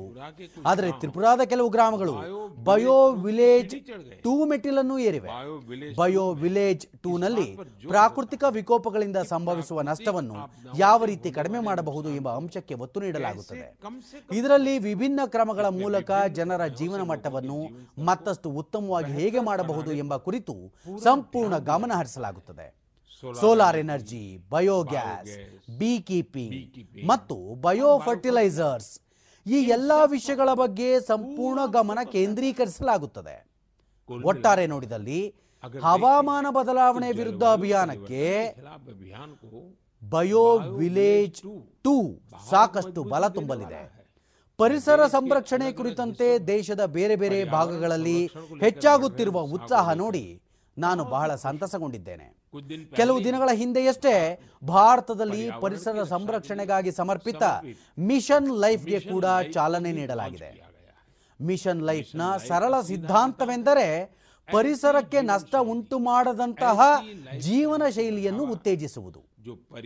ನೀವು ಕೂಡ ಮಿಷನ್ ಲೈಫ್ ಕುರಿತು ತಿಳಿದುಕೊಳ್ಳಿ. ಅದನ್ನು ನಿಮ್ಮದಾಗಿಸಿಕೊಳ್ಳಲು ಪ್ರಯತ್ನಿಸಿ ಎಂದು ನಾನು ನಿಮ್ಮಲ್ಲಿ ಮನವಿ ಮಾಡುತ್ತೇನೆ. ಸ್ನೇಹಿತರೆ ನಾಳೆ ಅಕ್ಟೋಬರ್ ಮೂವತ್ತೊಂದು ರಾಷ್ಟ್ರೀಯ ಏಕತಾ ದಿನವಾಗಿದೆ. ಸರ್ದಾರ್ ವಲ್ಲಭಭಾಯಿ ಪಟೇಲರ ಜನ್ಮ ಜಯಂತಿಯ ಶುಭ ಸಂದರ್ಭವಾಗಿದೆ. ಈ ದಿನದಂದು ದೇಶದ ಮೂಲೆ ಮೂಲೆಯಲ್ಲಿ ಏಕತೆಗಾಗಿ ಓಟ ಆಯೋಜಿಸಲಾಗುತ್ತದೆ. ಈ ಓಟ ದೇಶದಲ್ಲಿ ಏಕತೆಯ ಸೂತ್ರವನ್ನು ಬಲಿಷ್ಠಗೊಳಿಸುತ್ತದೆ. ನಮ್ಮ ಯುವ ಜನತೆಗೆ ಪ್ರೇರಣೆ ನೀಡುತ್ತದೆ. ಈಗ ಕೆಲವು ದಿನಗಳ ಹಿಂದೆ ಇಂತಹುದೇ ಭಾವನೆ ನಮ್ಮ ರಾಷ್ಟ್ರೀಯ ಕ್ರೀಡೆಗಳಲ್ಲಿ ನಮಗೆ ಕಂಡು ಬಂದಿತ್ತು ಜುಡೇಗಾ ಇಂಡಿಯಾ ತೋ ಜೀತೆಗಾ ಇಂಡಿಯಾ. ಈ ಥೀಮ್ನೊಂದಿಗೆ ರಾಷ್ಟ್ರೀಯ ಕ್ರೀಡೆಗಳು ಏಕತೆಯ ಸಂದೇಶವನ್ನು ನೀಡಿದವು ಅಂತೆಯೇ ಭಾರತದ ಕ್ರೀಡಾ ಸಂಸ್ಕೃತಿಗೆ ಉತ್ತೇಜನ ನೀಡುವ ಕೆಲಸವನ್ನೂ ಮಾಡಿದೆ. ಭಾರತದಲ್ಲಿ ಇದುವರೆಗಿನ ರಾಷ್ಟ್ರೀಯ ಕ್ರೀಡೆಗಳ ಬಹುದೊಡ್ಡ ಆಯೋಜನೆ ಇದಾಗಿತ್ತು ಎಂದು ತಿಳಿದು ನಿಮಗೆ ಸಂತೋಷವೆನಿಸುತ್ತದೆ. ಇವುಗಳಲ್ಲಿ ಮೂವತ್ತಾರು ಕ್ರೀಡೆಗಳನ್ನು ಸೇರಿಸಲಾಗಿತ್ತು. ಇವುಗಳ ಪೈಕಿ ಏಳು ಹೊಸ ಮತ್ತು ಎರಡು ದೇಶೀಯ ಸ್ಪರ್ಧೆ ಯೋಗಾಸನ ಮತ್ತು ಮಲ್ಲಕಂಬ ಕೂಡ ಸೇರಿದ್ದವು. ಚಿನ್ನದ ಪದಕ ಗಳಿಸುವಲ್ಲಿ ಎಲ್ಲಕ್ಕಿಂತ ಮುಂಚೂಣಿಯಲ್ಲಿದ್ದ ಮೂರು ತಂಡಗಳೆಂದರೆ ಸರ್ವೀಸಸ್ ತಂಡ ಮಹಾರಾಷ್ಟ್ರ ಮತ್ತು ಹರಿಯಾಣದ ತಂಡ. ಈ ಕ್ರೀಡೆಗಳಲ್ಲಿ ಆರು ರಾಷ್ಟ್ರೀಯ ದಾಖಲೆಗಳು ಮತ್ತು ಸುಮಾರು ಅರವತ್ತು ರಾಷ್ಟ್ರೀಯ ಕ್ರೀಡಾ ದಾಖಲೆಗಳನ್ನು ಕೂಡ ಮಾಡಲಾಗಿದೆ. ಪದಕ ವಿಜೇತರಿಗೆ ದಾಖಲೆಗಳನ್ನು ಸೃಷ್ಟಿಸಿದವರಿಗೆ ಈ ಕ್ರೀಡಾ ಸ್ಪರ್ಧೆಯಲ್ಲಿ ಪಾಲ್ಗೊಂಡವರನ್ನು ಎಲ್ಲಾ ಕ್ರೀಡಾಳುಗಳನ್ನು ಅನೇಕಾನೇಕ ಅಭಿನಂದನೆಗಳನ್ನು ಸಲ್ಲಿಸುತ್ತೇನೆ. ನಾನು ಈ ಆಟಗಾರರ ಭವ್ಯ ಭವಿಷ್ಯಕ್ಕಾಗಿ ಶುಭ ಹಾರೈಸುತ್ತೇನೆ. ಸ್ನೇಹಿತರೆ, ಗುಜರಾತ್ನಲ್ಲಿ ನಡೆದ ರಾಷ್ಟ್ರೀಯ ಕ್ರೀಡಾಕೂಟದ ಯಶಸ್ವಿ ಆಯೋಜನೆಯಲ್ಲಿ ತಮ್ಮ ಕೊಡುಗೆ ನೀಡಿದ ಪ್ರತಿಯೊಬ್ಬರನ್ನು ಮನಪೂರ್ವಕವಾಗಿ ನಾನು ಶ್ಲಾಘಿಸುತ್ತೇನೆ. ಗುಜರಾತಿನಲ್ಲಿ ರಾಷ್ಟ್ರೀಯ ಕ್ರೀಡಾಕೂಟವನ್ನು ನವರಾತ್ರಿಯ ಸಂದರ್ಭದಲ್ಲಿ ಆಯೋಜಿಸಲಾಗಿತ್ತೆಂದು ನೀವೆಲ್ಲ ನೋಡಿದ್ದೀರಿ. ಈ ಸಮಯದಲ್ಲಿ ಗುಜರಾತ್ ಜನತೆ ಹಬ್ಬದ ಆಚರಣೆಯಲ್ಲಿ ತೊಡಗಿರುತ್ತಾರೆ. ಮತ್ತು ಈ ಕ್ರೀಡೆಗಳ ಆನಂದದ ಅನುಭವವನ್ನು ಜನರು ಹೇಗೆ ಆಸ್ವಾದಿಸುತ್ತಾರೆ? ಇಷ್ಟೊಂದು ಭಾರಿ ಸಿದ್ಧತೆ ಹಾಗೂ ಮತ್ತೊಂದೆಡೆ ನವರಾತ್ರಿಯ ಗರ್ಭ ಇತ್ಯಾದಿಗಳ ಸಿದ್ಧತೆ. ಈ ಎಲ್ಲಾ ಕೆಲಸವನ್ನು ಗುಜರಾತ್ ಒಂದೇ ಬಾರಿಗೆ ಹೇಗೆ ಮಾಡುತ್ತದೆ ಎನ್ನುವುದು ಈ ಪಂದ್ಯಾವಳಿಯ ಆಯೋಜನೆಗೆ ಮೊದಲು ನನ್ನ ಮನದಲ್ಲಿ ಮೂಡಿದ್ದ ಪ್ರಶ್ನೆಯಾಗಿತ್ತು. ಆದರೆ ಗುಜರಾತ್ ರಾಜ್ಯದ ಜನತೆ ತಮ್ಮ ಅತಿಥಿ ಸತ್ಕಾರದಿಂದ ಎಲ್ಲ ಅತಿಥಿಗಳನ್ನು ಸಂತೋಷಭರಿತರನ್ನಾಗಿ ಮಾಡಿತು. ಅಹಮದಾಬಾದ್ನಲ್ಲಿ ರಾಷ್ಟ್ರೀಯ ಕ್ರೀಡಾಕೂಟದ ಸಂದರ್ಭದಲ್ಲಿ ನಡೆದ ಕಲೆ, ಕ್ರೀಡೆ ಮತ್ತು ಸಂಸ್ಕೃತಿಯ ಸಂಗಮ ಎಲ್ಲರಲ್ಲೂ ಉತ್ಸಾಹ ತುಂಬುವಂತದ್ದಾಗಿತ್ತು ಆಟಗಾರರು ಕೂಡ ದಿನದಲ್ಲಿ ಯಾವ ಜಾಗದಲ್ಲಿ ಕ್ರೀಡೆಗಳಲ್ಲಿ ಪಾಲ್ಗೊಳ್ಳುತ್ತಿದ್ದರೋ, ಅಲ್ಲೇ ಸಂಜೆ ವೇಳೆ ಗರ್ಭಾ ಮತ್ತು ದಾಂಡಿಯಾ ವರ್ಣಗಳಲ್ಲಿ ಮುಳುಗೇಳುತ್ತಿದ್ದರು. ಅವರು ಗುಜರಾತಿ ತಿನಿಸುಗಳು ಮತ್ತು ನವರಾತ್ರಿಯ ಚಿತ್ರಗಳನ್ನು ಕೂಡ ಸೋಷಿಯಲ್ ಮೀಡಿಯಾದಲ್ಲಿ ಬಹಳಷ್ಟು ಹಂಚಿಕೊಂಡರು. ಇದನ್ನು ನೋಡುವುದು ನಮಗೆಲ್ಲರಿಗೂ ಬಹಳ ಸಂತೋಷದಾಯಕ ವಿಷಯವಾಗಿದೆ. ಇಂತಹ ಕ್ರೀಡೆಗಳಿಂದ ಭಾರತದ ವಿವಿಧ ಸಂಸ್ಕೃತಿಯ ಬಗ್ಗೆ ಕೂಡ ತಿಳಿದು ಬರುತ್ತದೆ ಅಲ್ಲವೇ? ಇದು ಏಕ ಭಾರತ್ ಶ್ರೇಷ್ಠ ಭಾರತ್ ಭಾವನೆಯನ್ನು ಕೂಡ ಅಷ್ಟೇ ಬಲಿಷ್ಠಗೊಳಿಸುತ್ತದೆ. ನನ್ನ ಪ್ರೀತಿಯ ದೇಶವಾಸಿಗಳೇ ನವೆಂಬರ್ ತಿಂಗಳಿನಲ್ಲಿ ಹದಿನೈದನೇ ತಾರೀಕಿನಂದು ನಮ್ಮ ದೇಶ ಬುಡಕಟ್ಟು ಜನರ ಗೌರವ ದಿನವನ್ನು ಆಚರಿಸುತ್ತದೆ. ನಿಮಗೆ ನೆನಪಿರಬಹುದು ದೇಶ ಕಳೆದ ವರ್ಷ ಭಗವಾನ್ ಬಿರ್ಸಾ ಮುಂಡಾ ಅವರ ಜನ್ಮ ಜಯಂತಿಯಂದು ಬುಡಕಟ್ಟು ಪರಂಪರೆ ಮತ್ತು ಗೌರವದ ಆಚರಣೆಯನ್ನು ಆರಂಭಿಸಿತು ಭಗವಾನ್ ಬಿರ್ಸಾ ಮುಂಡಾ ಅವರು ತಮ್ಮ ಅಲ್ಪ ಜೀವಿತಾವಧಿಯಲ್ಲಿ ಬ್ರಿಟಿಷರ ಆಡಳಿತದ ವಿರುದ್ಧ ಲಕ್ಷಾಂತರ ಜನರನ್ನು ಒಗ್ಗೂಡಿಸಿದ್ದರು. ಅವರು ಭಾರತದ ಸ್ವಾತಂತ್ರ್ಯ ಹಾಗೂ ಬುಡಕಟ್ಟು ಸಂಸ್ಕೃತಿಯ ರಕ್ಷಣೆಗಾಗಿ ತಮ್ಮ ಜೀವನವನ್ನು ತ್ಯಾಗ ಮಾಡಿದ್ದರು. ನಾವು ಧರ್ತಿ ಆಬಾ ಬಿರ್ಸಾ ಮುಂಡಾ ಅವರಿಂದ ಕಲಿಯುವಂಥದ್ದು ಬಹಳಷ್ಟಿದೆ. ಸ್ನೇಹಿತರೆ ಧರತಿ ಆಬಾ ಬಿರ್ಸಾ ಮುಂಡಾ ಅವರ ವಿಷಯ ಬಂದಾಗ ಅವರ ಅಲ್ಪ ಜೀವನ ಕಾಲದತ್ತ ದೃಷ್ಟಿ ಹರಿಸಿ ನೋಡಿದಾಗ ನಾವು ಇಂದು ಕೂಡ ಅದರಿಂದ ಬಹಳಷ್ಟು ಕಲಿಯಬಹುದಾಗಿದೆ. ಧರತಿ ಆಬಾ ಅವರು ಹೀಗೆಂದು ಹೇಳಿದ್ದರು. ಈ ಭೂಮಿ ನಮ್ಮದು. ನಾವು ಇದರ ರಕ್ಷಕರು. ಅವರ ಈ ವಾಕ್ಯದಲ್ಲಿ ತಾಯಿ ನೆಲಕ್ಕಾಗಿ ಕರ್ತವ್ಯದ ಭಾವನೆ ತುಂಬಿದೆ ಮತ್ತು ಪರಿಸರಕ್ಕಾಗಿ ನಮ್ಮ ಕರ್ತವ್ಯದ ಭಾವನೆಯೂ ಅಡಗಿದೆ. ನಾವು ನಮ್ಮ ಬುಡಕಟ್ಟು ಸಂಸ್ಕೃತಿಯನ್ನು ಮರೆಯಬಾರದು. ಆದ್ದರಿಂದ ಎಂದಿಗೂ ಸ್ವಲ್ಪವೂ ಕೂಡ ದೂರ ಸರಿಯಬಾರದೆಂದು ಅವರು ಯಾವಾಗಲೂ ಒತ್ತಿ ಹೇಳುತ್ತಿದ್ದರು. ಇಂದು ಕೂಡ ನಮ್ಮ ದೇಶದ ಬುಡಕಟ್ಟು ಸಮಾಜದಿಂದ ಪ್ರಕೃತಿ ಮತ್ತು ಪರಿಸರ ಕುರಿತಂತೆ ನಾವು ಬಹಳಷ್ಟು ಕಲಿಯಬಹುದಾಗಿದೆ. ಸ್ನೇಹಿತರೆ ಕಳೆದ ವರ್ಷ ಭಗವಾನ್ ಬಿರ್ಸಾ ಮುಂಡಾ ಅವರ ಜಯಂತಿಯ ಸಂದರ್ಭದಲ್ಲಿ ರಾಂಚಿಯಲ್ಲಿ ಭಗವಾನ್ ಬಿರ್ಸಾ ಮುಂಡಾ ವಸ್ತು ಸಂಗ್ರಹಾಲಯ ಉದ್ಘಾಟಿಸುವ ಸೌಭಾಗ್ಯ ನನಗೆ ದೊರೆತಿತ್ತು ಸಮಯ ದೊರೆತಾಗ ಇದನ್ನು ನೋಡಲು ಖಂಡಿತವಾಗಿಯೂ ಹೋಗಬೇಕೆಂದು ನಾನು ಯುವ ಜನತೆಯಲ್ಲಿ ಮನವಿ ಮಾಡುತ್ತೇನೆ. ನವೆಂಬರ್ ಒಂದರಂದು ಅಂದರೆ ನಾಡಿದ್ದು ನಾನು ಗುಜರಾತ್ ರಾಜಸ್ಥಾನದ ಗಡಿಯಲ್ಲಿರುವ ಮಾನ್ಗಢ್ನಲ್ಲಿರುತ್ತೇನೆ ಎಂದು ನಿಮಗೆ ಹೇಳಲು ಬಯಸುತ್ತೇನೆ. ಭಾರತದ ಸ್ವತಂತ್ರ ಸಂಗ್ರಾಮ ಮತ್ತು ನಮ್ಮ ಸಮೃದ್ಧ ಬುಡಕಟ್ಟು ಪರಂಪರೆಯಲ್ಲಿ ಮಾನ್ಗಢ್ಗೆ ಬಹಳ ವಿಶೇಷ ಸ್ಥಾನವಿದೆ. ಇಲ್ಲಿ ನವೆಂಬರ್ ಸಾವಿರದ ಒಂಬೈನೂರ ಹದಿಮೂರರಲ್ಲಿ ಒಂದು ಭೀಕರ ಹತ್ಯಾಕಾಂಡ ನಡೆಯಿತು. ಇದರಲ್ಲಿ ಬ್ರಿಟಿಷರು ಸ್ಥಳೀಯ ಬುಡಕಟ್ಟು ಜನರನ್ನು ನಿರ್ದಯೆಯಿಂದ ಕೊಂದು ಹಾಕಿದರು. ಈ ಹತ್ಯಾಕಾಂಡದಲ್ಲಿ ಒಂದು ಸಾವಿರಕ್ಕೂ ಅಧಿಕ ಬುಡಕಟ್ಟು ಜನಾಂಗದವರು ತಮ್ಮ ಪ್ರಾಣ ಕಳೆದುಕೊಂಡರೆಂದು ಹೇಳಲಾಗುತ್ತದೆ.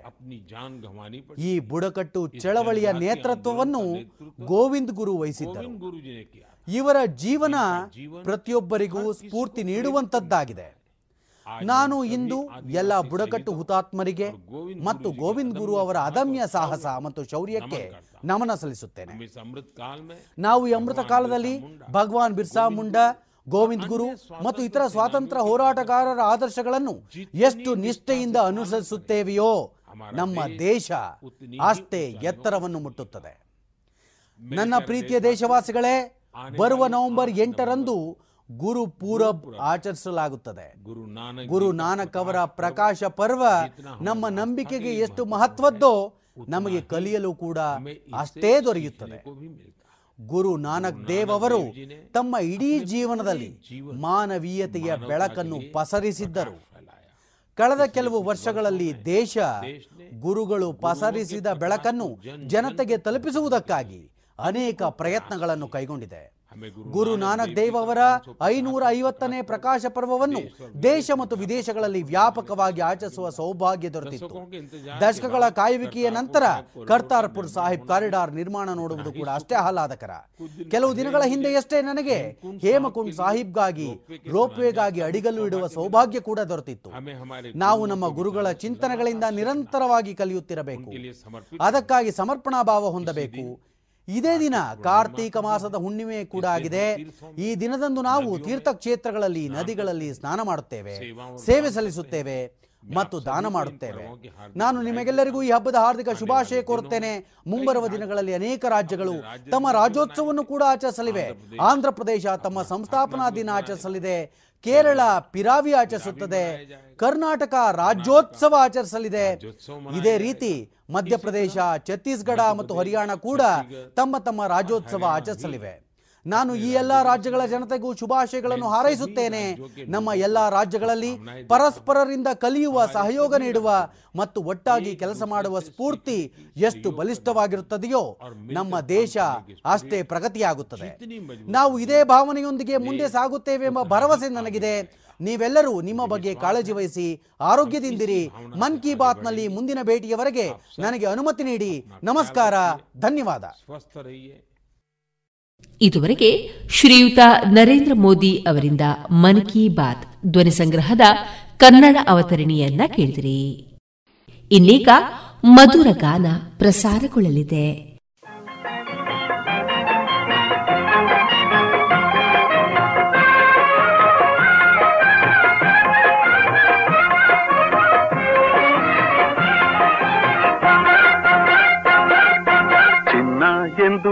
ನಗುತ್ತಿರು, ನನ್ನ ಸಂಗ ಬಿಡದಿರು. ಚಿನ್ನ ಎಂದು ನಗುತ್ತಿರು, ನನ್ನ ಸಂಗ ಬಿಡದಿರು. ಸರಸದ ಸಮಯದಿ ಸದಾ ವಿರಸವೇನು? ಚಿನ್ನ ಎಂದು ನಗುತ್ತಿರು, ನನ್ನ ಸಂಗ ಬಿಡದಿರು.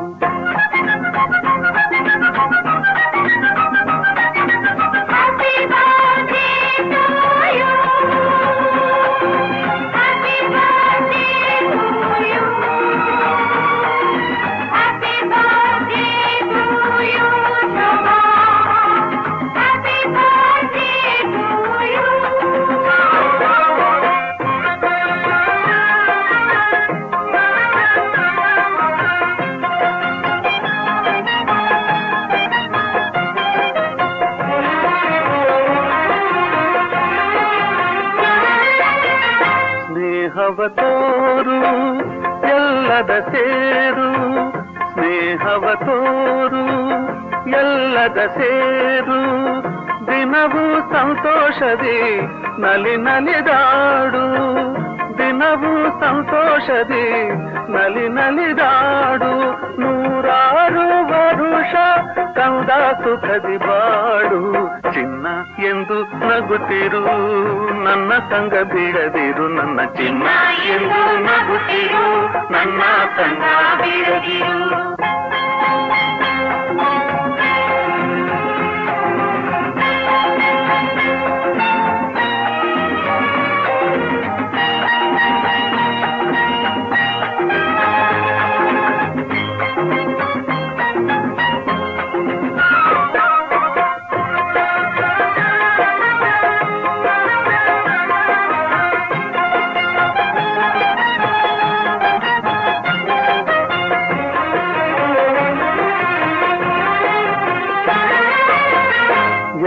ಯಾರಲು ಕೋಪ ಯಾರಿಗೂ ಶಾಪ ಯಾರಲು ಕೋಪ ಯಾರಿಗೂ ಶಾಪ ದಿನವೂ ಇದೇನಿದು ಈ ಪರಿತಾಪ ದಿನವೂ ಇದೇನಿದು ಈ ಪರಿತಾಪ ನೀ ತಾಯಿಯಂತೆ ಬಿಡು ಇನ್ನು ಚಿಂತೆ ಚಿನ್ನ ಎಂದು ನಗುತ್ತಿರು ನನ್ನ ಸಂಗ ಬಿಡದಿರು ನನ್ನ ಚಿನ್ನ ಎಂದು ನಗುತ್ತಿರು ನನ್ನ ಸಂಗ ಬಿಡದಿರು ಸರಸದ ಸಮಯದಿ ಸದಾ ವಿರಸವೇನು ಚಿನ್ನ ಎಂದು ನಗುತ್ತಿರು ನನ್ನ ಸಂಗ ಬಿಡದಿರು ಚಿನ್ನ ಎಂದು ನಗುತ್ತಿರು ನನ್ನ ಸಂಗ ಬಿಡದಿರು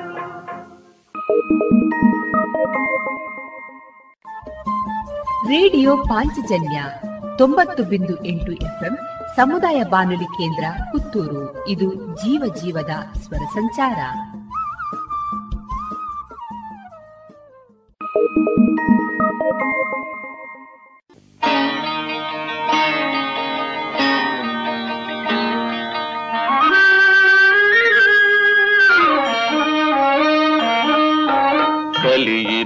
ಪಾಠವನ್ನು ಕನ್ನಡ ತಾಯಿ ಮಕ್ಕಳೇ, ಕಲ್ಲ ಕಡೆದು ಮೂರ್ತಿ ಮಾಡುವೆನ್ನ ಪುಟ್ಟ ಶಿಲ್ಪಿಗಳೇ, ಕಲಿಯಿರೊಂದು ಪಾಠವನ್ನು.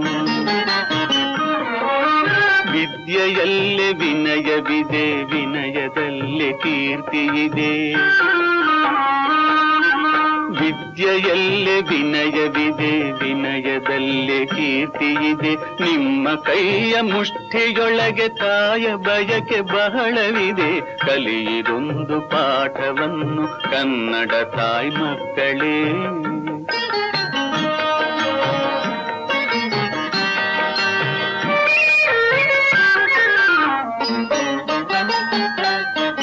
ವಿಜಯನಗರದಲ್ಲಿ ವಿದ್ಯಾರಣ್ಯರೆಂಬ ಒಬ್ಬರು ಮಣ್ಣ ತಾಯ ಕಣ್ಣ ನೀರ ತೊಡೆಯ ಕಾಣೆ ನಿಂದರು. ವಿಜಯನಗರದಲ್ಲಿ ವಿದ್ಯಾರಣ್ಯರೆಂಬ ಒಬ್ಬರು ಮಣ್ಣ ತಾಯ ಕಣ್ಣ ನೀರ ತೊಡೆಯ ಕಾನೆ ನಿಂದರು. ಎಳೆಯತನದ ಎಲ್ಲ ವಿದ್ಯೆ ಕಲಿತು ಯೋಗಿಯಾದರು. ಎಳೆಯತನದ ಎಲ್ಲ ವಿದ್ಯೆ ಕಲಿತು ಯೋಗಿಯಾದರು. ಕನ್ನಡ ತಾಯಿ ಮಡಿಲ ತುಂಬ ಹೊನ್ನ ಮಳೆಯ ಸುರಿಸಿದರು. ಕನ್ನಡ ತಾಯಿ ಮಡಿಲ ತುಂಬ ಹೊನ್ನ ಮಳೆಯ ಸುರಿಸಿದರು. ಕಲಿಗಿರೊಂದು ಪಾಠವನ್ನು ಕನ್ನಡ ತಾಯಿ ಮಕ್ಕಳೇ.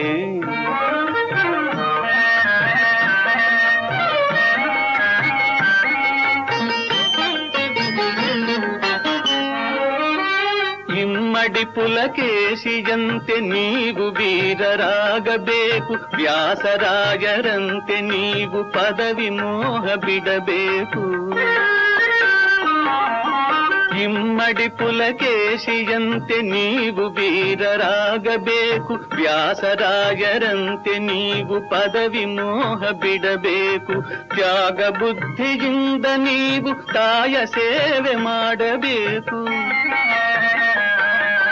ತ್ಯಾಗ ಬುದ್ಧಿಯಿಂದ ನೀವು ತಾಯ ಸೇವೆ ಮಾಡಬೇಕು. ಕಲಿತು ಕಲಿಗಳಾಗಬೇಕು. ನಾಳೆ ನಾಡ ನಾಳಬೇಕು ಕಲಿತು ಕಲಿಗಳಾಗಬೇಕು, ನಾಳೆ ನಾಡ ನಾಳಬೇಕು ಕಲಿಯಿರೊಂದು ಪಾಠವನ್ನು ಕನ್ನಡ ತಾಯಿ ಮಕ್ಕಳೇ, ಕಲ್ಲ ಕಡೆದು ಮೂರ್ತಿ ಮಾಡುವೆನ್ನ ಪುಟ್ಟ ಶಿಲ್ಪಿಗಳೇ. ಕಲಿಯಿರೊಂದು ಪಾಠವನ್ನು ಕನ್ನಡ ತಾಯಿ ಮಕ್ಕಳೇ.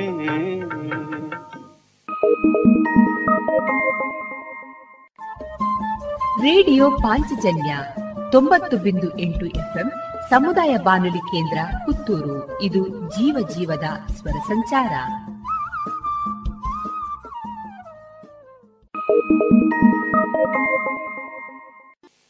ಅಮ್ಮ ಅಮ್ಮ ಅಮ್ಮ, ನನ್ನಮ್ಮ, ಅಮ್ಮ. ಅಮ್ಮ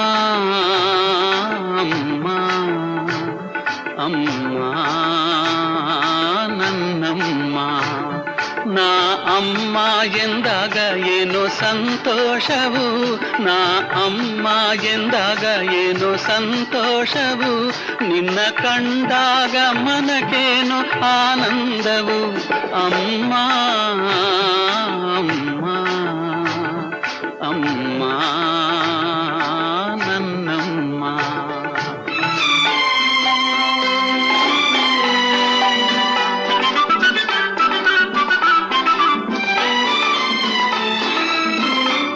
ಹಾಲಿನ ಸುಧೆಯು ನಿನ್ನಯ ಮನಸ್ಸು ಜೇನಿನ ಸವಿಯು ನಿನ್ನ ಮಾತು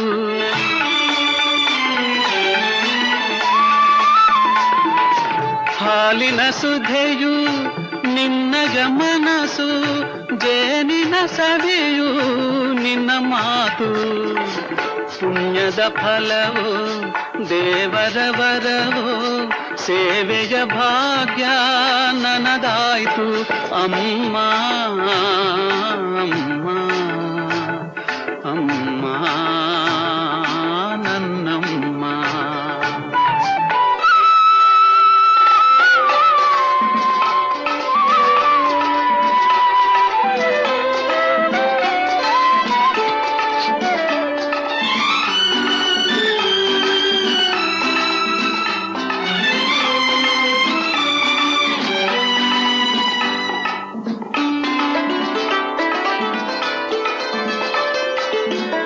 ತಾಯಿಯ ಮಮತೆ ಕಂಡ ದೇವನು ಅಡಗಿದ ಎಲ್ಲೋ ಮರೆಯಾಗಿ.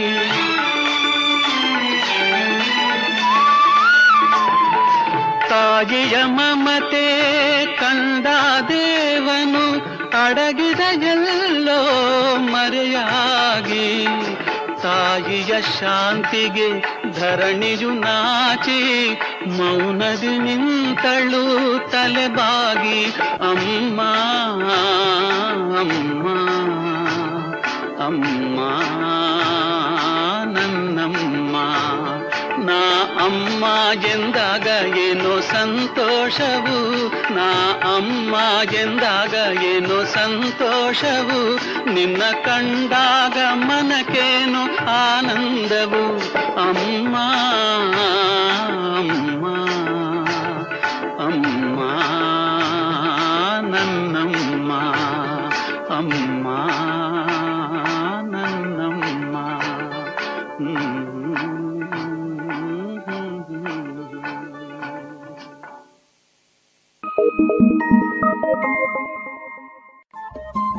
ರೇಡಿಯೋ ಪಾಂಚಜನ್ಯ ತೊಂಬತ್ತು ಬಿಂದು ಎಂಟು ಎಫ್ಎಂ ಸಮುದಾಯ ಬಾನುಲಿ ಕೇಂದ್ರ ಪುತ್ತೂರು. ಇದು ಜೀವ ಜೀವದ ಸ್ವರ ಸಂಚಾರ.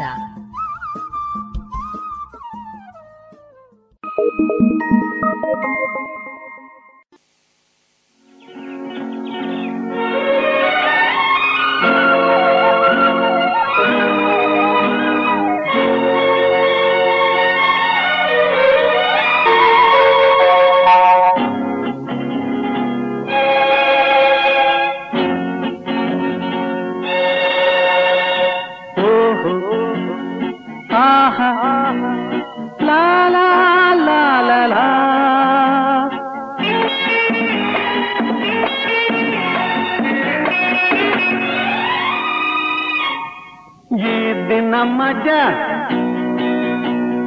ಕಂಡೆನು ನಿಜ. ಈ ದಿನ ಮಜ ಕಂಡೆನು ನಿಜ. ಆದೆನು ರಾಜ. ಇಲ್ಲ ಆಸಜ. ಸಜಾ ನೋರೇ ನೀವಜ. ಈ ದಿನ ಮಜ ಕಂಡೆನು ನಿಜ. ಆದೆನು ರಾಜ. ಇಲ್ಲ ಆ ಸಜಾ ನೋರೇ ನೀವಜ.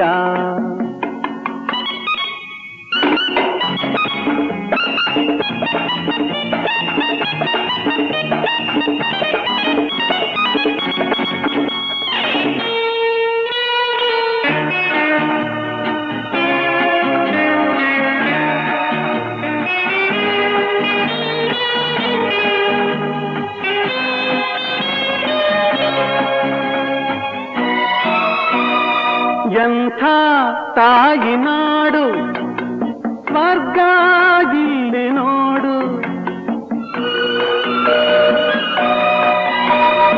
ಎಂಥ ತಾಯಿ ನಾಡು ಸ್ವರ್ಗ ಇಲ್ಲಿ ನೋಡು.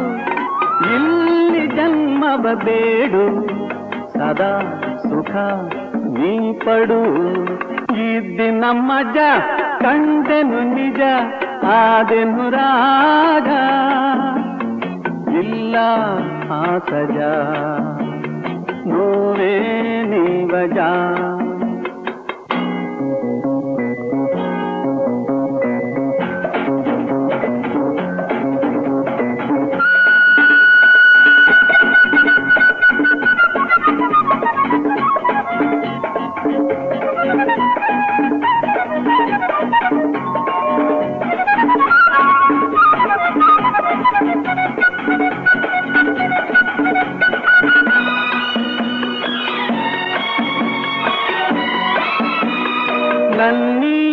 ಪ್ರಾಣದಾಣೆ ಇಂಥ ನೆಲವ ಕಾಣಿ. ನನ್ನಿ ಪ್ರಾಣದಾಣಿ ಇಂಥ ನೆಲವ ಕಾಣಿ. ನನ್ನ ಕನ್ನಡ ಸೇವೆ, ಅದೇ ಗುರಿ ಎನ್ನುವೆ.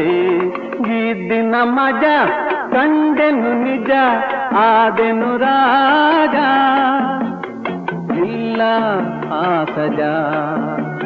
ನೋಡೇ ನೀವಜ. ಗಿದ್ದಿನ ಮಜ ಕಂಡೆನು ನಿಜ ಆದೆನು ರಾಜ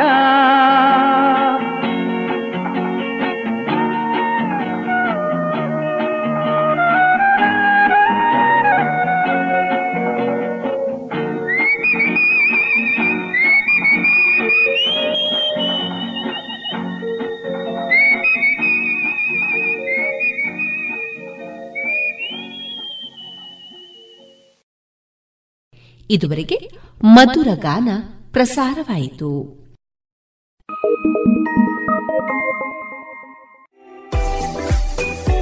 ರುಚಿಕರ ತಿಂಡಿ ತಿನಿಸು, ಉತ್ತಮ ಗುಣಮಟ್ಟದ ಶುಚಿ ರುಚಿ ಆಹಾರ, ಪಾರ್ಸೆಲ್ ಮತ್ತು ಕ್ಯಾಟರಿಂಗ್ ವ್ಯವಸ್ಥೆಯೊಂದಿಗೆ ಕಳೆದ ನಲವತ್ತ ಎರಡು ವರ್ಷಗಳಿಂದ ಕಾರ್ಯನಿರ್ವಹಿಸುತ್ತಿದೆ ಹೋಟೆಲ್ ಹರಿಪ್ರಸಾದ್. ಗ್ರಾಹಕರ ಸೇವೆಗೆ ಸದಾ ಸಿದ್ಧ. ಇಲ್ಲೇ ಭೇಟಿ ಕೊಡಿ ಹೋಟೆಲ್ ನ್ಯೂ ಹರಿಪ್ರಸಾದ್. ಬಳುವಾರು ಪುತ್ತೂರು. ದೂರವಾಣಿ ಸಂಖ್ಯೆ ಎಂಟು ಒಂದು ಸೊನ್ನೆ ಐದು ಸೊನ್ನೆ ಮೂರು ಒಂದು ಏಳು ಒಂಬತ್ತು ಆರು.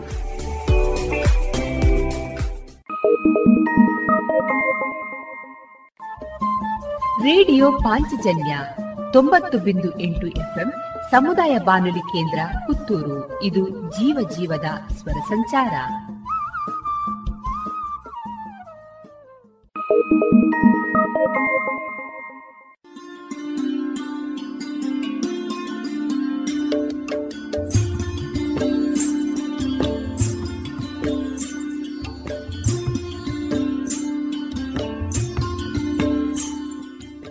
ರೇಡಿಯೋ ಪಾಂಚಜನ್ಯ ಸಮುದಾಯ ಬಾನುಲಿ ಕೇಂದ್ರದಿಂದ ನಿಮ್ಮ ಕಾರ್ಯಕ್ರಮಗಳು ಪ್ರಸಾರವಾಗಬೇಕೆ?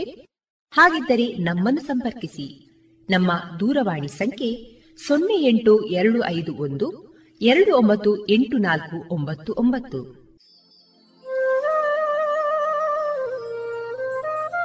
ಗಮನಿಸಿ ಕೇಳುವರೆ ನಮ್ಮ ಕಾರ್ಯಕ್ರಮಗಳನ್ನು ವೆಬ್ಸೈಟ್ ಮೂಲಕ ಕೂಡ ಆಲಿಸಬಹುದು.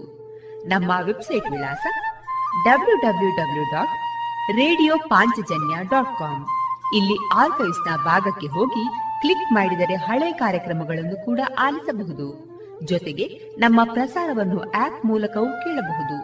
ಪ್ಲೇಸ್ಟೋರ್ನಲ್ಲಿ ಪಾಂಚಜನ್ಯ ಸರ್ಚ್ ಮಾಡಿ, ಡೌನ್ಲೋಡ್ ಮಾಡಿಕೊಂಡು ತಮ್ಮ ಮೊಬೈಲ್ಗಳಿಗೆ ಇನ್ಸ್ಟಾಲ್ ಮಾಡಿದರೆ ರೇಡಿಯೋ ಪ್ರಸಾರದ ಕಾರ್ಯಕ್ರಮವನ್ನು ನೀವು ಆಲಿಸಬಹುದು. ನಮ್ಮ ಪ್ರಸಾರದ ಬಗೆಗೆ ನಿಮ್ಮ ಅಭಿಪ್ರಾಯಗಳನ್ನು ಹಂಚಿಕೊಳ್ಳಲು ನಮ್ಮ ವಿಳಾಸ ರೇಡಿಯೋ ಪಾಂಚಜನ್ಯ ತೊಂಬತ್ತು ಬಿಂದು ಎಂಟು ಎಫ್ಎಂ ಸಮುದಾಯ ಬಾನುಲಿ ಕೇಂದ್ರ, ನೆಹರು ನಗರ, ಪುತ್ತೂರು. ನಮ್ಮ ದೂರವಾಣಿ ಸಂಖ್ಯೆ ಸೊನ್ನೆ ಎಂಟು ಎರಡು ಐದು ಒಂದು, ಎರಡು ಒಂಬತ್ತು ಎಂಟು ನಾಲ್ಕು ಒಂಬತ್ತು ಒಂಬತ್ತು. ಇಮೇಲ್ ವಿಳಾಸ radio Panchajanya at Gmail dot com ನಮ್ಮ ವಿಳಾಸ ಮತ್ತೊಮ್ಮೆ ರೇಡಿಯೋ ಪಾಂಚಜನ್ಯ ತೊಂಬತ್ತು ಬಿಂದು ಎಂಟು ಎಫ್ಎಂ ಸಮುದಾಯ ಬಾನುಲಿ ಕೇಂದ್ರ, ನೆಹರು ನಗರ, ಪುತ್ತೂರು. ನಮ್ಮ ದೂರವಾಣಿ ಸಂಖ್ಯೆ ಸೊನ್ನೆ ಎಂಟು ಎರಡು ಐದು ಒಂದು, ಎರಡು ಒಂಬತ್ತು ಎಂಟು ನಾಲ್ಕು ಒಂಬತ್ತು ಒಂಬತ್ತು.